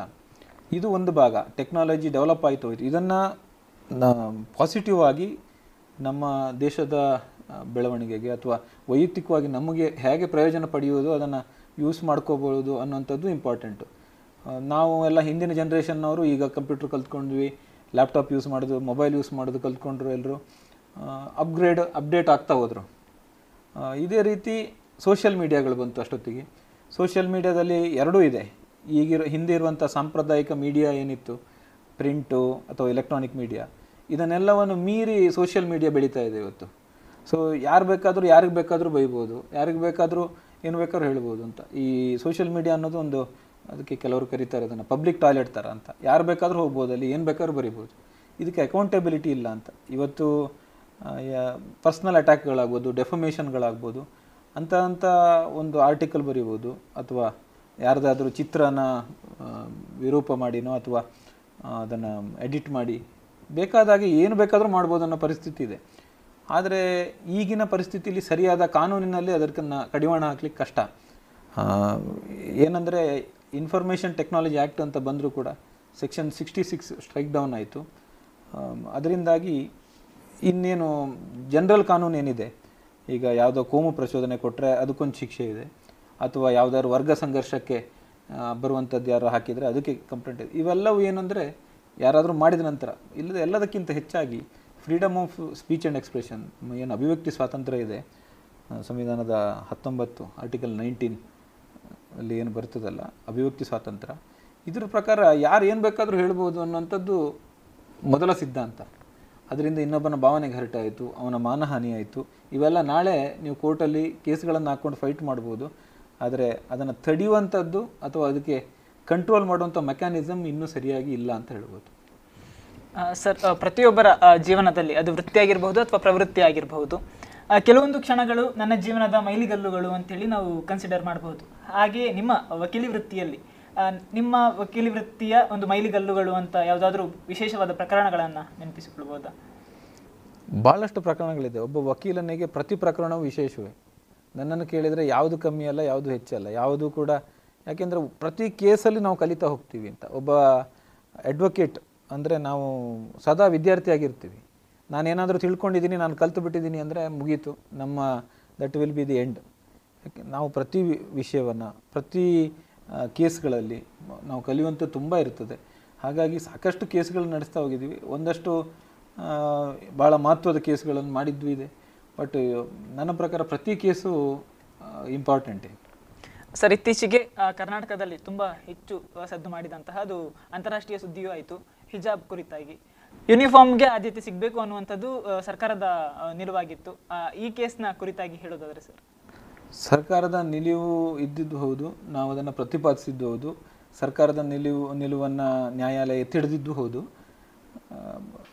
ಸಹಜವಾಗಿ ಒಂದು ಯೂನಿಫಾರ್ಮ್ ಅಂತ ನೀವು ತಗೊಂಡಾಗ ಅದರ ಹೆಸರಲ್ಲೇ ಇದೆ ಯೂನಿಫಾರ್ಮ್ ಅಂದರೆ ಒಂದು ಸಮಾನತೆ ಅಥವಾ ಏಕತೆ ಅಥವಾ ಒಂದು ಒಗ್ಗಟ್ಟಿನ ಒಂದು ರೂಪ. ಅದು ಎಲ್ಲರೂ ಒಂದೇ ರೀತಿಯಾಗಿ ಕಾಣಬೇಕು, ಒಂದು ಶಿಸ್ತಿರಬೇಕು, ಒಂದು ಡಿಸಿಪ್ಲಿನ್ ಇರಬೇಕು ಅನ್ನೋದಕ್ಕೋಸ್ಕರ ಯೂನಿಫಾರ್ಮನ್ನು ಸಾಮಾನ್ಯ ಮಾಡ್ತಾರೆ. ಯೂನಿಫಾರ್ಮ್ ಹಾಕಿದಾಗ ಬಹಳ ದೊಡ್ಡ ಪ್ರಯೋಜನ ಏನಂದರೆ ಸಮಾನತೆ ಅಂತ ಇರ್ಬೋದು. ತಾನು ಮೇಲು ತಾನು ಕೀಳು ಅನ್ನುವಂಥದ್ದು ಯಾರಿಗೂ ಅನಿಸ್ಬಾರ್ದು. ಹೀಗಾಗಿ ಈ ಸಮಾನತೆಯನ್ನು ತರೋದು ಮುಖ್ಯ ಉದ್ದೇಶ ಯೂನಿಫಾರ್ಮ್ದು. ಜೊತೆಗೆ ಒಂದು ಶಿಕ್ಷಣ ಸಂಸ್ಥೆಯಲ್ಲಿ ಮಕ್ಕಳು ಓದ್ತಾ ಇದ್ದಾರೆ, ಅವರು ಯೂನಿಫಾರ್ಮ್ ಹಾಕ್ಕೊಂಡು ಹೋದರೆ ಏನೋ ತೊಂದರೆ ಆಯಿತು ಅಥವಾ ಏನೋ ಒಂದು ಗಲಾಟೆ ಆಯಿತು ಅಥವಾ ಯಾವುದಾದ್ರು ಇದಾದರೆ, ಇಂಥ ಯೂನಿಫಾರ್ಮ್ ಹಾಕಿದಂಥ ವ್ಯಕ್ತಿ ಅಥವಾ ವಿದ್ಯಾರ್ಥಿನಿ ಅಂದರೆ ಇಂಥ ಕಾಲೇಜಿಗೆ ಸೇರಿದವರಂತ ಸುಲಭವಾಗಿ ಐಡೆಂಟಿಫೈ ಮಾಡ್ಬೋದು. ನಾವು ಯಾವುದೋ ಪಬ್ಲಿಕ್ಕಿಗೆ ಯಾವುದಕ್ಕೂ ಇನ್ಸಿಸ್ಟ್ ಮಾಡ್ತಾ ಇಲ್ಲ ಅಥವಾ ಪಬ್ಲಿಕ್ ಯಾರನ್ನು ಕೂಡ ರೆಗ್ಯುಲೇಟ್ ಮಾಡ್ತಾ ಇಲ್ಲ. ಒಂದು ಶಿಕ್ಷಣ ಸಂಸ್ಥೆಯಾಗಿ ನಾವು ಅದನ್ನು ನೋಡಬೇಕಾಗತ್ತೆ ಯೂನಿಫಾರ್ಮ್ ಅಂತ ಹೇಳಿದಾಗ. ಅಥವಾ ಒಂದು ಆರ್ಮ್ಡ್ ಫೋರ್ಸ್, ಪೊಲೀಸ್ ಫೋರ್ಸ್ ಅಥವಾ ಒಂದು ಹಾಸ್ಪಿಟ್ಲಲ್ಲಿ ಡ್ರೆಸ್ ಕೋಡ್ ಅನ್ನುವಂಥದ್ದು ಬಹಳ ಮುಖ್ಯ ಅಂತ ನನಗೆ ವೈಯಕ್ತಿಕವಾಗಿ ನನ್ನ ಅಭಿಪ್ರಾಯ. ಸರ್, ಪ್ರತಿಯೊಬ್ಬ ವಿದ್ಯಾರ್ಥಿಗೂ SSLCಯನ್ನು ಮುಗಿಸಿದ ನಂತರ, PUCಯನ್ನು ಮುಗಿಸಿದ ನಂತರ ಮತ್ತು ಡಿಗ್ರಿಯನ್ನು ಮುಗಿಸಿದ ನಂತರ ಯಾವ ಕೋರ್ಸನ್ನು ನಾನು ತಗೊಳ್ಬೇಕು ಅನ್ನುವಂತಹ ಒಂದು ಸಂದಿಗ್ಧ ಪರಿಸ್ಥಿತಿ ಇರುತ್ತೆ. ಆಗ ಎಲ್ಲ ವಿದ್ಯಾರ್ಥಿಗಳ ಮನಸ್ಸಲ್ಲಿ ಬರೋದು ಸ್ಕೋಪ್ ಇದೆಯಾ ಈ ಕೋರ್ಸಿಗೆ ಅಂತ ಹೇಳಿ. ತಾವು ವಕೀಲರಾದ ಕಾರಣ ಲಾ ಸ್ಟಡೀಸಿಗೆ ಎಷ್ಟರ ಮಟ್ಟಿಗೆ ಪ್ರಸ್ತುತ ಸ್ಕೋಪ್ ಇದೆ ಅನ್ನುವಂಥ ಒಂದು ಪ್ರಶ್ನೆ ಸರ್. ನನ್ನ ಪ್ರಕಾರ ಯಾವುದೇ ವಿದ್ಯಾರ್ಥಿಗೆ ಇಂಥ ಕೋರ್ಸನ್ನೇ ಮಾಡಬೇಕು, ಹೀಗೆ ಮಾಡಬೇಕು, ಇಂಥದ್ದೇ ಆಗಬೇಕು ಅಂತ ಹೇರೋದು ತಪ್ಪಾಗ್ತದೆ. ಇದೆಲ್ಲವೂ ಅವ್ರವ್ರಿಗೆ ಅನಿಸ್ಬೇಕು, ನಾನು ಮುಂದೆ ನನ್ನ ಜೀವನದಲ್ಲಿ ಏನು ಮಾಡಬೇಕು ಅಂತ. ನಾವು ಅದಕ್ಕೆ ಬೇಕಾದಂತಹ ಸನ್ನಿವೇಶವನ್ನು, ವಾತಾವರಣವನ್ನು ಕ್ರಿಯೇಟ್ ಮಾಡಬೇಕು. ನಾವು ನನ್ನ ಮಗ ಡಾಕ್ಟ್ರೇ ಆಗಬೇಕು, ನನ್ನ ಮಗ ಲಾಯರೇ ಆಗಬೇಕು, ಅಥವಾ ನನ್ನ ಮಗ ಇಂಜಿನಿಯರೇ ಆಗಬೇಕು ಅನ್ನುವಂಥದ್ದು ಪೇರೆಂಟ್ಸ್ ಭಾಳ ದೊಡ್ಡ ತಪ್ಪು ಮಾಡ್ತಾರೆ ಅಂತ ಒಂದೊಂದು ಸರಿ ಅನಿಸುತ್ತೆ. ಯಾಕೆಂದರೆ ನೀವು ಅವ್ರ ಮೇಲೆ ಹೇರಕ್ಕೆ ಹೋದರೆ ಅವ್ರಿಗೆ ಅದನ್ನು ಬೇರ್ ಮಾಡುವಂಥ ಕೆಪ್ಯಾಸಿಟಿ ಇಲ್ಲದೇ ಇದ್ದಾಗ ಅವು ಅದರಿಂದ ಭಾಳಷ್ಟು ತೊಂದರೆಗಳಾಗ್ತವೆ. ಹಾಗಾಗಿ ನನ್ನ ಮೊದಲ ಇದೇನೆಂದರೆ ಈ ವಿಷಯದಲ್ಲಿ ಅಭಿಪ್ರಾಯ ಏನಂದರೆ, ಶಿಕ್ಷಣವನ್ನು ಹೇರಬಾರ್ದು ಯಾರಿಗೂ ಅಂತ. ಶಿಕ್ಷಣ ಹೇಗಿರಬೇಕಂದ್ರೆ ಅದು ಅವರ ಬದುಕಿಗೊಂದು ಬೆಳಕಾಗಬೇಕು. ತಾನು ಓದಿದ್ದರಿಂದ ಸಮಾಜದಲ್ಲಿ ನಾನು ಮುಂದೆ ತನ್ನ ಜೀವನಕ್ಕೆ ತನ್ನ ಒಂದು ಮುಂದಿನ ಒಂದು ರೂಪವನ್ನು ರೂಪಿಸ್ಕೊಳ್ಳಿಕ್ಕೆ ಅದು ಅವಕಾಶ ಆಗಬೇಕು, ಮಾಧ್ಯಮ ಆಗಬೇಕು ಹೊರತು ಇಂಥದ್ದೇ ಮಾಡಬೇಕು ಅಂತ ಹೇಳೋದು ಸರಿಯಲ್ಲ. ಲಾ ಮಾಡೋದರಿಂದ ಭಾಳಷ್ಟು ನಾನೇ ಹೇಳಿದೆ, ನನ್ನ ಉದಾಹರಣೆನೇ ಹೇಳಿದೆ. ಒಂದು ನೀವು ಏನೋ ಓದ್ತೀನಿ ಅನ್ನೋದಕ್ಕಿಂತ ಬೆಟರ್ ಲಾ ಓದಿದರೆ ಅಟ್ಲೀಸ್ಟ್ ಕಾನೂನಿನ ಜ್ಞಾನ ಇದೆ, ಮುಂದೆ ಯಾರಿಗಾದರೂ ಅದರಿಂದ ಹೆಲ್ಪ್ ಆಗುತ್ತೆ ಅಂತ ಅನಿಸುತ್ತೆ. ಆ ರೀತಿ ನೋಡಿದ್ರೆ ಕಾನೂನಿನ ಕ್ಷೇತ್ರದಲ್ಲಿ ಬಹಳಷ್ಟು ಇವತ್ತು ಅವಕಾಶಗಳಿದೆ. ನೀವು ಲಾ ಸ್ಟೂಡೆಂಟಾಗಿ ಒಬ್ಬ ಗ್ರ್ಯಾಜುಯೇಟಾಗಿ ಹೊರಗೆ ಬಂದ ಅಂದರೆ ನೀವು ಲೆಕ್ಚರರ್ ಆಗ್ಬೋದು, ನೀವು ಟೀಚ್ ಮಾಡ್ಬೋದು. ಇವತ್ತು ಎಲ್ಲ ಕಾಲೇಜುಗಳಲ್ಲೂ ಲಾ ಸಬ್ಜೆಕ್ಟ್ ಇದೆ. ಇಂಜಿನಿಯರಿಂಗ್, ಮೆಡಿಸಿನ್ ಇರ್ಬೋದು, ಅಥವಾ ಡಿಗ್ರಿ ಇರ್ಬೋದು, ಕಾಮರ್ಸ್ ರಿಲೇಟೆಡ್ ಇರ್ಬೋದು, ಎಲ್ಲ ಕಡೆಯೂ ಲಾ ಅನ್ನುವಂಥದ್ದು ಒಬ್ಬ ಮನುಷ್ಯ ಹುಟ್ಟಿನಿಂದ ಸತ್ತರೂ ಕೂಡ ಲಾ ಅನ್ನೋದು ಬಿಡೋದಿಲ್ಲ, ಪ್ರತಿಯೊಂದಕ್ಕೂ ಲಾ ಅಪ್ಲೈ ಆಗ್ತದೆ. ಹಾಗಾಗಿ ವಕೀಲಿಕೆ ಅಥವಾ ಲಾ ಸಬ್ಜೆಕ್ಟಿಗೆ ಬೇಡಿಕೆ ಇಲ್ಲ ಅನ್ನೋವಂಥದ್ದೇ ಇಲ್ಲ. ಸೊ ಇಲ್ಲಿ ನೀವು ಟೀಚಿಂಗ್ ಮಾಡ್ತೀರಾ ಮಾಡಿ, ಲಾಯರ್ ಆಗಿ ಪ್ರೊಫೆಷನ್ ಮಾಡ್ತೀರಾ ಮಾಡಿ, ಇನ್ನು ಪ್ರೊಫೆಷನಿಗೆ ಬಂದರೆ ಲಿಟಿಗೇಷನ್ ಮಾಡ್ತೀರಾ ಮಾಡಿ, ನಾನ್ ಲಿಟಿಗೇಷನ್ ಮಾಡ್ತೀರಾ ಮಾಡಿ, ಬರೀ ಡ್ರಾಫ್ಟಿಂಗ್ ಅಥವಾ ನೀವು ಡಾಕ್ಯುಮೆಂಟೇಷನ್ ಈ ಥರದ್ದನ್ನು ಮಾಡೋರು ಇದ್ದಾರೆ. ಇದೊಂದು ಕ್ಯಾಟಗರಿ. ಇನ್ನು ಕಾರ್ಪೊರೇಟ್ ಪ್ರಾಕ್ಟೀಸ್ ಅಂತಿದೆ. ನಮ್ಮ ಟ್ರೆಡಿಷ್ನಲ್ ಪ್ರಾಕ್ಟೀಸಿಗೆ ಕಂಪೇರ್ ಮಾಡಿದರೆ ಅಥವಾ ಲಿಟಿಗೇಷನ್ ಪ್ರಾಕ್ಟೀಸಿಗೆ ಕಂಪೇರ್ ಮಾಡಿದರೆ ಈ ಕಾರ್ಪೊರೇಟ್ ಸೆಕ್ಟರ್ ಅನ್ನೋಂಥದ್ದು ಬೇರೆಯೇ ಇದೆ. ಕೆಲವರು ಬರೀ ಆರ್ಬಿಟ್ರೇಷನ್ ಮಾಡ್ತಾರೆ. ಸೊ ಸ್ಪೆಷಲೈಸೇಷನು ಅಥವಾ ನಿಮ್ಮನ್ನು ಒಂದು ಕನ್ಫೈನ್ ಮಾಡ್ಕೋಬೋದು, ಇಲ್ಲ ಅಂತಲ್ಲ, ಅವಕಾಶಗಳು ಬೇಕಾದಷ್ಟಿದೆ. ಇದು ಒಂದು ಭಾಗ ಆದರೆ, ಇನ್ನು ಉಳಿದಿದ್ದು ನೀವು ಸಿವಿಲ್ ಸರ್ವಿಸ್ ಎಕ್ಸಾಮಿಗೆ ಹೋಗ್ತೀರಾ, ಲಾ ಬ್ಯಾಕ್ಗ್ರೌಂಡ್ ಇದ್ದರೆ ಭಾಳ ಅನುಕೂಲ. ನೀವು ನಾಳೆ ಒಬ್ಬ ಒಳ್ಳೆ IAS, IPS ಅಥವಾ ರೆವಿನ್ಯೂ ಸರ್ವಿಸ್ ಅಧಿಕಾರಿಯಾಗಿ ಲಾ ಬ್ಯಾಕ್ಗ್ರೌಂಡ್ ಇದ್ದು ತುಂಬ ಚೆನ್ನಾಗಿ ನಿಮ್ಮ ಸಾಮರ್ಥ್ಯವನ್ನು ಪ್ರದರ್ಶಿಸ್ಬೋದು. ಜೊತೆಗೆ ಅಲ್ಲಿ ತಯಾರಿಗೂ ಪರೀಕ್ಷೆಗೂ ಅನುಕೂಲ ಆಗುತ್ತೆ. ಇದಲ್ಲದೇ ಇನ್ನು ಸಾಕಷ್ಟು ಕಾರ್ಪೊರೇಟ್ ಜಾಬ್ಗಳು ವೇಕೆನ್ಸಿಗಳಲ್ಲಿ ಲಾ ಇವತ್ತು ಒಂದು ಮೇನ್ ರಿಕ್ವೈರ್ಮೆಂಟ್ ಅಂತ ಮಾಡ್ತಾ ಇದ್ದಾರೆ. ಒಂದು ಸರ್ಕಾರ, ಕೇಂದ್ರ ಸರ್ಕಾರ ಇರ್ಬೋದು, ರಾಜ್ಯ ಸರ್ಕಾರ, ಅಲ್ಲೂ ಇದೆ ಈ ಜಾಬ್ ಅಪಾರ್ಚುನಿಟೀಸ್. ಹಾಗಾಗಿ ಜಾಬ್ಗಳಿಗೂ ಏನೂ ತೊಂದರೆ ಇಲ್ಲ. ಇನ್ನು ನೀವು ಜಡ್ಜಾಗಿ ಮಾಡ್ತೀರಂದರೆ ಇವತ್ತು ವರ್ಷಕ್ಕೆ 2 ಬಾರಿ ಮ್ಯಾಜಿಸ್ಟ್ರೇಟ್ ಎಕ್ಸಾಮ್ ಕಂಡಕ್ಟ್ ಮಾಡ್ತಾ ಇದ್ದಾರೆ ಕರ್ನಾಟಕ ಹೈಕೋರ್ಟಿಂದ. ಎಲ್ಲ ಹೈಕೋರ್ಟಲ್ಲಿ ಮಾಡ್ತಾ ಇದ್ದಾರೆ ಇದನ್ನು. ಸೊ ವರ್ಷಕ್ಕೆ 2 ಸಾರಿ ಮ್ಯಾಜಿಸ್ಟ್ರೇಟ್ ಕಾಲ್ ಫಾರ್ ಮಾಡ್ತಾರೆ, ಜಡ್ಜ್ಗಳಾಗ್ಬೋದು, ಇನ್ನು ಡಿಸ್ಟಿಕ್ ಜಡ್ಜ್ಗಳಾಗ್ಬೋದು. 7 ವರ್ಷ ನಿಮಗೆ ಸರ್ವಿಸ್ ಆಯಿತು ಅಂದರೆ ಎಕ್ಸಾಮ್ ಬರೆದು ಡಿಸ್ಟಿಕ್ ಜಡ್ಜ್ ಆಗ್ಬೋದು. ಇಲ್ಲ ಇನ್ನು ಪ್ರಾಕ್ಟೀಸ್ ಮಾಡಿದವರು 10 ವರ್ಷ ಮಿನಿಮಮ್ ಪ್ರಾಕ್ಟೀಸ್ ಆಗಿ ಹೈಕೋರ್ಟ್ ಜಡ್ಜ್ ಆಗುವಂಥ ಅವಕಾಶ ಇದೆ. ಸುಪ್ರೀಂ ಕೋರ್ಟಲ್ಲಿ ಪ್ರಾಕ್ಟೀಸ್ ಮಾಡ್ಬೋದು. ಈ ಥರ ನಾನಾ ಇದೆ. ಇನ್ನು ಇಂಟರ್ನ್ಯಾಷನಲ್ ಲೆವೆಲಲ್ಲೂ ಕೂಡ ಪ್ರಾಕ್ಟೀಸ್ ಮಾಡ್ಬೋದು, ಆರ್ಬಿಟ್ರೇಷನ್ಗಳಿದೆ, ಎಲ್ಲವೂ ಇದೆ. ಬಟ್ ಇದೆಲ್ಲವೂ ಕೂಡ ಆಯಾ ವ್ಯಕ್ತಿಯ ಅವರ ಇಚ್ಛೆಗೆ, ಅವರವರ ಟ್ಯಾಲೆಂಟಿಗೆ ಬಿಟ್ಟಿರೋಂಥದ್ದು ಸರ್. ಇನ್ನು ಕೊನೆಯದಾಗಿ, ಕಾನೂನನ್ನು ಅಧ್ಯಯನ ಮಾಡಬೇಕು ಅಂತ ಇರುವಂತಹ ವಿದ್ಯಾರ್ಥಿಗಳಿಗೆ ಮತ್ತು ರಾಷ್ಟ್ರದ ಕುರಿತು ಜಾಗೃತಿಯನ್ನು ತನ್ನಲ್ಲಿ ತಾನು ಮೂಡಿಸಿಕೊಳ್ಬೇಕು ಅನ್ನುವಂತಹ ವಿದ್ಯಾರ್ಥಿಗಳಿಗೆ ಕಾನೂನು ಎಷ್ಟು ಮುಖ್ಯ ಮತ್ತು ಅವ್ರು ಯಾವ ರೀತಿ ಅದನ್ನು ಅಧ್ಯಯನ ಮಾಡಬಹುದು ಸರ್? ಕಾನೂನು ಅಧ್ಯಯನ ಮಾಡಲಿ, ಯಾವುದೇ ಅಧ್ಯಯನ ಮಾಡಲಿ, ನಾನು ಹೇಳೋದು ಏನಂದರೆ ಮಾಡೋ ಕೆಲಸವನ್ನು 100% ಎಫರ್ಟ್ ಹಾಕಿ ಮಾಡಬೇಕು ಅಂತ ಒಂದು. ಅದರ ಜೊತೆಗೆ ವರ್ಕ್ ಮಾಡೋದ್ರ ಜೊತೆಗೆ ಸ್ಮಾರ್ಟ್ ವರ್ಕನ್ನು ಮಾಡಬೇಕು ಅಂತ. ಒಂದು ಕೆಲಸವನ್ನು ತುಂಬ ನೈಪುಣ್ಯವಾಗಿ ಮಾಡೋದಕ್ಕೂ ಸುಮ್ಮನೆ ಮಾಡೋದಕ್ಕೂ ವ್ಯತ್ಯಾಸ ಇದೆ. ನಿಮಗೆ ಪ್ರತಿಫಲ ಬೇಗ ಬರಬೇಕು ಅಂದರೆ ಸರಿಯಾದ ಎಫರ್ಟ್ ಹಾಕಬೇಕು ಮಾತ್ರ ಅಲ್ಲ, ಸ್ಮಾರ್ಟ್ ವರ್ಕನ್ನು ಮಾಡಬೇಕು. ಇಲ್ಲಿ ಎಕ್ಸ್ಪೀರಿಯನ್ಸ್ಗಿಂತನೂ ಎಷ್ಟು ನಿಮ್ಮ ಇಲ್ಲಿ ಅಂದರೆ ವಯಸ್ಸಿನ ಆಧಾರದಲ್ಲಿ ನೀವು ಸೀನಿಯಾರಿಟಿ ಬರಲ್ಲ. ನನ್ನ ಪ್ರಕಾರ ನೀವು ಎಷ್ಟು ಕೆಲಸ ಮಾಡ್ತೀರಾ, ಎಷ್ಟು ಎಫರ್ಟ್ ಹಾಕ್ತೀರಾ ಅನ್ನೋದರ ಮೇಲೆ ಸೀನಿಯಾರಿಟಿ ಬರುತ್ತೆ ಅಥವಾ ನಿಮ್ಮ ಎಫಿಷಿಯನ್ಸಿಯನ್ನು ತೋರಿಸ್ಬೋದು. ಸೊ ಹಾಗಾಗಿ ಯಾರೇ ಇರಲಿ ಕೆಲಸವನ್ನು 100% ಕಮಿಟ್ಮೆಂಟು ಮತ್ತು ಪರ್ಫೆಕ್ಷನಿಂದ ಮಾಡಬೇಕು, ಸ್ಮಾರ್ಟ್ ವರ್ಕ್ ಮಾಡಬೇಕು ಅಂತ ನನ್ನ ಅಭಿಪ್ರಾಯ. ಸರ್, ಹಲವು ಗಣ್ಯ ವ್ಯಕ್ತಿಗಳು ಕೇಳುವ ರೀತಿ ತಮಗೂ ಕೂಡ ಏನಾದರೂ ಮುಂದೆ ಪಾಲಿಟಿಕ್ಸ್ಗೆ ಹೋಗುವಂತಹ ಆಸಕ್ತಿ ಏನಾದರೂ ಇದೆಯಾ? ಯಾರ ಹಣೆಯಲ್ಲಿ ಯಾರು ಬರೆದಿದ್ದು, ಏನು ಬರೆದಿದೆ, ಏನು ಬರೆದಿದೆ ಅನ್ನೋ ಹೇಳೋಕ್ಕೆ ಸಾಧ್ಯ ಇಲ್ಲ ಅಂತ ನಾನು ಹೇಳಿದ್ನಲ್ಲ. ಒಂದು ಲಾಯರ್ ಆಗ್ತೀನಿ ಅಥವಾ ಅಡಿಷ್ನಲ್ ಅಡ್ವೊಕೇಟ್ ಜನರಲ್ ಆಗ್ತೀನಿ ಅಂತಲೇ ಅಂದ್ಕೊಂಡಿರಲಿಲ್ಲ. ಮುಂದಿನ ಭವಿಷ್ಯದಲ್ಲೂ ಅಷ್ಟೇ ನಮಗೇನು ಒಳ್ಳೆಯ ಕೆಲಸ ಮಾಡ್ತಾ ಹೋಗಬೇಕು, ಕ್ಷೇತ್ರ ಯಾವುದಾದ್ರೇನು ಕೆಲಸ ಮಾಡಬೇಕು ಅನ್ನೋಂಥ ಇರುವಂಥದ್ದು ಇಷ್ಟೇ ಇರೋದು ಬಿಟ್ಟರೆ ಇದಕ್ಕಿಂತ ಜಾಸ್ತಿ ಏನೂ ಇಲ್ಲ. ಹಾಗಾಗಿ ಎಲ್ಲಿ ಅವಕಾಶ ಬರುತ್ತೆ, ಎಲ್ಲಿ ಏನು ಬಂದರೂ ಕೂಡ ಅದನ್ನು ಸ್ವೀಕಾರ ಮಾಡಬೇಕು, ಮುಂದೆ ಹೋಗ್ತಾ ಇರಬೇಕು ಅಂತ ನನ್ನ ಪಾಲಿಸಿ.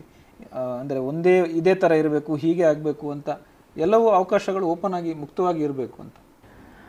ಸರ್, ಇಷ್ಟು ಹೊತ್ತು ತಮ್ಮ ವಕೀಲಿ ವೃತ್ತಿಯ ಮತ್ತು ಇಡೀ ಜೀವನವನ್ನು ಒಮ್ಮೆ ಮೆಲುಕು ಹಾಕ್ಕೊಂಡ್ರಿ. ಅಷ್ಟೇ ಅಲ್ಲದೆ ಅವಕಾಶಗಳು ಬಂದದಂತ ಮುಕ್ತವಾಗಿ ಹೋಗಬೇಕು ಅನ್ನೋದನ್ನು ಹೇಳಿದ್ರಿ, ಸರಿಯಾಗಿ ಕೆಲಸವನ್ನು ಮಾಡಬೇಕು ಅನ್ನೋದನ್ನು ಕೂಡ ತಿಳಿಸಿಕೊಟ್ರಿ. ಹಾಗೆಯೇ ಮುಂದೆ ಕಾನೂನು ಅಧ್ಯಯನ ಮಾಡಬೇಕು ಅಂತ ಇರುವಂತಹ ವಿದ್ಯಾರ್ಥಿಗಳಿಗೆ ಮಾರ್ಗದರ್ಶನವನ್ನು ಕೂಡ ನಮ್ಮ ಚಾನಲ್ ಮೂಲಕ ಮಾಡಿದ್ರಿ. ನಿಮಗೆ ತುಂಬ ಹೃದಯದ ಧನ್ಯವಾದಗಳು ಸರ್. ಧನ್ಯವಾದ. ಇದುವರೆಗೆ ವಾರದ ಅತಿಥಿ ವಿಶೇಷ ಕಾರ್ಯಕ್ರಮದಲ್ಲಿ ಅಡಿಷನಲ್ ಅಡ್ವೊಕೇಟ್ ಜನರಲ್ ಆಗಿರುವಂತಹ ಶ್ರೀಯುತ ಅರುಣ್ ಶ್ಯಾಮ್ ಅವರ ಜೀವನ ಯಶೋಗಾಥೆಯ ಸಂವಾದವನ್ನ ಕೇಳಿದಿರಿ.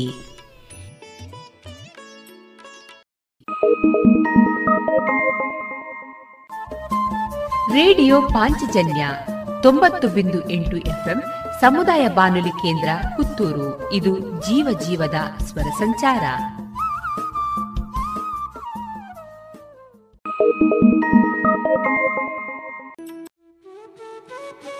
ವಿಶ್ವ ಹಿಂದೂ ಪರಿಷದ್ ಮತ್ತು ಪುತ್ತೂರು ಮೊಸರು ಕುಡಿಕೆ ಉತ್ಸವ ಸಮಿತಿ ಶ್ರೀಕೃಷ್ಣ ಜನ್ಮಾಷ್ಟಮಿಯಂದು ಸ್ಥಾಪಿಸಲ್ಪಟ್ಟ ವಿಶ್ವ ಹಿಂದೂ ಪರಿಷತ್ನ ಸ್ಥಾಪನಾ ದಿನಾಚರಣೆಯ ಅಂಗವಾಗಿ 12ನೇ ವರ್ಷದ ಪುತ್ತೂರು ಮೊಸರು ಕುಡಿಕೆ ಉತ್ಸವ ಮತ್ತು ಶೋಭಾಯಾತ್ರೆ, ವಿವಿಧ ಆಟೋಟ ಸ್ಪರ್ಧೆ ಮತ್ತು ಧಾರ್ಮಿಕ ಸಭೆಯೊಂದಿಗೆ ಪುತ್ತೂರು ಮಹಾತೋಬಾರ ಶ್ರೀ ಮಹಾಲಿಂಗೇಶ್ವರ ದೇವಸ್ಥಾನದ ವಠಾರದಲ್ಲಿ ನಡೆಯಲಿದೆ.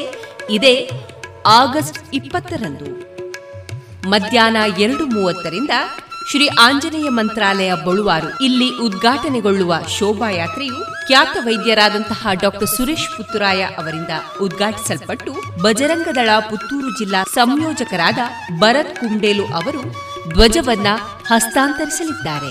ಸಂಜೆ 6:30 ನಡೆಯುವ ಧಾರ್ಮಿಕ ಸಭೆಯ ಅಧ್ಯಕ್ಷತೆಯನ್ನು ಪುತ್ತೂರು ಮೊಸರು ಕುಡಿಕೆ ಉತ್ಸವ ಸಮಿತಿ ಅಧ್ಯಕ್ಷರಾದ ಶ್ರೀಯುತ ಪಿ. ವಾಮನಪೈ ಅವರು ವಹಿಸಲಿದ್ದು, ದಿಕ್ಸೂಚಿ ಭಾಷಣವನ್ನ ಬಜರಂಗದಳ ಕರ್ನಾಟಕ ಪ್ರಾಂತ ಸಂಯೋಜಕ ಸುನಿಲ್ KR ಅವರು ನೆರವೇರಿಸಲಿದ್ದಾರೆ.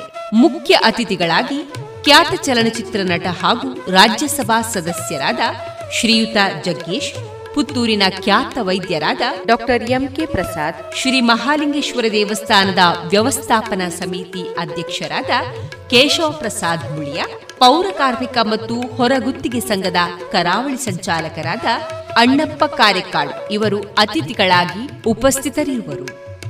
ಸಮಸ್ತ ಹಿಂದೂ ಬಾಂಧವರು, ಹಿಂದೂ ಧಾರ್ಮಿಕ ಸಂಘಟನೆಗಳು ಜಾತಿ ಪಕ್ಷ ಭೇದಗಳನ್ನು ಮರೆತು ಒಂದಾಗಿ ಕಲೆತು ಧರ್ಮೋನ್ನತಿಗಾಗಿ ರಾಷ್ಟ್ರೋನ್ನತಿಗಾಗಿ ಬೆರೆತು ಈ ಉತ್ಸವವನ್ನ ಸಂಪನ್ನಗೊಳಿಸೋಣ.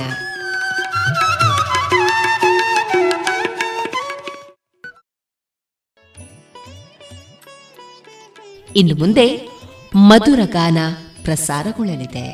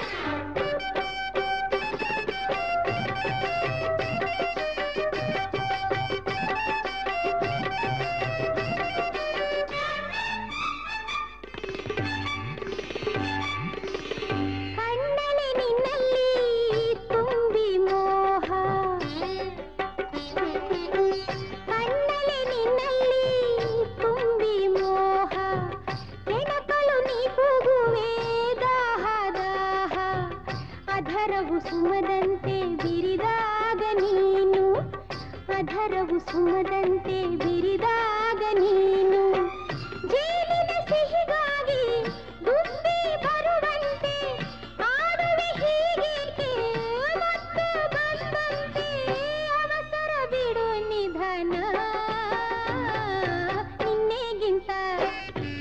ನಿನ್ನೆಗಿಂತ ಇಂದು ಚೆನ್ನ ಇಂದಿಗಿಂತ ನಾಳೆ ಚೆನ್ನ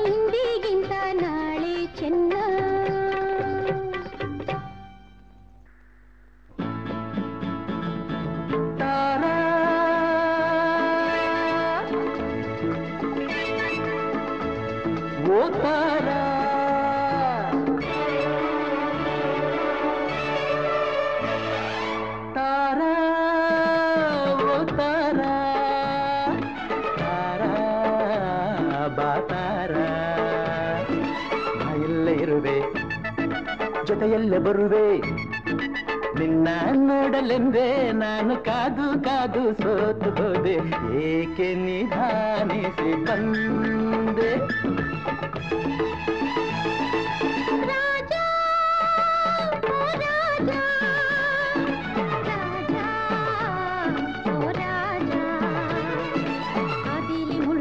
ಹೌದಾ ಎಲ್ಲೆಲ್ಲೂ ಕಲ್ಲು ಅಯ್ಯೋ ಒಂಟಿ ಹೆಣ್ಣು ತಾನೆ ನಾನು ಓಡಿ ಓಡಿ ಬಂದೆನಲ್ಲ ಎಲ್ಲೂ ನಾನಿಲ್ಲಲೇ ಇಲ್ಲ ಅಯ್ಯೋ ಪಾಪ ಎಲ್ಲೂ ನಾನಿಲ್ಲಲೇ ಇಲ್ಲ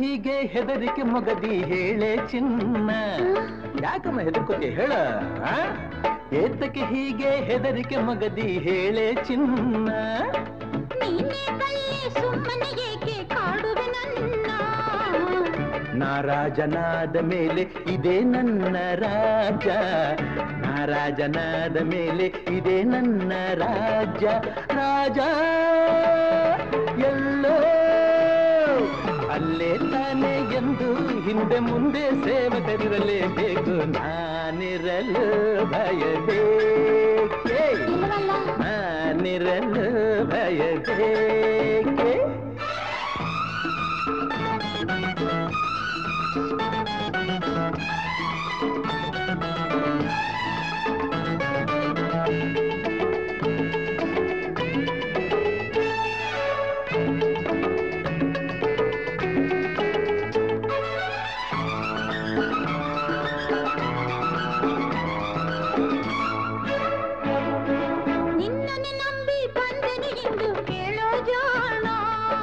ನನಗೆ ಗೊತ್ತು ಮರಿ ನೀನು ಬರ್ತೀಯ ಅಂತ ನಿನ್ನನ್ನು ನಂಬಿ ಬಂದೆನು ಎಂದು ಕೇಳೋಜ ನಂಬಿದ ಹೆಣ್ಣೆ ಎಂದಿಗೂ ನೀನೇ ನನ್ನ ಪ್ರಾಣ.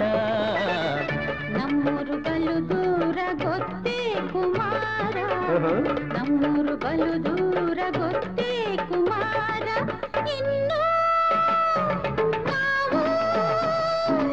ಅಲ್ಲಿ ಸುತ್ತಿ ಕಾಲ ಕಳೆಯೋದಿಗೆ ಹೇಳೋ ರಾಜ ಸೇವಕರು ಬರತೆ, ಸೇವಕರು ಬರತೆ.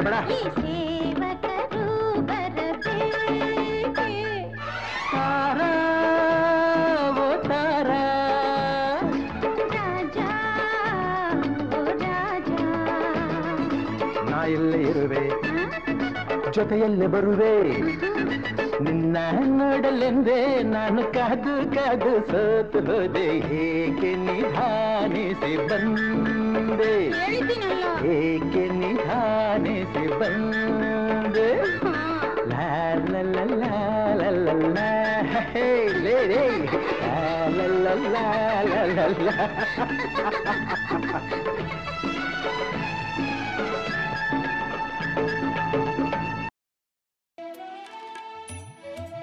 ಇದುವರೆಗೆ ಮಧುರ ಗಾನ ಪ್ರಸಾರವಾಯಿತು.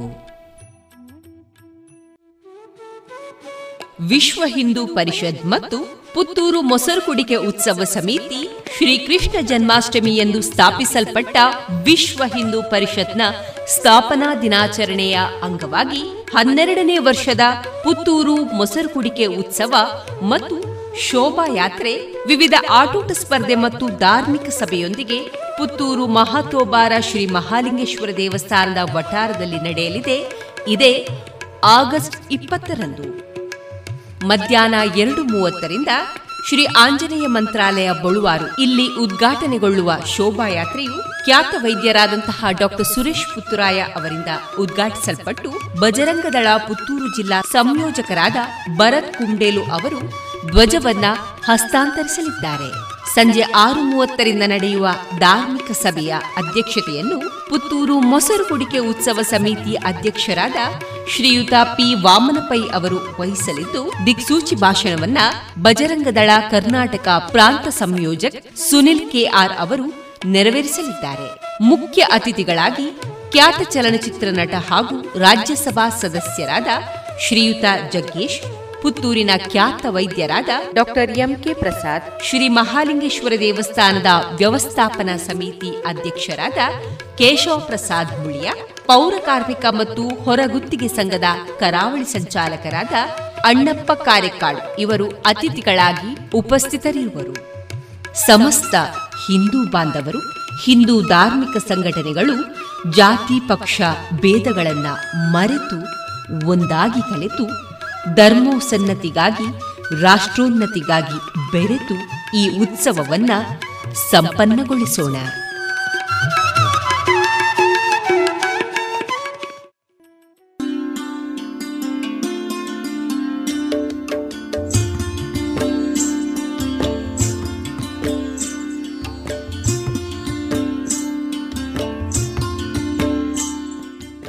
ರೇಡಿಯೋ ಪಾಂಚಜನ್ಯ ಸಮುದಾಯ ಬಾನುಲಿ ಕೇಂದ್ರದಿಂದ ನಿಮ್ಮ ಕಾರ್ಯಕ್ರಮಗಳು ಪ್ರಸಾರವಾಗಬೇಕೇ?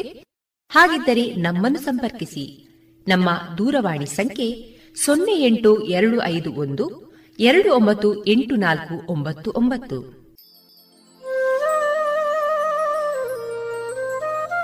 ಗಮನಿಸಿ ಕೇಳುಗರೆ, ನಮ್ಮ ಕಾರ್ಯಕ್ರಮಗಳನ್ನು ವೆಬ್ಸೈಟ್ ಮೂಲಕ ಕೂಡ ಆಲಿಸಬಹುದು.